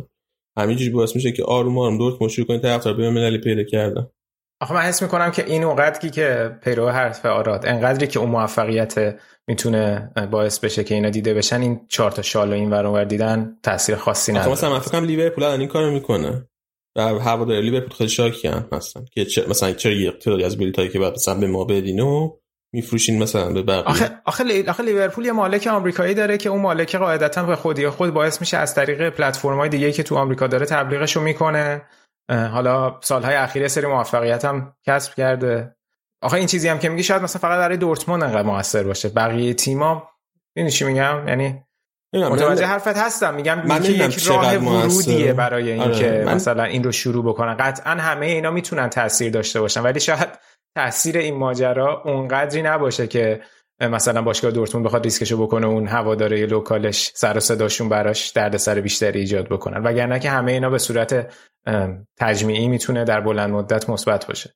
آره منم نمیدونم چقدر تاثیر داره، فقط می‌خواستم بگم که من بیشتر از زدن این حرف می بود که یعنی حتی اگه مثلا باشگاه هم چیکاری بکنه، من فکر کنم که هوادارا ورزشگاه سیگنال ایدونا پارک رو برای مدیریتشون تبدیل به یک حسینیه بکنه. دور از ذهن نیست. آره نه منم تصورم چیزی جز این نیست و کلن خیلی مدیریت هم سعی میکنه که به ساز اون هوادارا طبیعتاً برقصه، چون قدرتی مدیریت مال واتسکه مالک دورتموند نیست در نهایت. خب در نهایت توی مجمع میگیرن برکنارش میکنن. خب و کل کاری که واتسکه میتونه بکنه، حالا اونم خودش خیلی آدم کنسرواتیویه و کل کاری که میتونه بکنه اینه که حالا در بین این تصمیماتش یکی دوتا تصمیم مخالف اونا بگیره که در منفعت باشگاه در اون جهتی که ما داریم صحبت میکنیم باش. یارو دوتا نکته فقط بگیم که اگه حرف دیگه هم نیست کنیم. یکی ناظر به این حرفایی که آراد زد در مورد عمل کرده جام موفقیت خارج از آلمان به دست آوردن، اگر از اون سالی که بایرن و دورتموند رسیدن به فینال چمپیونز لیگ آمار تیم‌های آلمانی رو توی لیگ اروپا و چمپیونز لیگ نگاه کنیم و بایرن رو بذاریم کنار، کلاً یک بار لایپزیگ بوده که به نیمه نهایی رسیده و سه بارم دورتموند بوده که به 1/4 چمپیونز لیگ رسیده و یک بارم وولفسبورگ. و توی لیگ اروپا هم دو بار تیم‌های آلمانی به نیمه نهایی رسیدن، یه بارم آینتراخت بوده که قهرمان شده تو لیگ اروپا که همین سال پیش بود، یه بار دیگه هم فکر کنم خود آینتراخت بود که به نیمه نهایی رسیده بود، به چلسی باخته. توی لیگ کنفرانس هم که پارسال اونیون رفت همونجا هست شد، تموم شد رفت کارش. ببین من فکر میکنم این مهمترین چیزیه که به ما نشون میده آقا لیگ ضعیفه. چرا؟ من مثال برات میزنم. تیمی مثل اونیون اومده سهمیه لیگ کنفرانس گرفته، رفته لیگ کنفرانس جلوی فاینورد و اسلاویا پراگ توی 4 تا بازی کلن یه امتیاز گرفته. این تیم چه جوری سهمیه گرفته تو آلمان؟ اینجوری که میاد مثلا بازی و برای تیمایی که میتونه مثل گلادباخ مثل آینتراخت اینا میبنده و ازشون امتیاز میگیره. باید تو لیگ کنفرانس تو تیمایی که در سطحشونن مثل اسلاویا پراگ توپ میاد دست تیم اصلا هیچ ایده ای نداره که حالا ما توپ داریم بود چیکار کنیم، بندازیم بالا بگیریم، دست بزنیم بگیریم، اصلا هیچ ایده ای برای این که حالا توپ دستمونه ما با توپ چی کار کنیم نداره تیم. خب و این نشون میده که لیگ ضعیفه، چون ببین این تیم اومده مثلا یک رتبه خوبی گرفته در سطح حالا سهمیه مسابقات لیگ کنفرانس، با این اسکواد، با این ترکیب، با این مایندست بعد میاد توی اروپا. مشکل اصلی که ما داریم، ما یعنی تیم‌های آلمانی داریم توی اروپا الان همینه که مثلا تیم نایب قهرمان یا سوم بوندسلیگا شده، این فصل میاد تیم اصلا کلن توی یه فضای حالت دیگه یه برا خودش نیستن اصلا اینجا. چقدر زدم تو میکروفون. نیستن اصلا اینجا و یک نتایج متفاوتی دارن میگیرن، به خاطر اینکه حالا مثلا اون تاکتیکی که فصل پیش باش امتیاز میگرفتن این فصل که کار نمیکنه. کانسیستنسی ندارن در مقیاس بزرگ که بتونن چند فصل پشت سر هم، اینو فقط دورتموند داشته به جز بایر، که بتونه چند فصل پشت سر هم توی اروپا هم اوکی باشه، حالا عالی نباشه اوکی باشه. خب ولی لیورکوزن چه گلی به سر آلمان زده الان چند فصل رفته اروپا، به چه تیم آخه به مثلا میره به زسکامی، به زسکا بود کراسنودار رو به کجا و رفت و برگشت باختن. بله حالا در راستای کانسیستنسی که گفتی، این تیم بایرن جدا از تیم مردا حالا بقیه عناصر باشگاه هم حالا خوب کار کردن دیگه، یعنی این کردیتش به اون نوع مدیریت هم میرسه دیگه، همون حالا ذهنیت توی همه ارکان باشگاه. ببین آره مثلا تیم زنانشون 2021 تونست قهرمان بشه، قهرمانی از چنگ وولسبورگ بعد سالها در آورد. نمیدونم توی بسکتبالشون قهرمان شدن توی یورو لیگ که اون لیگ قهرمانان اروپا و سوپر لیگ اروپا، نتایج خیلی خوبی داشتن، صعود کردن. اینا هست. من از همون اولم گفتم بایرن مدیریت خوبی داشته، ولی این مدیریت خوب مال امسال پارسال نیست، یه انتگرال یک مجموعه کاری بوده در یک بازه زمانی بزرگ که توش اشتباهات هم طبیعتاً هست، قسمت‌های منفی بوده، ولی جمعه که می‌کنی این تیکه های کوچیک کوچیک و جمعش خیلی بزرگ و مثبت بوده و این باعث میشه که بایرن الان در این شرایط باشه، تیمی مثل دورتموند در اون شرایط باشه. و اصلا سوالم اینه چرا ایده ای که برای ردبول میتونه کار کنه، حالا باشگاهی که در دسته 4 بوده نمیتونه برای یه باشگاه سنتی آلمان کار کنه. ببین ما جدول فصل 2010-2011 که نگاه کنی، دورتموند و لورکوزن و بایرن که اول تا سوم شدن، هانوفر 4م شده، الان هانوفر کجاست؟ ماینز 5م شده، نورنبرگ 6م شده، الان کجاست؟ کایزرسلاترن 7م شده، الان کجاست؟ هامبورگ 8م شده، اون الان کجاست؟ اینا همشون باشگاه‌های سنتی آلمانن. اینها بودنشون توی بوندسلیگا ارزش افزوده است برای لیگ. اینا نیستن. چرا ایده ای که برای لایپزیگ کار میکنه نمیتونه تیم دست دومی نورنبرگ، دست چندمی کایزرسلاترن به روزای خوبش برگردونه؟ این ایده مگه مثلا چه کار دیگه ای میشه که چه روش دیگه ای وجود داره که این تیما رو بوست کنی؟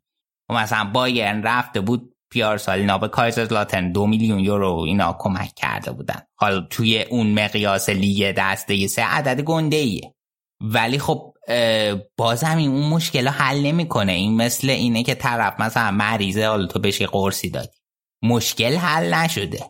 و اینم همینه. اصلا صحبت من اینه آیا ایده ای تو دیدی کار کرده؟ اصلا هوادارها بازم اینجا این مایندست رو ندارن که قبول کنن آقا بیاد یه همچین حرکتی توی باشگاه من صورت بپذیره که باشگاه من دوباره برگرده جزو باشگاهی بزرگ بشه. اینا اصلا ما نمیبینی. درود بر تو آراد، انقدر هرس خوردی واقعا. من میبینم این بچه سرخ شد اصلا دیگه، انقدر هرس خورد تو این اپیزود. علی صحبت دیگه نداری؟ یه فکر کنم مفصل صحبت کردی. نه من نظرتم رو گفتم دیگه. راه نجات بایر مونیخ و دورتموند رو هم که همه امیدیم.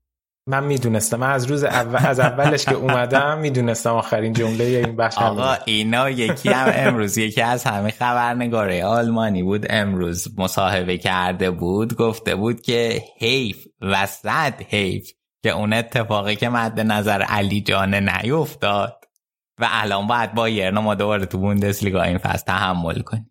خودش کجایی بود؟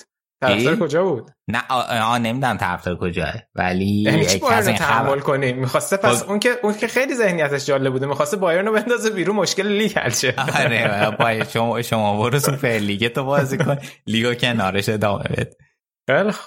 آره حالا من اون سری هم علی جان به سینا گفتم تنها راه نجات بوندسلیگا سوپر لیگ، تنها راه نجات فوتبال به طور کل. آره حالا من توی چیز کوتاه‌تر توی بخشی که به خودم مربوطه نگاه بخوام بکنم، تنها راه نجاته که بعد مثلا لورکوزن ساعت وسطش بره بالا مثلا به کراسنودار نبازه. این واقعا خیلی حل میکنه مشکل. اوکی، خیلی جالبه. سینا یکی از کسایی که مستقیما از سوپر لیگ سود میبره تیمش.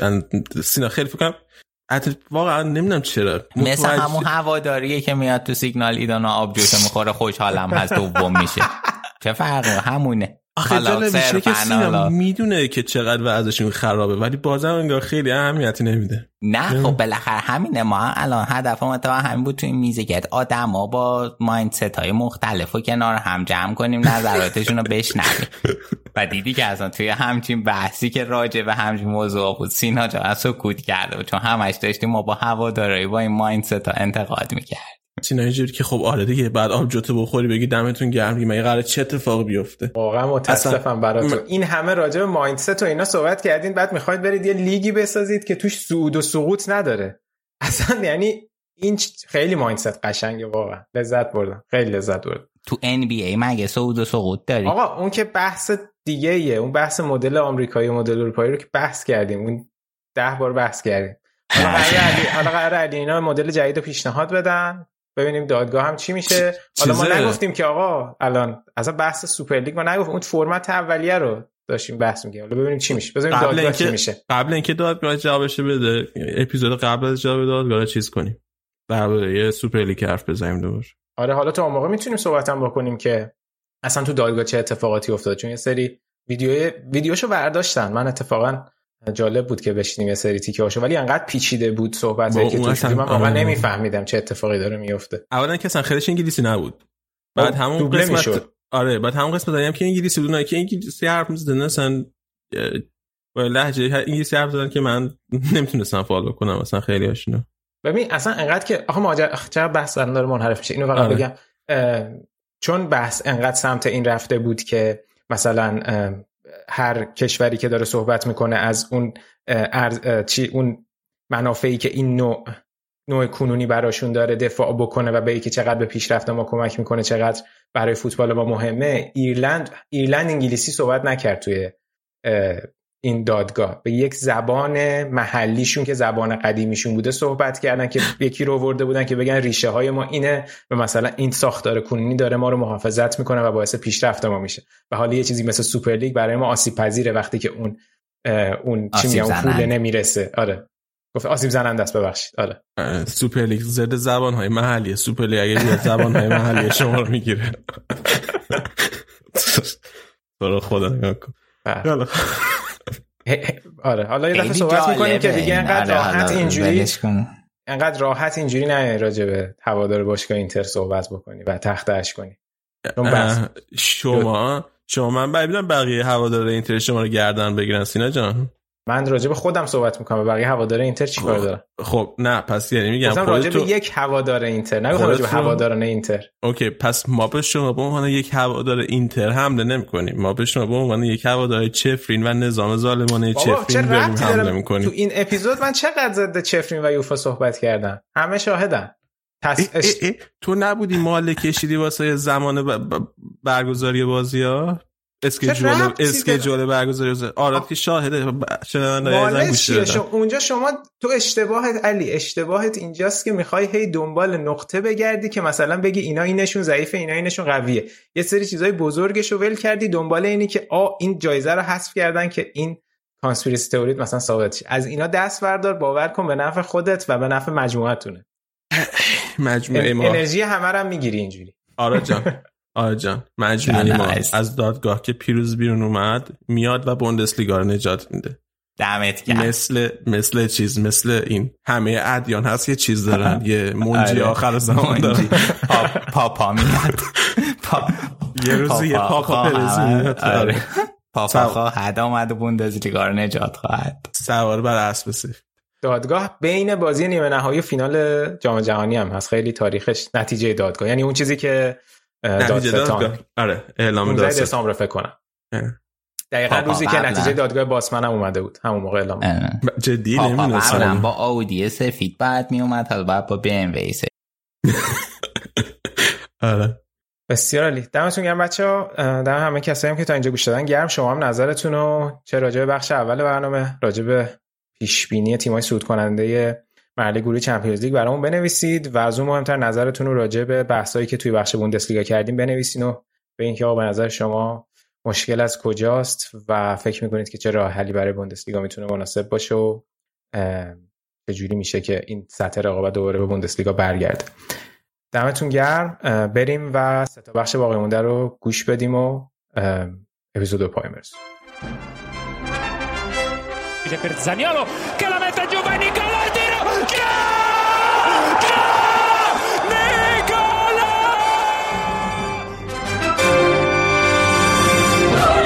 Lovely turn and a brilliant finish as well. It's Olivier Giroud's night. Vlahovic alla prima palla in Champions. Barella's cross, missed by Correa, Lautaro Martinez. Of course it's him.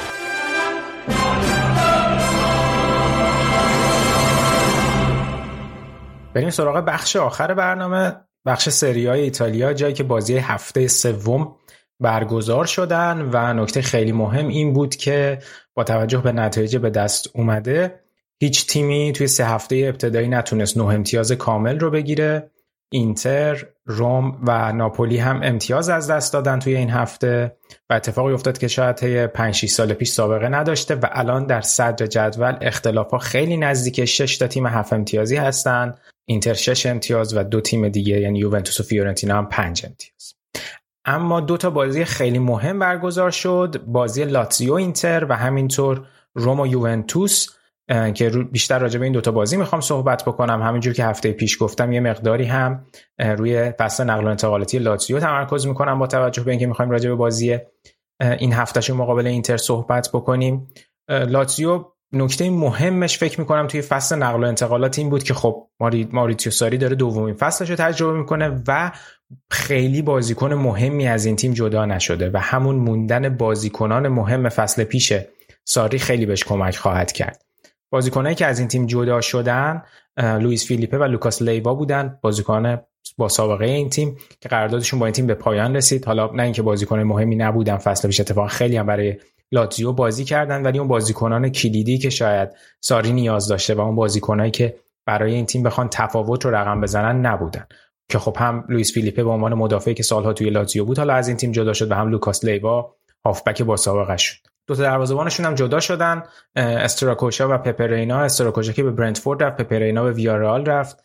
خیلی وضعیت دروازه فصل پیش لاتزیو هم مشخص نبود. استراکوشا دروازه‌بانی بود که خیلی بهش تو لاتزیو اعتماد می‌شد، ولی از یه جایی به بعد دیگه پپرینا تو دروازه قرار گرفت و خیلی وقتا انتقادایی هم از سمت هوادارا علیهش می‌دیدیم که وجود داشت. ولی در اصل هر 2 تا بازیکن جدا شدن. لاتزیو ایوان پروودل رو از اسپاتزیا گرفت که اتفاقا جلوی اینتر هم فیکس بازی کرد و لوئیز ماکسیمیانو رو از گرانادا گرفته برای دروازه‌اش. اما خریدای مهمی که لاتزیو توی این فصل داشت، باید به رومانیولی و وسینو اشاره کنم که هر دو از شهر میلان اومدن. رومانیولی که کاپیتان فصل پیش میلان هم بود و با این تیم به قهرمانی رسید، با یه قرارداد آزاد از میلان به لاتزیو اومد، چیزی که مدت‌ها حرفش بود که قرار انجام بشه. و همینطور ماتیاس وسینو هم به صورت آزاد از اینتر، در واقع قراردادش که تمام شده بود، به صورت آزاد به لاتزیو پیوست که هر 2 نفر هم در بازی مقابل اینتر نقش به سزایی داشتن توی پیروزی لاتزیو. از اون سم قرارداد زاکانی که از فصل پیش به صورت قرضی توی لاتزیو بود و از هلاس ورونا به این تیم اومده بود نهایی شده. و همینطور 3 تا بازیکن دیگه گرفته لاتزیو. مارکوس آنتونیو برزیلی، هافبک وسط شاختار که با توجه به تجاوز روسیه به خاک اوکراین بازیکن‌های برزیلی این تیم از شاختار جدا شدن و مارکوس آنتونیو حالا به لاتزیو اومده. توی خط هافبک جایی که با جدا شدن لوکاس لیوا قطعا به بازیکن نیاز داشت لاتزیو. و 2 تا مدافع وسط دیگه گرفته به جز رومانیولی، نیکولا کاستالا از ورونا و ماریو گیلا از مادرید کاستیا. یه خروجی دیگه که داشتن که البته به صورت قرضی داشتن این فصل دوم، فصل پیشم خارج از لاتزیو بازی می‌کرد، وداد موریچی بود که با 7 میلیون یورو به مایورکا رفت. یه خرید خیلی خیلی بد برای ایگلیتاره. و کلادیو لوتیتو که بسیار بسیار خرید بدی بود و خرج زیادی رو لاتزیو برای آوردن موریچی از ترکیه انجام داد. اما بریم سراغ بازی لاتزیو اینتر، جایی که لاتزیو تونست 3-1 توی ورزشگاه اولمپیکوی روم اینتر رو شکست بده.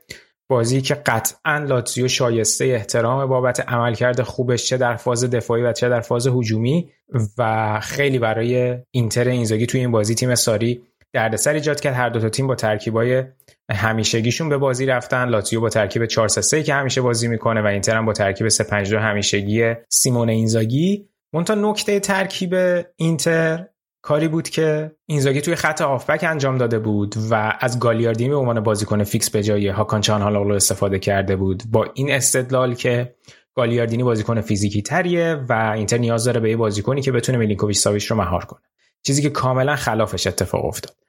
و واقعا به نظر من گالیاردینی حتی در سطحی نیست که بخواد به عنوان بازیکن فیکس یک تیم مدعی بازی بکنه. شاید گالیاردینی به عنوان اسکواد پلیر بازیکن اوکی باشه، یعنی اینکه اینتر این بازیکن رو این امکان داشته باشه در مواقع نیاز ازش استفاده بکنه، ولی تیمی که میخواد قهرمان بشه قاعدتا گالیاردینی نباید گزینه فیکسش توی زمین باشه. این چیزیه که توی بازی هم دیدیم و اصلا من نمیدونم که حالا این فیزیکی بودن گالیاردینی چقدر میتونست کمک بکنه به اینکه ساویچ رو مهار کنه. اینتر دو فصله که داره توی روم 3-1 به لاتزیو میبازه و تمرکز اینزاگی هم تو هر دو تا بازی این بوده که حالا من به نحوی میلینکوویچ ساویچ رو مهار کنم. اوکی، بسیار دید درستیه، ولی با یک سری کار متفاوت انجام دادن خواسته این کارو بکنه. اگه واقعا میلینکوویچ ساویچ انقدر مهره‌ایه که میتونه همه تفاوت رو رقم بزنه و شما باید همه فوکوسشو بذاری، اگه اینجوری بود که لاتزیو الان باید با همین یک بازیکن قهرمان سری آ میشد.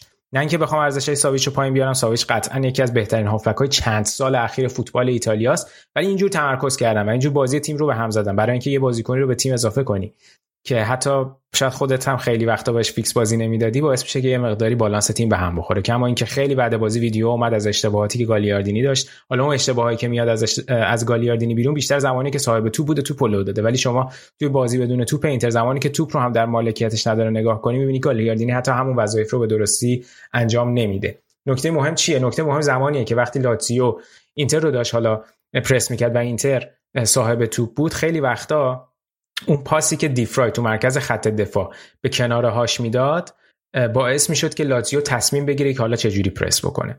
اگر که دیفرای پاسش رو به سمت چپ باستونی یا دیمارکو میداد در وینگ بک چپ، این میلینکوویچ ساویچ بود که از خط هافبکشون جدا میشد و میرفت تا پرس رو بذاره به سمت کسی که صاحب توپ شده یا خودش رو نزدیک بکنه و یه خط در واقع از اون خط میانی جلوتر بره و بیشتر موازی قرار بگیره با مهاجم تیمش. خب در این حالت چی میشه؟ در این حالت شما توقع داری که خب خط هافبکت اون کسی که معمولا کنار میلینکوویچ ساویچ بوده که گالیاردینی بوده حالا آزاد باشه و خودش بیاد کمک کنه به بقیه بازیکن‌ها که از پرس فرار کنه و خودشو موقعیت پاس قرار بده برای بقیه بازیکن‌ها، ولی میدیدیم که انقدر گالیاردینی ایستا بازی میکنه این کار رو هم انجام نمیده.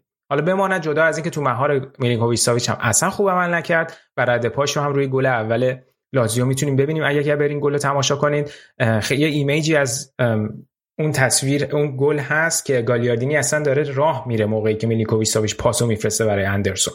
حالا اصلا اشتباه دیمارکو رو روی گل فعلا بذاریم کنار، بهاندانویچ رو گالیاردینی هیچ فشاری روی ساویچ نمیذاره، اصلا به سمت دیگه‌ای داره نگاه میکنه و داره راه میره که خب خیلی فاجعه آمیز بود و دیدیم که پاس گل فوق العاده ای رو ساویچ انداخت. و خب اشتباهی که اتفاق افتاد این بود که توپی که سانت شد دیمارکو هم به عقب نرفته بود و درست فیلیپ اندرسون رو مارک نکرده بود، وینگر سمت راست لاتزیو رو، و فیلیپ اندرسون خیلی خوب تونست خودش رو جای بده بین دیمارکو و باستونی.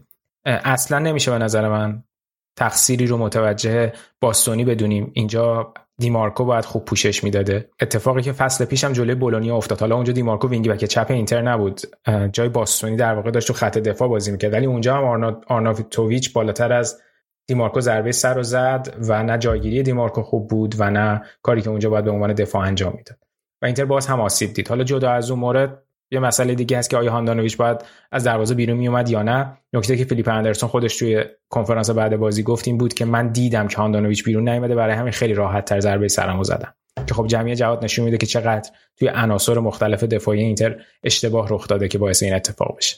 اما حالا اینتر هم پاسخش به این گل مثبت بود، موقعیت خلق میکرد کماکان اینتر. یه مشکلی که داشت این بود که لاتزیو خیلی خوب تونسته بود بروزوویچ رو از مدار بازی خارج بکنه و زمانی که بروزوویچ هم از مدار بازی خارج میشه خیلی وقتا اینتر واقعا به مشکل میخوره و همین این باعث شده بود که این کار خیلی خوب خط هافبک لاتزیو بود و سینو کاتالدی و میلینکوویچ ساویچ، و این باعث شده بود که اینتر خیلی وقتا رو بیاره به بازی که توپ رو برسونه مستقیم مهاجماش. و از اون طرف چیزی که هر خیلی از اینتریا انتظار داشتن این بود که لوکاکو مثل زمانی که توی بازی‌های اینتر و میلان واقعا رومانیولی رو اذیت می‌کرد این بازی هم اون کارو بکنه، ولی دیدیم که رومانیولی واقعا این بازی بهتر عمل کرد و لوکاکو اصلا بازی خوبی رو نداشت و وقتی که تو برای لوکاکو ارسال می‌شد اون استفاده‌ای رو که انتظار داشت اینتر لوکاکو از لوکاکو ببره نتونست برآورده کنه لوکاکو و خیلی تنها بود و مارتینز بیشتر عقب میومد تا شاید توپگیری کنه، ولی شرایط برای بیلداپ اینتر از عقب زمین اصلا خوب پیش نمیرفت و ارتباط بین خط دفاع و خط حمله کاملا قطع شد. بازیکنان خوبی که واقعا اینتر داشت مارتینز و دونفریس بودن که خیلی خوب میدیدیم که اون آتش بازی رو داشتن، اون علاقه به گلزنی رو داشتن برای حمله، برای اینکه تیم رو به بالا پیش ببرن. خب نیمه دوم اینتر به گل رسید روی یه ضربه ایستگاهی و روی یه فعل انفعالی که اتفاق افتاد، اما یک چند دقیقه بعد از اون گل یه موقعیت خیلی خیلی طلایی رو دونفریس از دست داد که اگه اون گل شده بود همونجور که اینزاگی گفته بود شاید ورق بازی کاملا برمیگشت وقتی اینتر بازی رو سری 2-1 میکرد. البته این اصلا بهانه خوبی برای اینزاگی نبود که آورد با توجه به عملکرد ضعیفی که اینتر توی این بازی داشت، ولی شاید اگه اون گل زده میشد واقعا کار برای اینتر عوض میشد. ولی از اونجا به بعد دیگه تعویضا برگ برنده بازی رو برای ساری رقم زدن، جایی که لوئیز آلبرتو به بازی اومد و پدرو به جای وسینو و زاکانی دقیقه 57 و لوئیز آلبرتو و پدرو گلای دوم و سوم لاتزیو رو زدن، دو گل خیلی خیلی فوق‌العاده. گل دوم که یک کار ترکیبی بی‌نظیر بود از لاتزیو، یا که سیکونس پاس فوق‌العاده‌ای رو داشتن و شوتی که لوئیز آلبرتو زد و هیچ کاری از دست سمیر برنمی اومد روی پاس پدرو، و در نهایت هم که خود پدرو هم که در دقیقه 86 دروازه اینتر رو باز کرد، بازم واکنشی از هاندانویچ ندیدیم، حالا چه میپرید چه نمیپرید اون تو وارد دروازه میشد.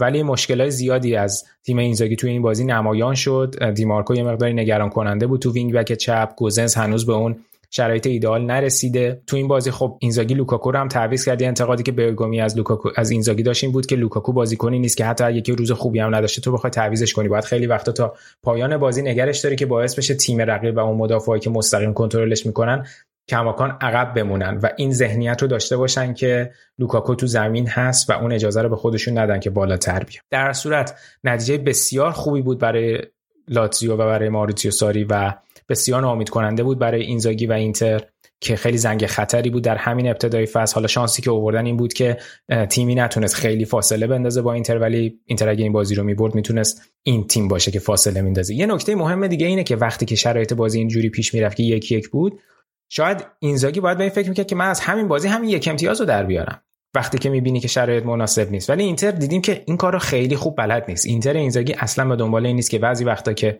شرایط بد پیش میره دنبال مساوی باشه. درسته خیلی خوبه، ذهنیت برد باید داشته باشه تیم، ولی بعضی وقتا هم شاید همین امتیاز در آوردن از این بازی خوب باشه. منتظر فرصت باشیم، نه اینکه همه تمرکز رو بذاریم خیلی فوتبال هجومی همیشگیمون رو بازی کنیم و اینجوری آسیب ببینیم از تیمی مثل لاتزیو که بازیکنای درخشانی داره و پدرو رو وارد زمین کرده که میتونه اینجوری به اینتر آسیب بزنه، مثل کاری که حالا جلوتر میرسیم که روم با یوونتوس کرد، اومد یک امتیاز رو گرفت. اما در هر صورت خبر بعد از بازی برای اینتر این بود که تو تمرینات روز بعد لوکاکو مصدوم شد، به بازی با کرمونزه در وسط هفته نمیرسه و از اون مهمتر بازی آخر هفته یعنی دربی دلا مادونینا رو هم به احتمال 99% از دست میده و حضورش توی بازی با بایرن هم هنوز در حاله از ابهامه که اصلا خبر خوبی برای اینزاگی نیست. حالا باید ببینیم که از کره‌ها استفاده میکنه یا از ادین ژکو. اما در صورت باید اینتر به خودش بیاد و هنوز اول فصل پیش ما به لاتزیو باخته بودیم، باید این نقطه ضعف ها برطرف بشه.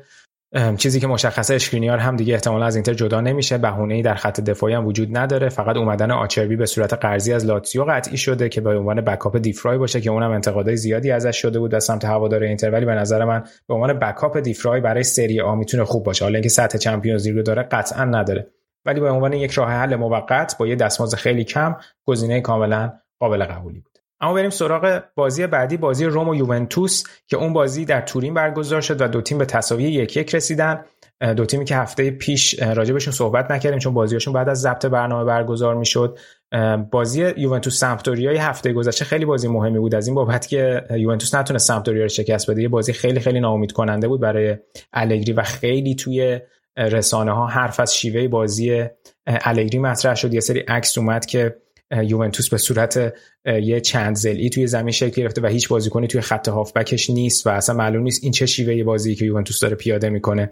توی مصاحبه‌ای که الگری با دزان داشت بعد بازی گفته بود که خیلی وقتا مردم میان راجع به فرمیشن و ترکیب صحبت میکنن، به نظر من خیلی خنده داره. مهم اینه که ما توپ رو بازیکنان بتونن به بازیکنی پاس بدن که همون لباس خودشون رو پوشیده و این صحبت‌های الگری خیلی سر صدا کرد و انتقادهای هوادارا رو به همراه داشت. حالا این بازی با روم خیلی یوونتوس خوب شروع کرد بازی رو، از همون دقیقه یکم تونستن روی ضربه ایستگاهی از سمت ولاهویچ به گل برسن و حالا جدا و مستقل از اون گل خیلی بازی خوبی رو داشت یوونتوس نیمه اول و از اون طرف روم بسیار ضعیف بود تو نیمه اول.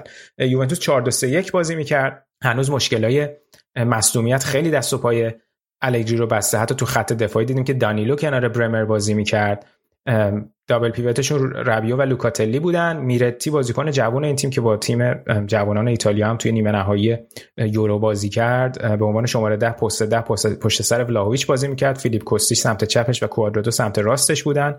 ولی خب همونجوری که میدونیم دیماریا مصدومه، پل پوگبا مصدومه. تو بخش میزگر صحبت کردیم چه حواشی برای پوگبا ایجاد شده، اینکه با چه روحیه‌ای و با چه فرمی به بازی یوونتوس خواهد اومد جای سوال داره. فدریکو کیزا معلوم نیست هنوز کی برگرده، بونوچی مصدومه و میلیک هم که تازه به تیم اضافه شده بود قاعدتا نتونست خیلی کمکی بکنه در انتهای بازی. یه انتقاد دیگه‌ای که از بازی یوونتوس شده بود تو بازی با سمپدوریا این بود که ولاهویچ 3 تا لمس توپ داشت کلا توی نیمه اول، یکیش همون بازی توپی بود که اول بازی شروع کرد. حالا توی این بازی ولاهویچ قابل توجه بود در نیمه اول، ولی در چند موقعیت بیشتر این اتفاق نیفتاد و اسمالینگ فوق‌العاده بود، واقعا تونست ولاهویچ رو ببنده از یه جایی به بعد و خیلی اسمالینگ رو به عنوان بهترین بازیکن زمین قلمداد کردن، واقعا خوب تونست ولاهویچ رو مهار کنه. البته یوونتوس یه گل دیگه نیمه اول زد که داور هند ولاهویچ رو اعلام کرد توی بیلداپ منجر به گل زیبایی که لوکاتلی به ثمر رسونده بود. و مشکل یوونتوس باز این بود که در نیمه دوم باز الگری رفت سمت حفظ نتیجه مثل همیشه، یعنی زودتر باید بازی رو می‌کشتن وقتی نیمه اول میتونستن این کارو بکنن. خود الگری هم به این موضوع اشاره کرده بود که ما باز زودتر بازی رو تموم می‌کردیم ولی این کار رو نکردیم. ولی از اون طرف روم، مورینیو تو کنفرانس بعد بازی گفته بود که من توی بین دو نیمه بازیکنام گفتم خجالت می‌کشم از اینکه مربی شما و شما باید شرمسار باشین از این نوع بازی که دارین، از این شیوه و اتیتودی که نسبت به بازی دارین و همون بین و گفته بود من مطمئن بودم که خودشو آماده این صحبت‌های تند من هستن انقدر که ما بد بودیم نیمه اول.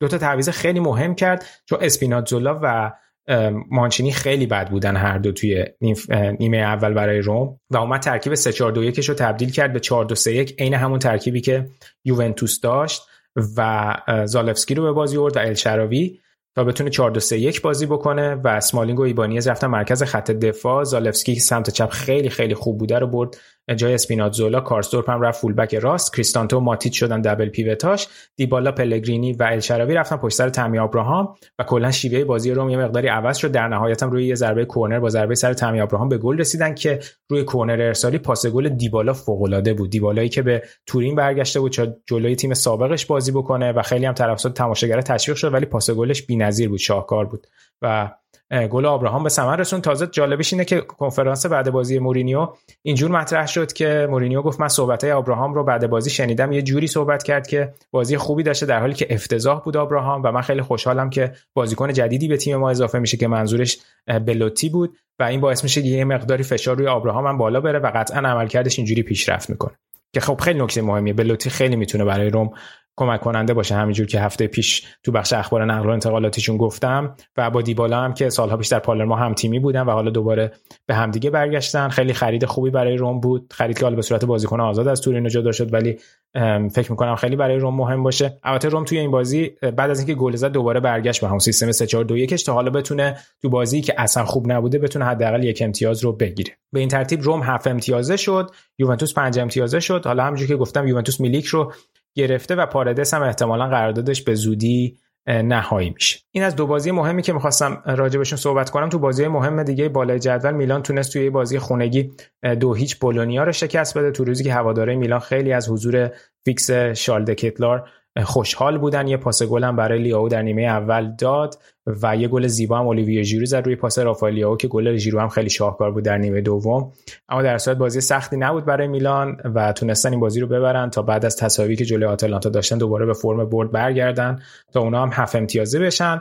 میلان یه دفاع خریده از شالکه، مالکچا، و حالا احتمالاً به سراغ یه هافبک دیگه هم شاید تو این دو روز باقی مونده بره یه هافبکی از بوندسلیگا بتونن بیارن و حالا تو هفته‌های آتی بیشتر در موردشون دوباره صحبت می‌کنیم، به خصوص که هفته آینده با اینتر بازی دارن تو دربی دلا مادونینا که خیلی خیلی مهم میتونه مهم باشه در همین ابتدای فصل. تو بقیه بازی هم فیورنتینا توی فلورانس تونست 0-0 ناپولی رو متوقف کنه تا ناپولی نتونه 9 امتیازه بشه. تو بازی که یه مقدار حواشی هم داشت و آخر بازی اسپالتی به سمت هواداری فیورنتینا رفت، چیزی که بارها تکرار شده. وقتی که به فلورانس میره اسپالتی مورد حمله هوادارا واقع میشه و خیلی بهش فحش میدن و اصلا رفته بود با هوادارا درگیر شده بود، به سمتش بطری پرک کردن و یه هواداری شاید حتی می‌خواست بزنتش که حالا می‌خواد چکی که بهش بزنه نخورد به اسپالتی و بعد بازی خیلی ناراحت بود اسپالتی از اینکه میگفت به مادر من فحاشی شده توی استادیوم و هر سال داره توی فلورانس این برای من تکرار میشه. خبری که برای ناپولی خیلی حالا این چند روز اخیر برجسته بوده و توی بخش میزگرد هم اشاره کردیم، اخباری بوده که خورخه مندز رونالدو رو به ناپولی پیشنهاد داده برای اینکه از اون سمت هم ناپولی میخواد که اوسیمهن رو در واقع با بالای 100 میلیون یورو بفروشه و حالا مندز گفته که من کمک میکنم که اوسیمهن به یونایتد بره. خیلی پیشنهاد عجیبی اگه اتفاق بیفته از لحاظ مالی که خیلی به نفع ناپولیه، چون درخواستشون اینه که بخش زیادی از دستمزد رونالدو هم که به صورت قرضی میخواد بیاد به ناپولی رو یونایتد بده. از لحاظ اینکه خب اوسیمهن رو از دست میدن اگر این اتفاق بیفته خیلی ناراحت کننده است شاید برای هواداران ناپولی، با اینکه خیلی اون جلوشون رو بستن با اوسیمن و البته راسپادوری و کفارسخلیا و جوانی سیمون هم اضافه شدن اونجا، همه چی تکمیله. شاید رونالدو بیا دوباره مقداری بالانس به هم بخوره، ولی خب پول خیلی خوبی گیرشون میاد و ولی از اون طرف رفتن اوسیمن هم به نفع یونایتد خواهد بود به عنوان یه مهاجم خیلی خیلی فوق العاده و یکی از مهاجمای خوب حال حاضر اروپا که آینده درخشانی هم داره. یه مقداری احتمال اتفاق افتادنش بعیده، ولی هیچ چیز تو نقل و انتقالات بعید نیست. 2 روز هم بیشتر نمونده، باید ببینیم که چه چیزی حاصل میشه از این چند روز باقی مانده و تلاش‌های خورخه مندز برای انتقال رونالدو.